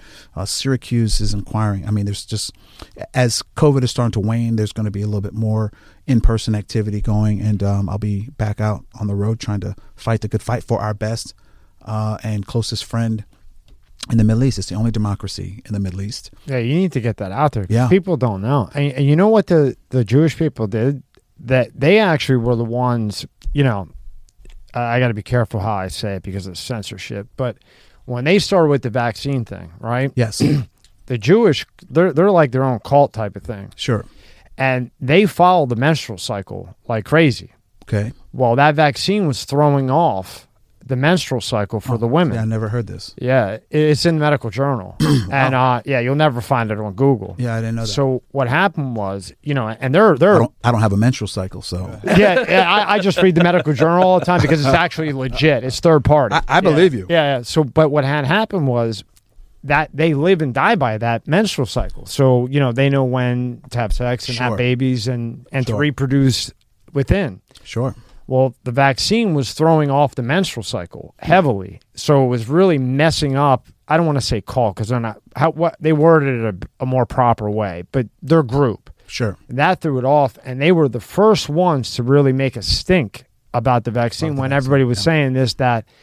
And shortly after that, that was when Dr. Malone, who invented the vaccine, came. He actually went on Rogan first, and then Fox and CNN and everywhere else, and was saying the opposite of what the news was saying. And this is the guy who invented it because he was giving the wrong data from Pfizer, because hmm. Pfizer was doing their own third-party test, and. Okay. that's how they were coming out with it. So I'm Huh. just saying that they were the All right. first ones to make make make a, a a move on it. Like, hey, hey, hold on here. Well, a You're- lot of the a lot of the messing up. stuff, a lot of the the whether true or not, I don't know. I a mean, lot of the things that were coming out that, that a lot of people are looking at uh, some of the researchers and coming out of the out of Israel but they're always on top of it on, on top of things Yeah. and making sure everything is is, is Is I believe them more than anything I hear. Israel Israel is an interesting place. It's um it's like a startup country. They're great. Their technology, their medical, um, their medical innovation, technology, a lot of the different communications things that we use all over the world, medicines and things are invented in Israel. It's it's a very important place. And when um, Israel was founded in 1948, it was a desert. It was a rocky desert. There was like nothing there. And one of the things that most people don't know and don't think about is Israel is very important for the region because uh, over 500 million migratory birds come through Israel when they're migrating to, to the south. People So don't realize how don't important realize that is. How important that is. And when we first got to the south in 2018, Shmulek Friedman, who's the Southern Regional Commander for the Israel Fire and Rescue Service, we had this big meeting, and he was all the Americans were there. There was there were ten of us, and I thought it was going to be like this, like go out there and we're going to kick some ass and put some fires out, and we're going to like this rah rah speech. It wasn't that. He started talking about the turtles and the birds Yeah. that were being affected by these fires. Mm-hmm. Totally caught me off guard.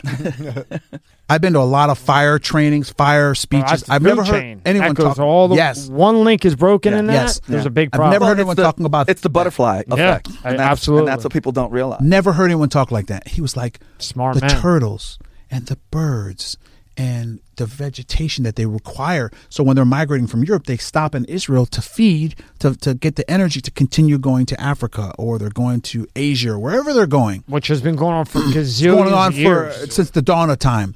And if you look at satellite images of the Middle East, everywhere around Israel is all brown. It's desert, rocky desert, and in Israel is like a garden. It's green. So those animals, they're dying to get to that green. Yeah. the animals are di- that's their only refuge if they're going to asia or going to africa wherever they're going they're going to wherever they're going they got to stop there and, and fatten up Amazing. 500 million birds so it's a very important ecological center Yeah. so there's the the environment that's important Smart um, man. the cultural history uh, and right now you think about what's going on in ukraine you have the the um, you know Ukrainians there are Ukrainian Jews there who are very scared because again the Holocaust happened what 80 years ago. So Israel has opened their doors to say any Jewish person in Ukraine can come here we will take you in.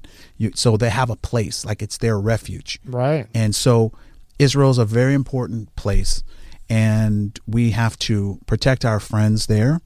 And honestly the most uh, the best thing you can do for the safety and security of Palestinians is to have a Stable a safe Israel. and stable Israel. And by the way, and I say this every time I speak, no matter where I'm speaking, and more people need to hear this. Just because you're pro Israel doesn't mean you're anti Palestinian. I've been in the West Bank. I've been in, we've run calls in the West Bank, which is the But that's what's areas. portrayed to America. That's what's portrayed to America, but that's not true. I think that a Palestinian child needs to be safe and secure and have uh, a good future just as much as I think a, a, uh, a Jewish child is. And I have a very good friend who's a commander in the um, Israeli IDF. And when a lot of firefighting is a lot of sitting around, you know, and then moments of terror, you know, so it's like a lot of sitting around and talking. So we were talking, and he said one of the things you have to remember about the IDF, the Israeli Defense Forces, is they're not the Jewish Defense Forces; they're the Israeli Defense Forces. So anyone in Israel is under their protection. So they are charged with securing and protecting everyone in Israel. It's not just about Jewish people. So it's everybody. And so the safety and security of Palestinian children is just as important to me as the safety and security of um, Jewish children. And when they were sending these kites and balloons indiscriminately attacking into Israel, the wind is carrying them, balloons and kites, and causing these fires. There are Palestinian children who have respiratory issues, and the smoke can can harm them, can kill them. So th- this uh, this terrible threat is important that we push back against that. And, and we were there as part of a contingency from the United States to remind Israel that we will always be there for them in their time of need. And whenever they call, we're coming. And then is that when you built the website and started speaking like you have here, like to speak? Like, is that what you're speaking about? Ab- and pushing? absolutely. Okay, can you go through the website so everybody knows? Sure. So yeah, my website is uh, astonbright.com. And we, um, that was me on uh, ladder, uh, I think it was on ladder six two. That picture was taken at Plantation. You look like you're just in a fire. well, I, I guess you are, right? I mean, So yeah, um, the website is where you can go. Um, you can you know communicate with me there or on my social media. You can find me at Aston Bright, I have news clips and videos and um, things like that. Uh, so yeah, a lot of people, a lot of speaking inquiries come through there. A lot of them come through the different um, organizations that I speak at. A lot of uh, Jewish organizations. There are over 600 Jewish organizations in the United States. A lot with Magic Johnson. Huh? Yeah, Magic uh, Is comes. he as nice as everybody says? He's he's the nicest guy ever. Matter of fact, he was just at an event about a month and a half ago at uh, Trump National in Doral.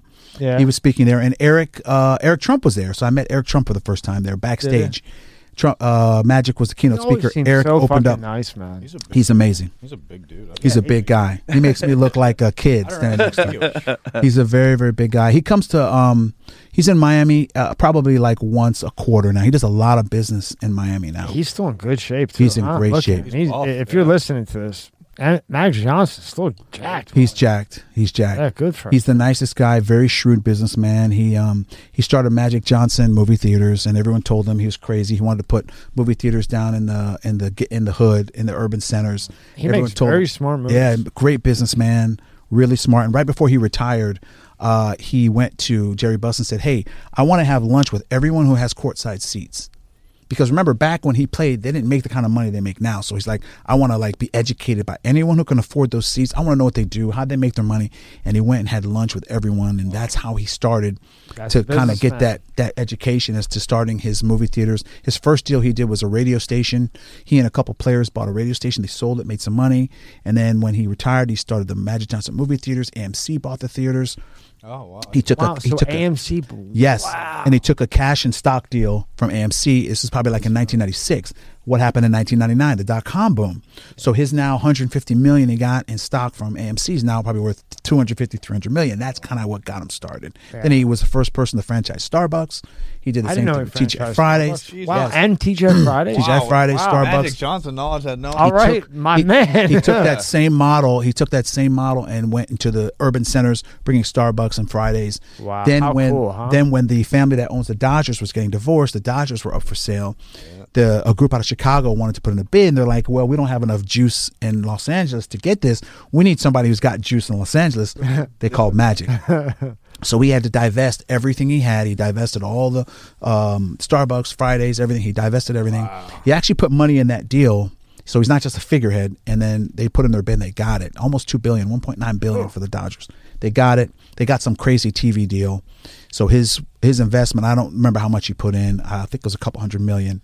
It was a 1.9 mi- uh, 1.9 billion dollar deal. So yeah, it's a lot. And I think he put in a couple hundred million of his own money. So he's not just a figurehead. But they got some crazy $10 billion TV deal. So his, like, whatever, a couple hundred million dollar investment, like, tripled. And he's the owner of the Dodgers. Like, he's just a very good businessman. Nobody can pass. He had, like, his own PPP loan funds. Oh yeah, he during- did. during I, I do remember that. Yeah. He actually he actually also owns a portion of the the the uh, MLS team in, in Los Angeles. There you go. Does so he if you ever want to go to any Dodger games, let me Yeah, know, man. absolutely. Magic's always like, hey, man, you can come to any games anytime you want. Like, he's like, bring as many people as you want. Come. Shit, he's I- like, home or you away. got to ask me No, twice. I'm absolutely. hunting you down. Don't throw these at me, AJ. I, No, he tells- me and Alex are boys. I'll hunt you down. he tells me all the time. He's like, Don't start throwing that, man. You No, got he two big tells me. fans over here. He tells you like, bring as many people as you want. You can come anytime. He played Superman, Yeah, right? Yeah, Cain. Dean Cain. Nah, this you was at fucker. a Every show. kid in the planet wants to get a picture with Superman. yeah, Even Alex. yeah. This Yeah. was at a uh, That's kind of sci-fi. at like a Comic Con type show. Yeah. Dean Cain was there. Uh, William Shatner was there. William Shatner was holding court in the green room. He's a and it great was actor. gr- oh he was so He funny he was so funny he's like he's like dennis tell me about all these women like he just had everybody dying You, you know, it's so funny So because funny. these regular actors, you know that they want to taste the Dennis' oh yeah life. oh for sure And, they- and you know they may say whatever on the side, but they say that to the people that they have to. But in real life, Sure. they want to hang out. Oh, with you Dennis know how Rodman, big yeah. you know how big the celebrities are because I remember the first time when I went um, and and helped him out handling Hulk Hogan, and it was like we it's come eddie out- vedder my we- boy eddie Who's yeah, that? That's Eddie Eddie, Vedder. Vedder. Eddie from- Vedder. yeah, Van Pearl Halen. Jam Oh, Pearl Jam. Yeah, I'm wrong one. yeah Holy shit! that was in uh, fort lauderdale eddie eddie was on tour What a pearl jam's actually getting ready to go on the road again Are they really? yeah they're going Hey, why to, not? uh, the, on the western us and then they're going to go to europe this summer so i'll probably be in like copenhagen or somewhere Hey, why not? I'll be there. So now, if somebody wants to hire you to speak, they go up to speaking inquiries Yeah, they can on the just website. yeah send me an email. They I'll connect them with my uh, my agent who can Up top, work Rob? it out. It says uh, speaking inquiries. Yeah, my I, I um I I have been uh I know I know some great agents so uh Prince Marketing Group helps me with with that you know working through some of the details. We're actually setting up a um a college tour right now. We're going to be speaking um sort of outside of the Jewish organizations, sort of more in the deeper end of the pool, which college campuses right now there's a lot of anti-Semitism, there's a lot of problems on campus, and so we're going to be that. we're going to be talking um, and doing a tour outside of like the Hillels and the Jewish organizations. We're going to be in more of the uh, secular audiences. So that's coming up. We have a uh, a, a Muslim, a pro-Israel Muslim, is going to be on the tour with us as well, giving a different perspective, and um, it's going to be very interesting. When you listen to their perspective, it's very interesting. It's very interesting. So- when you take away the media Yeah. and and the uh, what's it called when you like judge somebody Outside without no- just take out the outside. you, like you take out all the outside Yeah. noise and you listen to to what they have to say. It's very interesting. Sure, it, it- it is, and I think that one of the biggest problems is the outside agitators who come in. So you have a lot of outside groups from Iran and other places that come in, and they create a lot of the the discord because Israel's Israel's made many overtures to the Palestinian Authority for many years about building their own airport, helping them build resort centers so they can get tourism and do all these things, and it's always rejected because there's certain people who count on the acrimony in order for them to remain relevant. Yeah, well, I was reading about that. Why they stopped that airport? That that would have changed the whole game. For Changed the place. game. Airport and their own resort hotels, and because they have beautiful beaches, Gaza. Yeah, and it's like white there's- sand. Yes, Did- did you see beautiful that? beaches. Yeah. They, Yeah. they, it was this close to getting approved. And why they they, won't do it? Why they stop it?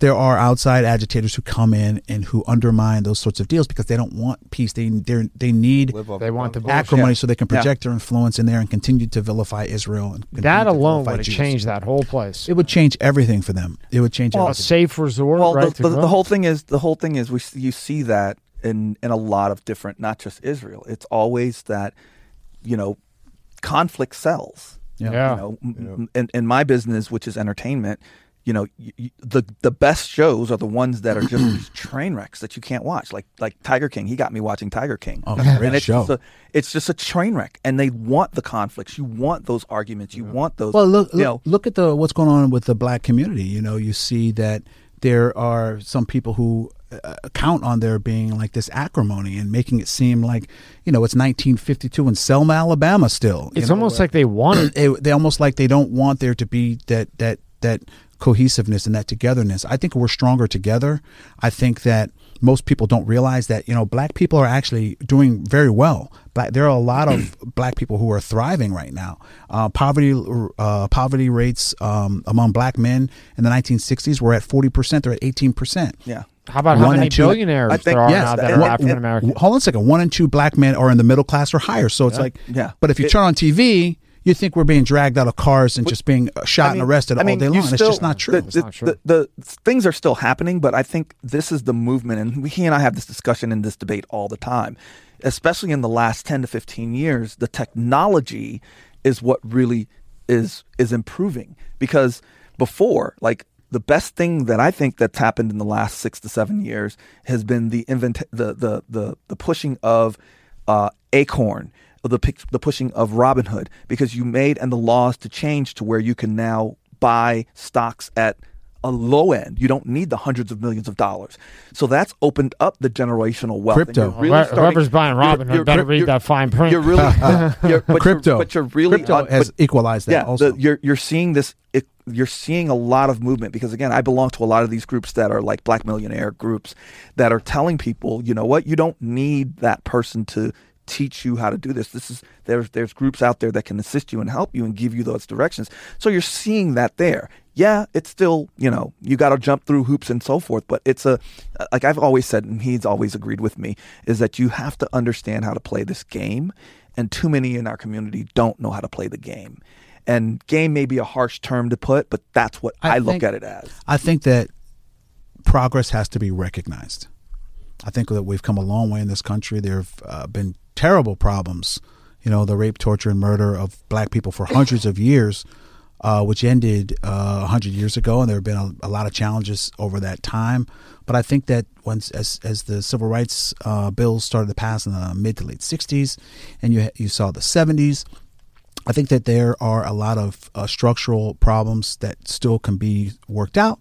But anyone who um, you know wants to go to school and stay out of trouble and get some skills, get some education, um, can really make and pave their own way. And I think that having a message of despair is very detrimental to uh, young people. So you have to give them messages of hope, like that things aren't as bad as some people want you to believe it is. Mm-hmm. Because if people don't have hope, they they have nothing to lose. Yeah, they're, they're, exactly. they're not. They're, they you feel figure like I'm done for in I'm life. done I for might as well go to the corner. I and- might as well. Yeah. I might as well. So you have to. We need more people pushing that message, and I just don't think that that there's enough of that. and that's what that's also what you do if, if Absolutely. because look because in let's just call it what it is if i go up and i speak no one gives a shit what i have to say right Well, yeah, but you were with dennis rodman you got picture you know whatever let's it's reality's reality right it's it's someone's going to to listen swallow. to you more Yeah. than they are with Yeah. me because of your background. A- like Lillo, like Lillo Brancato, he's an ex drug addict. He he goes volunteers to speak to kids that are on drugs. Right? Amazing. None of them, not one of these kids in New York, listen to the counselor that has no, No, idea, no, no. or even somebody who's been through it. But you bring in, you know, a celebrity Yep. or or you know whatever, an actor, you know, movie guy. They listen to him Hundred percent. because he went through it. He went to jail. He was hooked on it bad. the whole nine. They listen to him. So like you, you can make a difference with this. Hundred percent. I think I've always tried to model myself in a way that I'd like to show the way for others to follow me if they'd like to. Just to, to do the things that I've done. I, I haven't done anything. I don't have like magical powers. You know, I've just been living my life. I went. I got some a little bit of education, and I learned some skills. A little bit. You only got a master's degree. only only a pilot. Uh, I've been to forty You know different I mean? countries. I, I, I Uh, try to I try to live my life in a way that's I try to live my life in a way that sets a good example, and I think that's that's more powerful than Yeah. Black Lives Matter or any organization. that's That's or, what, bullshit. that's what Yeah. that's what's missing too. It's like you know, not to get biblical or anything like that. I'm not the type of guy, but like you know, they say the old thing, you know, give a man a fish, feed him for a day, right? Yes. Teach a man to fish, you'll feed him for a lifetime. 100%. You give someone knowledge and power to do that, they're transforming their lives. They may come from the gutter, they came from Absolutely. absolutely nothing. But the whole point is, a lot of times, you know, you think of the government, you think of things. The welfare system. You know, I'm not going to go down those roads, but it, you're just you're just giving people stuff, and there's no need or want to even Yeah. try to make it's There- purposely 100%. done. You have to- there has to be a prop there has to be a prop up of it and he and I have like I said we've had this debate before you've you've got to be able to and again just like you said uh, this voice is easier especially in the community to to to talk to and to listen to because we went through it where we look like them we look like each other we we identify with each other and again we're upper we're middle class in our community. And where we grew up, there was there was there was two sides of Lauderhill. There was deep side, which was the hood, and that was the side you really didn't want to go to. And then there was a side. What happened was it was it was the area where um, these houses were up for sale and people were buying them. Uh, especially in our community, and uh, which is Jamaican, they were it's it's little Jamaica now. You go to Lauderhill, it's all Jamaicans that live there, and they fixed the houses up and they bought these houses, and those houses were all people that were retired. Um, I remember when we first moved in our neighborhood, we were the only black people on the entire two blocks. Right, three but what. I mean, like, And is if, if Rob is doing a speech, I'm not going to listen to a word he says. Yeah, but if Rob is hanging out with, no, I'm not going to listen to him. yeah, I- I'm going to be like, really, you want me to listen to him? Who, who, who is he? I mean, I mean, not, no, I'm just, I know, I mean, I just in just- reality. Just being I mean, honest. I know. and I think 90% of the people, okay, I'll go, Yeah, all right. yeah. And meanwhile, you're on the phone. But then you have somebody like you who has this portfolio and you're doing a great thing because you're using all the experience that you had that were great that one in a million people get to have. And now you're taking that and using it to talk to people to better a situation Absolutely. that no one would listen to you either Yeah. if you hadn't had the background that you have with these celebrities because people will listen because you're somebody. You know what I mean? Yeah, I, I And that's just life. That's yeah, just a uh, again, I think that like you're gonna listen to Johnny Depp or the guy down the street, Right. gonna- or whoever- or, Dan- or uh, right. my fa- actually my favorite actor is Morgan Freeman. So I love Morgan. am I gonna listen to Morgan Freeman or the guy on the corner? right. I'll listen to Morgan Freeman talk about Yeah. the color of the sky. I think the most if he thinks it's orange, it's fucking orange. in his voice. I think the most important thing for people is uh, their mindset. Yeah. Because uh, and Tony Robbins has this saying, and I, I I love this. It's one of my favorites. And Tony Robbins, by the way, lives very close to where we are right now in Palm Beach. I'm, I'm And he says- I'm working on. Yeah. and he one of his sayings is that if you believe you can or you can't, you're right.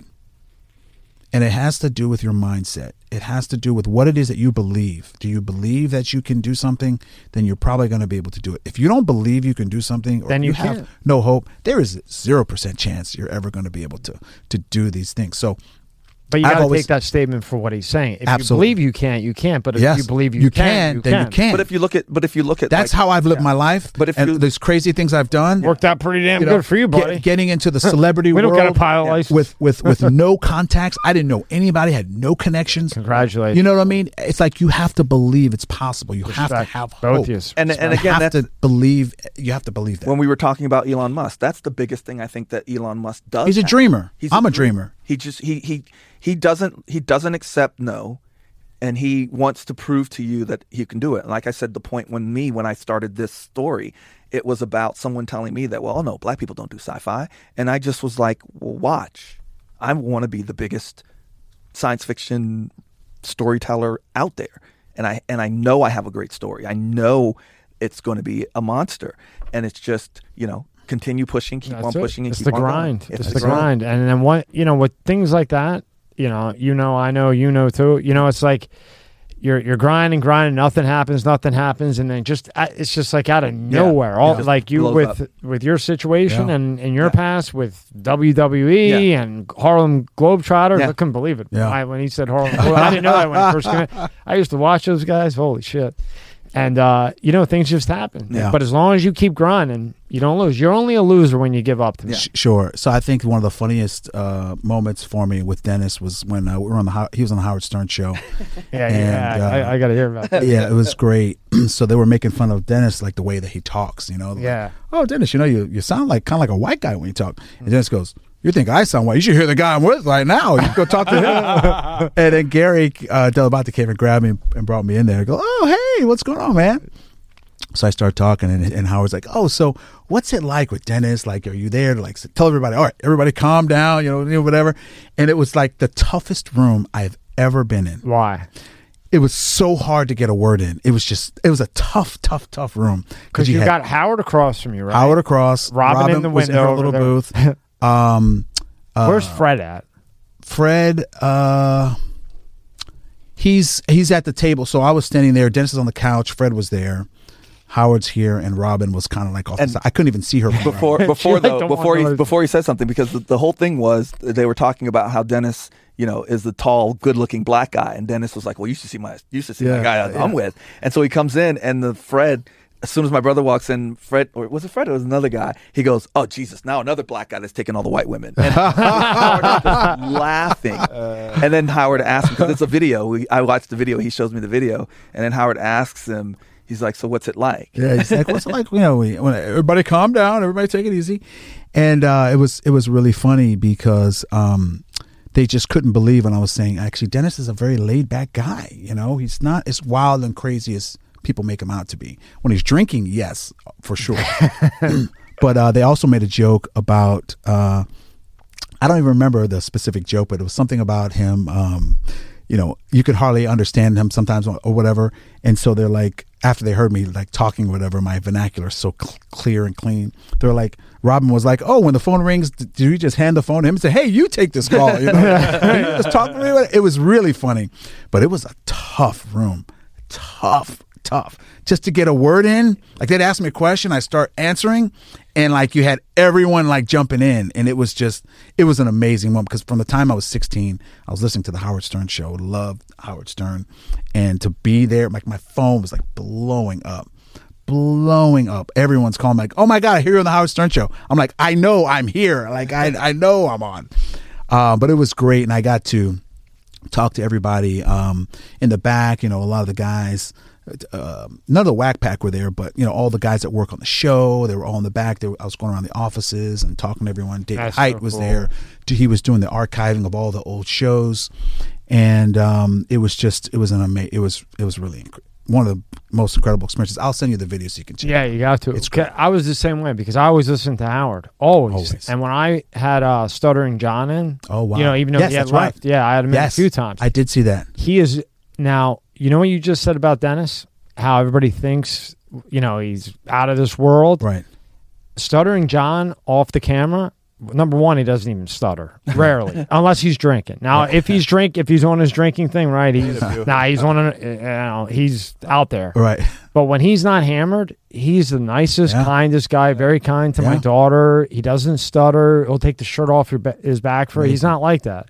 But at times he gets a little crazy. Everybody I'm does. sure. But but not twenty. But you know, yeah. you would think he's a nut twenty four seven No. like Dennis. No, he's not. But he's not. He came to my house, held my daughter, Amazing. stuttering John, Yeah. Yeah. not one Amazing. stutter. Amazing. And what people don't know is at the height of his career, when he was on that red carpet, he was leaving and a kid came up to him. Now this is at the height with Howard.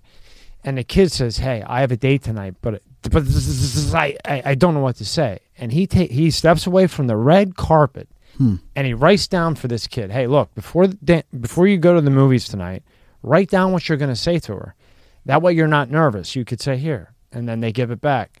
20 years later, he runs into this guy Wow. at the Borgata in Atlantic City. He's the head chef. wow. Comes out and says, "John." And he, and John looks at him, "Right, Rob?" Yeah. And John didn't recognize him. And he goes, It's me from 20 years ago. You gave me the note on how to stop stuttering. It worked. I don't stutter. Unbelievable. And he doesn't stutter anymore. Amazing. But that goes to show you that's two right there. Dennis and Stuttering John that you think are off Oh, the yeah, wall, yeah. nuts, drunks, whatever. And they're not like that. Yeah. Smart. Yeah, Very De- smart. Very smart guy, De- too. Dennis. Oh, Dennis has genius level intelligence. Uh, Dr. Drew thinks that Dennis is on the spectrum like Asperger's. I pro- I think he's probably farther along on the spectrum than that. But Dennis, he uh, memorizes everyone's phone number. He doesn't save any numbers on his phone. Um, he'll call me sometimes and be like, "Hey, um, you know, what is you know, Eddie, Eddie Vedder's phone number?" And I'll start giving it to him, and I'll give him the first three numbers. He goes, "Oh, okay, you know what? I got it. Click." yeah, that's, He just that's genius. he's genius level. He has genius level intelligence. Yeah. And I personally think, in watching so much tape of him, when a shot would go up, he was doing the calculus in his head. timing it. He was he could calculate on the arc of the ball and the rotations. He knew where the ball was going. And if go back and watch tape of him, he, eh, the ball goes up. Three guys go that way. He goes over this way and he gets the rebound. He knows where he. He said that on ESPN like, that he instant. knew when the shot was released Yes. where it was going to hit the rim and where he needed to be by Yes. the time that came off the rim. and he would study he would study the top shooters of the other team so he would know how many rotations the ball makes when they shoot Yeah, you would watch him when he's boxing out even, and I know you know he, he, he this intense stare, and you'd see. Like he knew guys- where it he was knew going. he knew Yeah. what's going Other Yeah. guys jump, and all of a sudden they're they're up and they're coming down, and He's he- going up. He's up. Yep. And he would tip it to himself. He Yeah, would you're it. right, you're right. He'd grab it. you're right. So he's counting the rotations of the ball. Like that's the level he's That's rebounding. genius shit. How many people can do that? Those kind of calculations. Yeah. So he's doing the calculus. He knows where it's going. And an interesting thing, um, um, John Doleva, the president of the uh, NBA Hall of Fame, getting him in the Hall of Fame was not easy. So um, Michael got in, then Scottie got in the next year, and then Dennis got in, which is pretty crazy. He should have been a first ballot, but that's okay. And we he did a signing, he did a public signing at the NBA when um, Michael got in, because we were on like a PR tour. Because we were the, the, the NBA, the Hall of Fame was concerned about what he might do, and you know, he's going to be crazy, whatever. So we had to show him like he could behave himself. He was going to be good. So during uh, Michael's induction, he did a free public signing at the Hall of Fame. And it was like one of the biggest signings they've ever had. It was supposed to be for two hours. He was there for five hours. The line was so long. That's he, so cool. He just wouldn't leave. He's Most like, no, guys sign just get everybody. up and leave. Absolutely. He stayed there for five hours signing. He bitched a little bit, but he stayed. he signed. So that helped a lot. So then the next year, Scottie got in. So we came back for Scottie, and he was he did some private events for some of their donors and other things. And while we were there, um, he went to uh, John Doleva's office, um, the president of the Hall of Fame. So we go in his office, and as you can imagine, this this guy's got memorabilia like out the wazoo in his office. He's the president of the NBA Hall of Fame. imagine. So we're in there, and the biggest picture he has in his office, like right across from his desk, is a camera looking down from the top of the backboard. You know how you have the camera looking down and the players are looking up or whatever? It's a picture of Dennis Rodman boxing out Larry Bird. Wow. Wow. And I, when I saw that, I was like, he's going to get in. Yeah. I was like, he, they're going to let, he's going to get in. Yeah. Like, I was just like, wow, amazing. And then the next year, uh, actually before that, he had to talk to um, Jerry Colangelo, was a president of USA Basketball at the time. He was the owner of the Suns. And um, something happened with our schedules where I wasn't with him. I wanted to be in the same room with him, but I think I was out of town or something. So we had to do like a three way call. This is before Zoom. And, uh, I called him before the call and I said, "All right, Dennis, whatever you do, no matter what this guy says to I you, love that. do not say anything except yes, sir, no, sir. do not say anything. Do not say anything." And he said, "Okay, I got it. I got it." So call Jerry Colangelo. You should be a comedian. Dennis should be a comedian, right? Wouldn't he be a funny oh, comedian? Oh, he'd I be bet great. he would kill. Yeah, he'd be great. So, but I you would have to keep them Oh, together. forget it. Forget it. So I called Jerry Colangelo's office and they patched me through to him. And I wish I would have recorded the conversation because he was the president of USA Basketball. They were going to have the vote like that week. And Jerry Colangelo starts talking about, Dennis, do you know what it means to be in the Hall of Fame and all the responsibility and, you know, p- p- conducting yourself in a way that represents the Hall of Fame. And he's like, you know, yes, Mr. Colangelo, yes, I understand. You know, he was great. I was like, all right, so far so good. and he's like, it would be important to you and your legacy and, you know, we'll have to see what happens. We're going to do the vote and I hope you make it, but I just wanted to talk to you, see how you feel. He goes, then it's like, yeah, I would be honored, sir, to be in the Hall of Fame. It would be, it's quite a blessing for me. So I hope you guys will vote me in. you probably went like this. I'm like sweating. I'm sweating. Remember what he said to Ivanka? I'm sweating. yeah, yeah, yeah. So we hang up the phone. And uh, when I'm on a conference call, if I have to talk to someone who was on the call, I always hang up and call them back. I never like will have a conversation up because I think the other person might still be on. So I hang up, I call him back. And he picks up and he's like, "What the fuck was that? Like, I don't, I don't hurt people. I don't do anything. Like, why was he talking?" To? But I, I told him I'd say anything because I knew he might go off on him. I'm like, "That's not the guy you want to go off on. This is the president of USA Basketball." So he, yeah, so he vented to me, and I knew he would have done that if I Good, said, good. "Dude, you let him get it out yes, on give it to me. You can give me anything you got."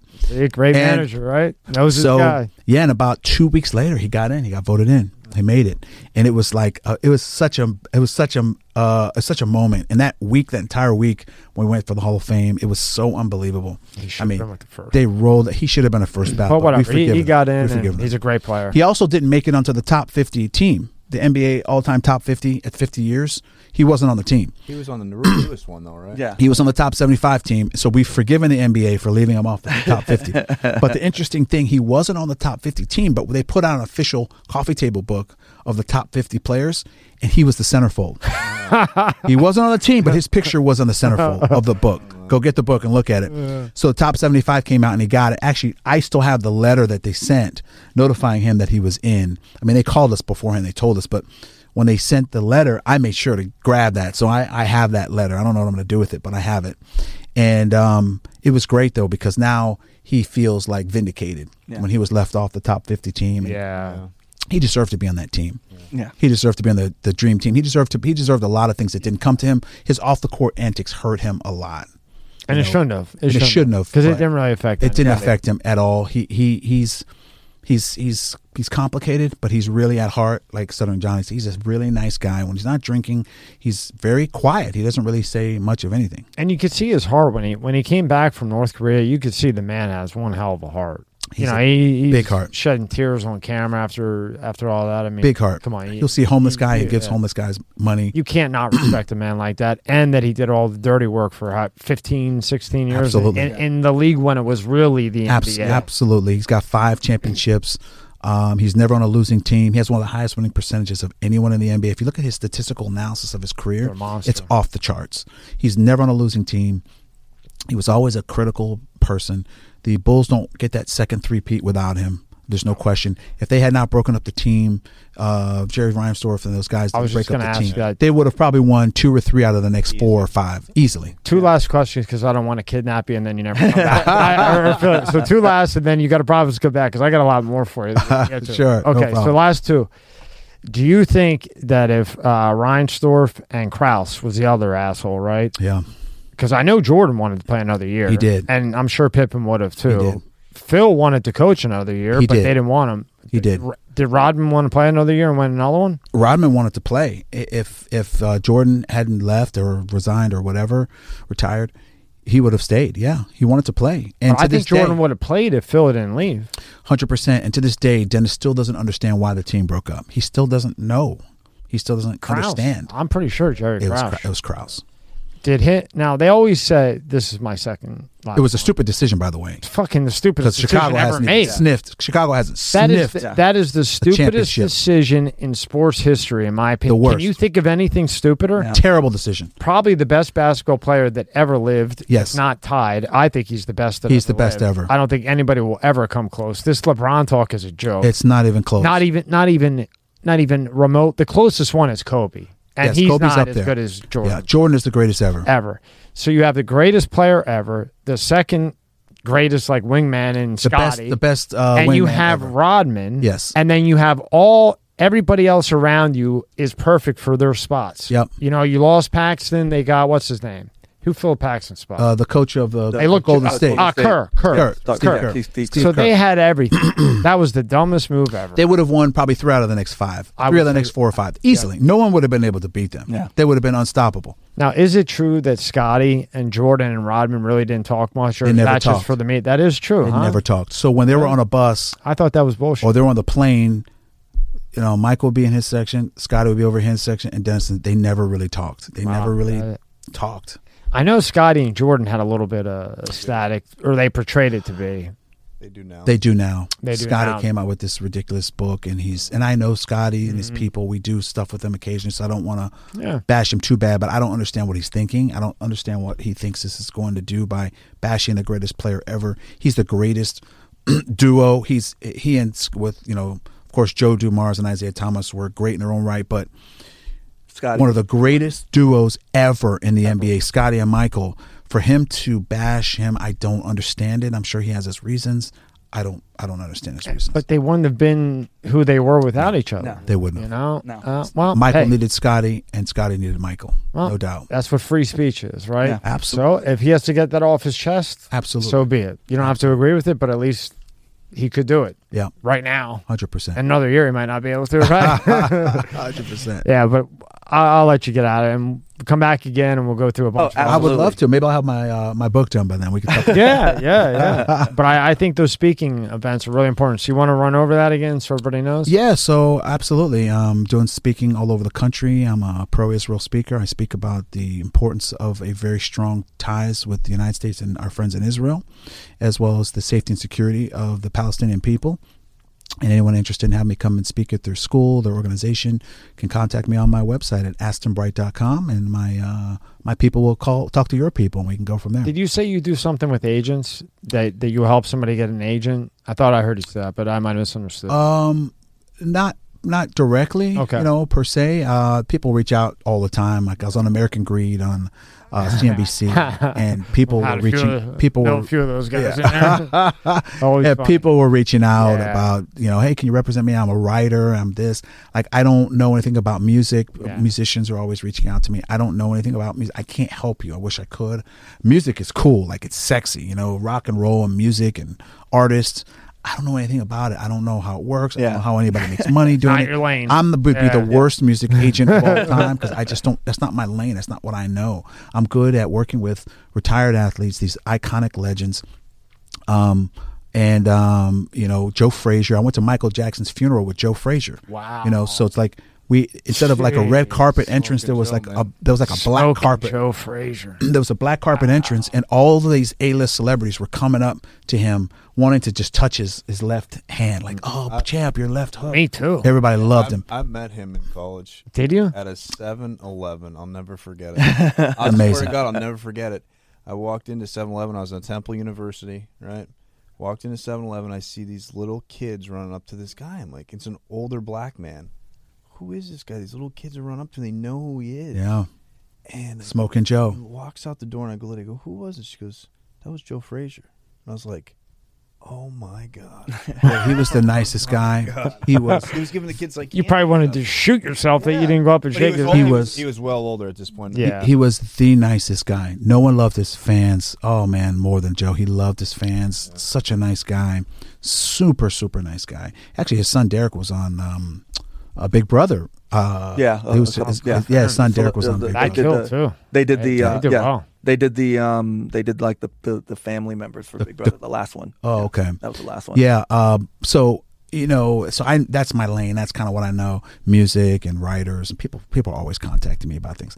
I, I don't know anything. I don't know anything about it. You know, so Yeah. I can't really help. Stick to what you know. But I think that people should always pursue their dreams. I'm a dreamer myself. Yeah. You know, I I, Sure. I have a lot of great ideas, and you know, as I said before, I'm sort of transitioning now into kind of being a little bit more uh, of the talent, which is uh, very uh, unusual for me. I'm usually the one behind the scenes and that kind of thing, dealing with producers and stuff. Now I've got people wrangling me. You know, like, hey, you got to be at this time, your call times, and Well, you, uh, you like the competition. From Yeah. The, from the moment we, st- the first thing you said was like everybody was playing football. You Yeah. wanted you wanted to do debates absolutely, because of your competitive nature. Is what I've gathered over our time together. absolutely. So you wanted to do what the others weren't to see if you could make it. hundred percent. The challenge. I, I I'm, I feel like I'm just a little bit different than most people, and I kind of do my own thing. And um, you know, I became a firefighter just really by accident, and it's it's one of the No. greatest things I've ever See, done. you do this thing that people nowadays don't do. They do what they want, even if it's a risk. Sure. And if they fail, so what? Absolutely, You keep trying again. You just come back. That's the difference Absolutely. between a person like you and a person who's, oh my God, oh my God. You gotta I- take if you don't take the chance, you're just going to do the same thing for the You've, rest you've got to take chances. Absolutely. Becoming a firefighter is the greatest thing I've ever done. It's the And look at greatest your thing I've brother. ever done. Your brother's coming out with a sci-fi comic book. 100%. Do you know how that that's not easy to take No, off the it's ground, and it's He's going to take. And he's aware. He's aware. It's Yeah. going to take years for this to hit. He's been working But on if this he for keeps a very long pun- pumping, as we both know, Absolutely. if this doesn't hit particularly in some way, some shape or form, if you keep at it, it will hit. Yeah. It may not be Soul and Fireborn comics, Yeah. But something within this genre will work for you Yeah. if you keep with it Yeah. because you love it. Yeah. And, if you love that's it, the thing. it never Yeah, loses. That's the thing 100%. the passion. I think that's what both of us definitely have is Oh, that passion. Your family Yeah. is some serious I- I- shit, especially your sister. I I'm, think- I'm scared. I'm scared of your sister. Bro. I think uh, just I try to keep a positive. I mean that respectfully. Oh, no, of course. Of course. I uh, And I, this, I want no problems. I try to. Remember I said last We'll time? bring her in. I try time. to. They got me. uh, We'll- they we'll got bring- me we'll scared to death of y'all We'll bring her We'll in bring in. We'll bring in Avery. You Avery- can. I, I'm, Avery- I'm She'll- She'll sit over there and just stare at you the whole time. We're like I'm hiding. She we're like get- she- Claymore Mines. You know, someone's going to be cutting up that two seconds of what I say. I'm over here. He can sit here. The Irish guy can sit here. I, I, I think the most important thing and best advice I can give anyone out there trying to accomplish something or, or dreamers or thinking of something is I think your attitude is probably the most important thing you can ever have because it's something you control 100%. You don't have to know or understand anything, but having a positive attitude will take you a very long way because most people are very negative. Most people are very, um, they have a, a, a, a very negative mindset. And when you walk into a room with that positive attitude and that alacrity and that love of life and passionate, you're going to stand out and people are going to notice you. And that is how you can move forward because it's not so much about what you know it's it's who you know having those right connections. You know Britney Spears is not the best singer in the country. She had great connections and that's why she was able to break out. So it's about having those connections being positive coming into a space of saying hey I'm here to help. Not trying to there was a I forgot his name but I was watching some some speaker and he was talking about your uh your attitude and your approach and he had a napkin and he put it in his thing like he's getting ready to eat. He's like, most people approach situations with like the napkin in here, like they're ready to eat. You need to approach it like this. And he took it off and he put the napkin over his arm like he was a waiter, mm. like you're coming in to serve everyone else. And when you do that, you know, it's going to help to manifest and bring other great things to you. And I just love that. That's and that's how really I've lived cool my analogy. life. Yeah. That's how I've lived my life. I can't remember his name. I would love to give him credit for it. But that it's the guy on uh, The Secret Millionaire. Can't remember his name though. Oh, I know who you're talking about. I worked with him on the show. Okay. show. It's um he was on The Prophet. He had the show called The Prophet as well. No, that's not him. Oh, that's not not the that prophet guy. No, secret millionaire. But anyway, um, I think that when you go into life and, and, and like I'm here to help, that's I think the key. Oh, I'm, absolutely. I'm here to help. And if you do if you do that, that's I think that's a great way to sort of chase your dreams And that opens your the door. goals, Yeah. open your doors, and you're going to fall on your face and you're going to flame out and you're going to make mistakes all the time. You you know you're not going to. I think they said Michael Jordan's missed more shots than anybody. He's the greatest player ever. So you're going to have a lot of no's. People aren't going to be interested in what you're doing. They're going to say you can't do it. You know, look, he's got his comic here. They told him it's, you can't. Black guys can't write science fiction, and he's doing it. He's going to turn it into a TV series. It's going to be great. I'm hoping to have a part in there. you know, I just want to be able to say like fire yeah, yeah, yeah. like William Shatner on uh, uh, Wrath of Khan. I just I just want one line like put the shields up, fire. And I, I, I want to be in there and, and, and say he got whacked. Everybody wants to come up and say something. My friend wants to get killed. He wants to say fire. I just want to Yeah. get on there. Alex, fire. promote your stuff before we get out of it. So here. yeah, so definitely uh, want It'll all be in the description, by the way. yeah, uh, I want everybody to check out Soul. It's uh, we've got the first two, the issue out. We're getting ready to get our Kickstarter going. That's going well, um, and then we keep a lookout for the the series because the series is going to be fire. It's going to be it's going to be amazing. We've got some great artists. We've got some great actors all lined up. Um, it's it's definitely pretty cool. And then also my shirt. I wanted to give my shout out to my boy Zach. I'm wearing his shirt today. Uh, Is that online on the store now? yeah, well, it's it's it's on uh, if you, uh, jacktalos.com. You can go in and get the buy our t-shirts, and as well as you can get an information as to where we're going to be because I'm handling him. I get the the the the expertise from my brother on how to handle different talent. So you know, I'm uh, we're, we're going to be down in Miami tomorrow uh, at the CCW show. So definitely, if you guys are you know ever around, listen for those and and, and check it out. But and you also wanted to speak about Zach. Yeah, wanna throw Zach, we're trying to get him on. Definitely, he's a very interesting, uh, unique uh, uh, talent. He's seven feet tall, uh, three hundred and twenty pounds. he's a monster. We uh, had a dark match on Impact Wrestling a couple months ago, so you can look him up, Jack Talos. Uh, that's what his moniker that he goes by, and you can check out how, how he is. And we're really trying to do some things with him, and he's a great guy. Great attitude, just like just like my brother and I. He, he's really easy to get along with. No no no issues, no anything. He's just a really hardworking guy. So definitely. Right. And, and these books are great. My daughter goes through it because they're very colorful. I have a one and a half year old. Yeah. And I have a bunch from uh, when he came in before. And she, she just likes, I sent you a couple of pictures. Yeah, she likes yeah. to Yeah. see the colors Yeah. and, and the weird bright colors in Yeah, it. So- definitely the the soul is the I- issue one is going to be If you got kids and you want them quiet for about 10 minutes, no guarantees on the 10 minutes. No money back on the 10 minute guarantee, but you got a shot. the Grab pictures one are of these. good. The Yeah. Pictures Tommy, thank you for having us. I had Yeah. a great Oh, thank This you for coming amazing. in. Yes, I really definitely. appreciate So it. thank you. definitely. Thank you, Alex, Yeah. for coming back again with your brother. Really Absolutely. appreciate it. We'll- Big we'll- NBA we'll be back again. Big We'll be fan of back. You're doing a lot of great things. Appreciate that. Thank you. And I really respect you for all all the with all the people you met and all the fame that you had, and now you're you're giving you're taking that and giving it back and trying to help things out. I, I just really respect that. Well, you know, I've said all my life. Uh, I'd love You're to not see- like all bougie and shit. I'm definitely not bougie. I've said all my life, you know, I'd love to see peace in the Middle East, and I actually have a chance to do that now. So Yeah, I'm, I'm It- trying because it's chase all bullshit war. You you know, it's like religion shit for a million years. Yeah. You know. Well, I hope you could do something. If you keep at it, you know what? You'll make a difference. Thank you. Thanks again. Thank Tommy. you. Thank you, guys. Definitely. All right.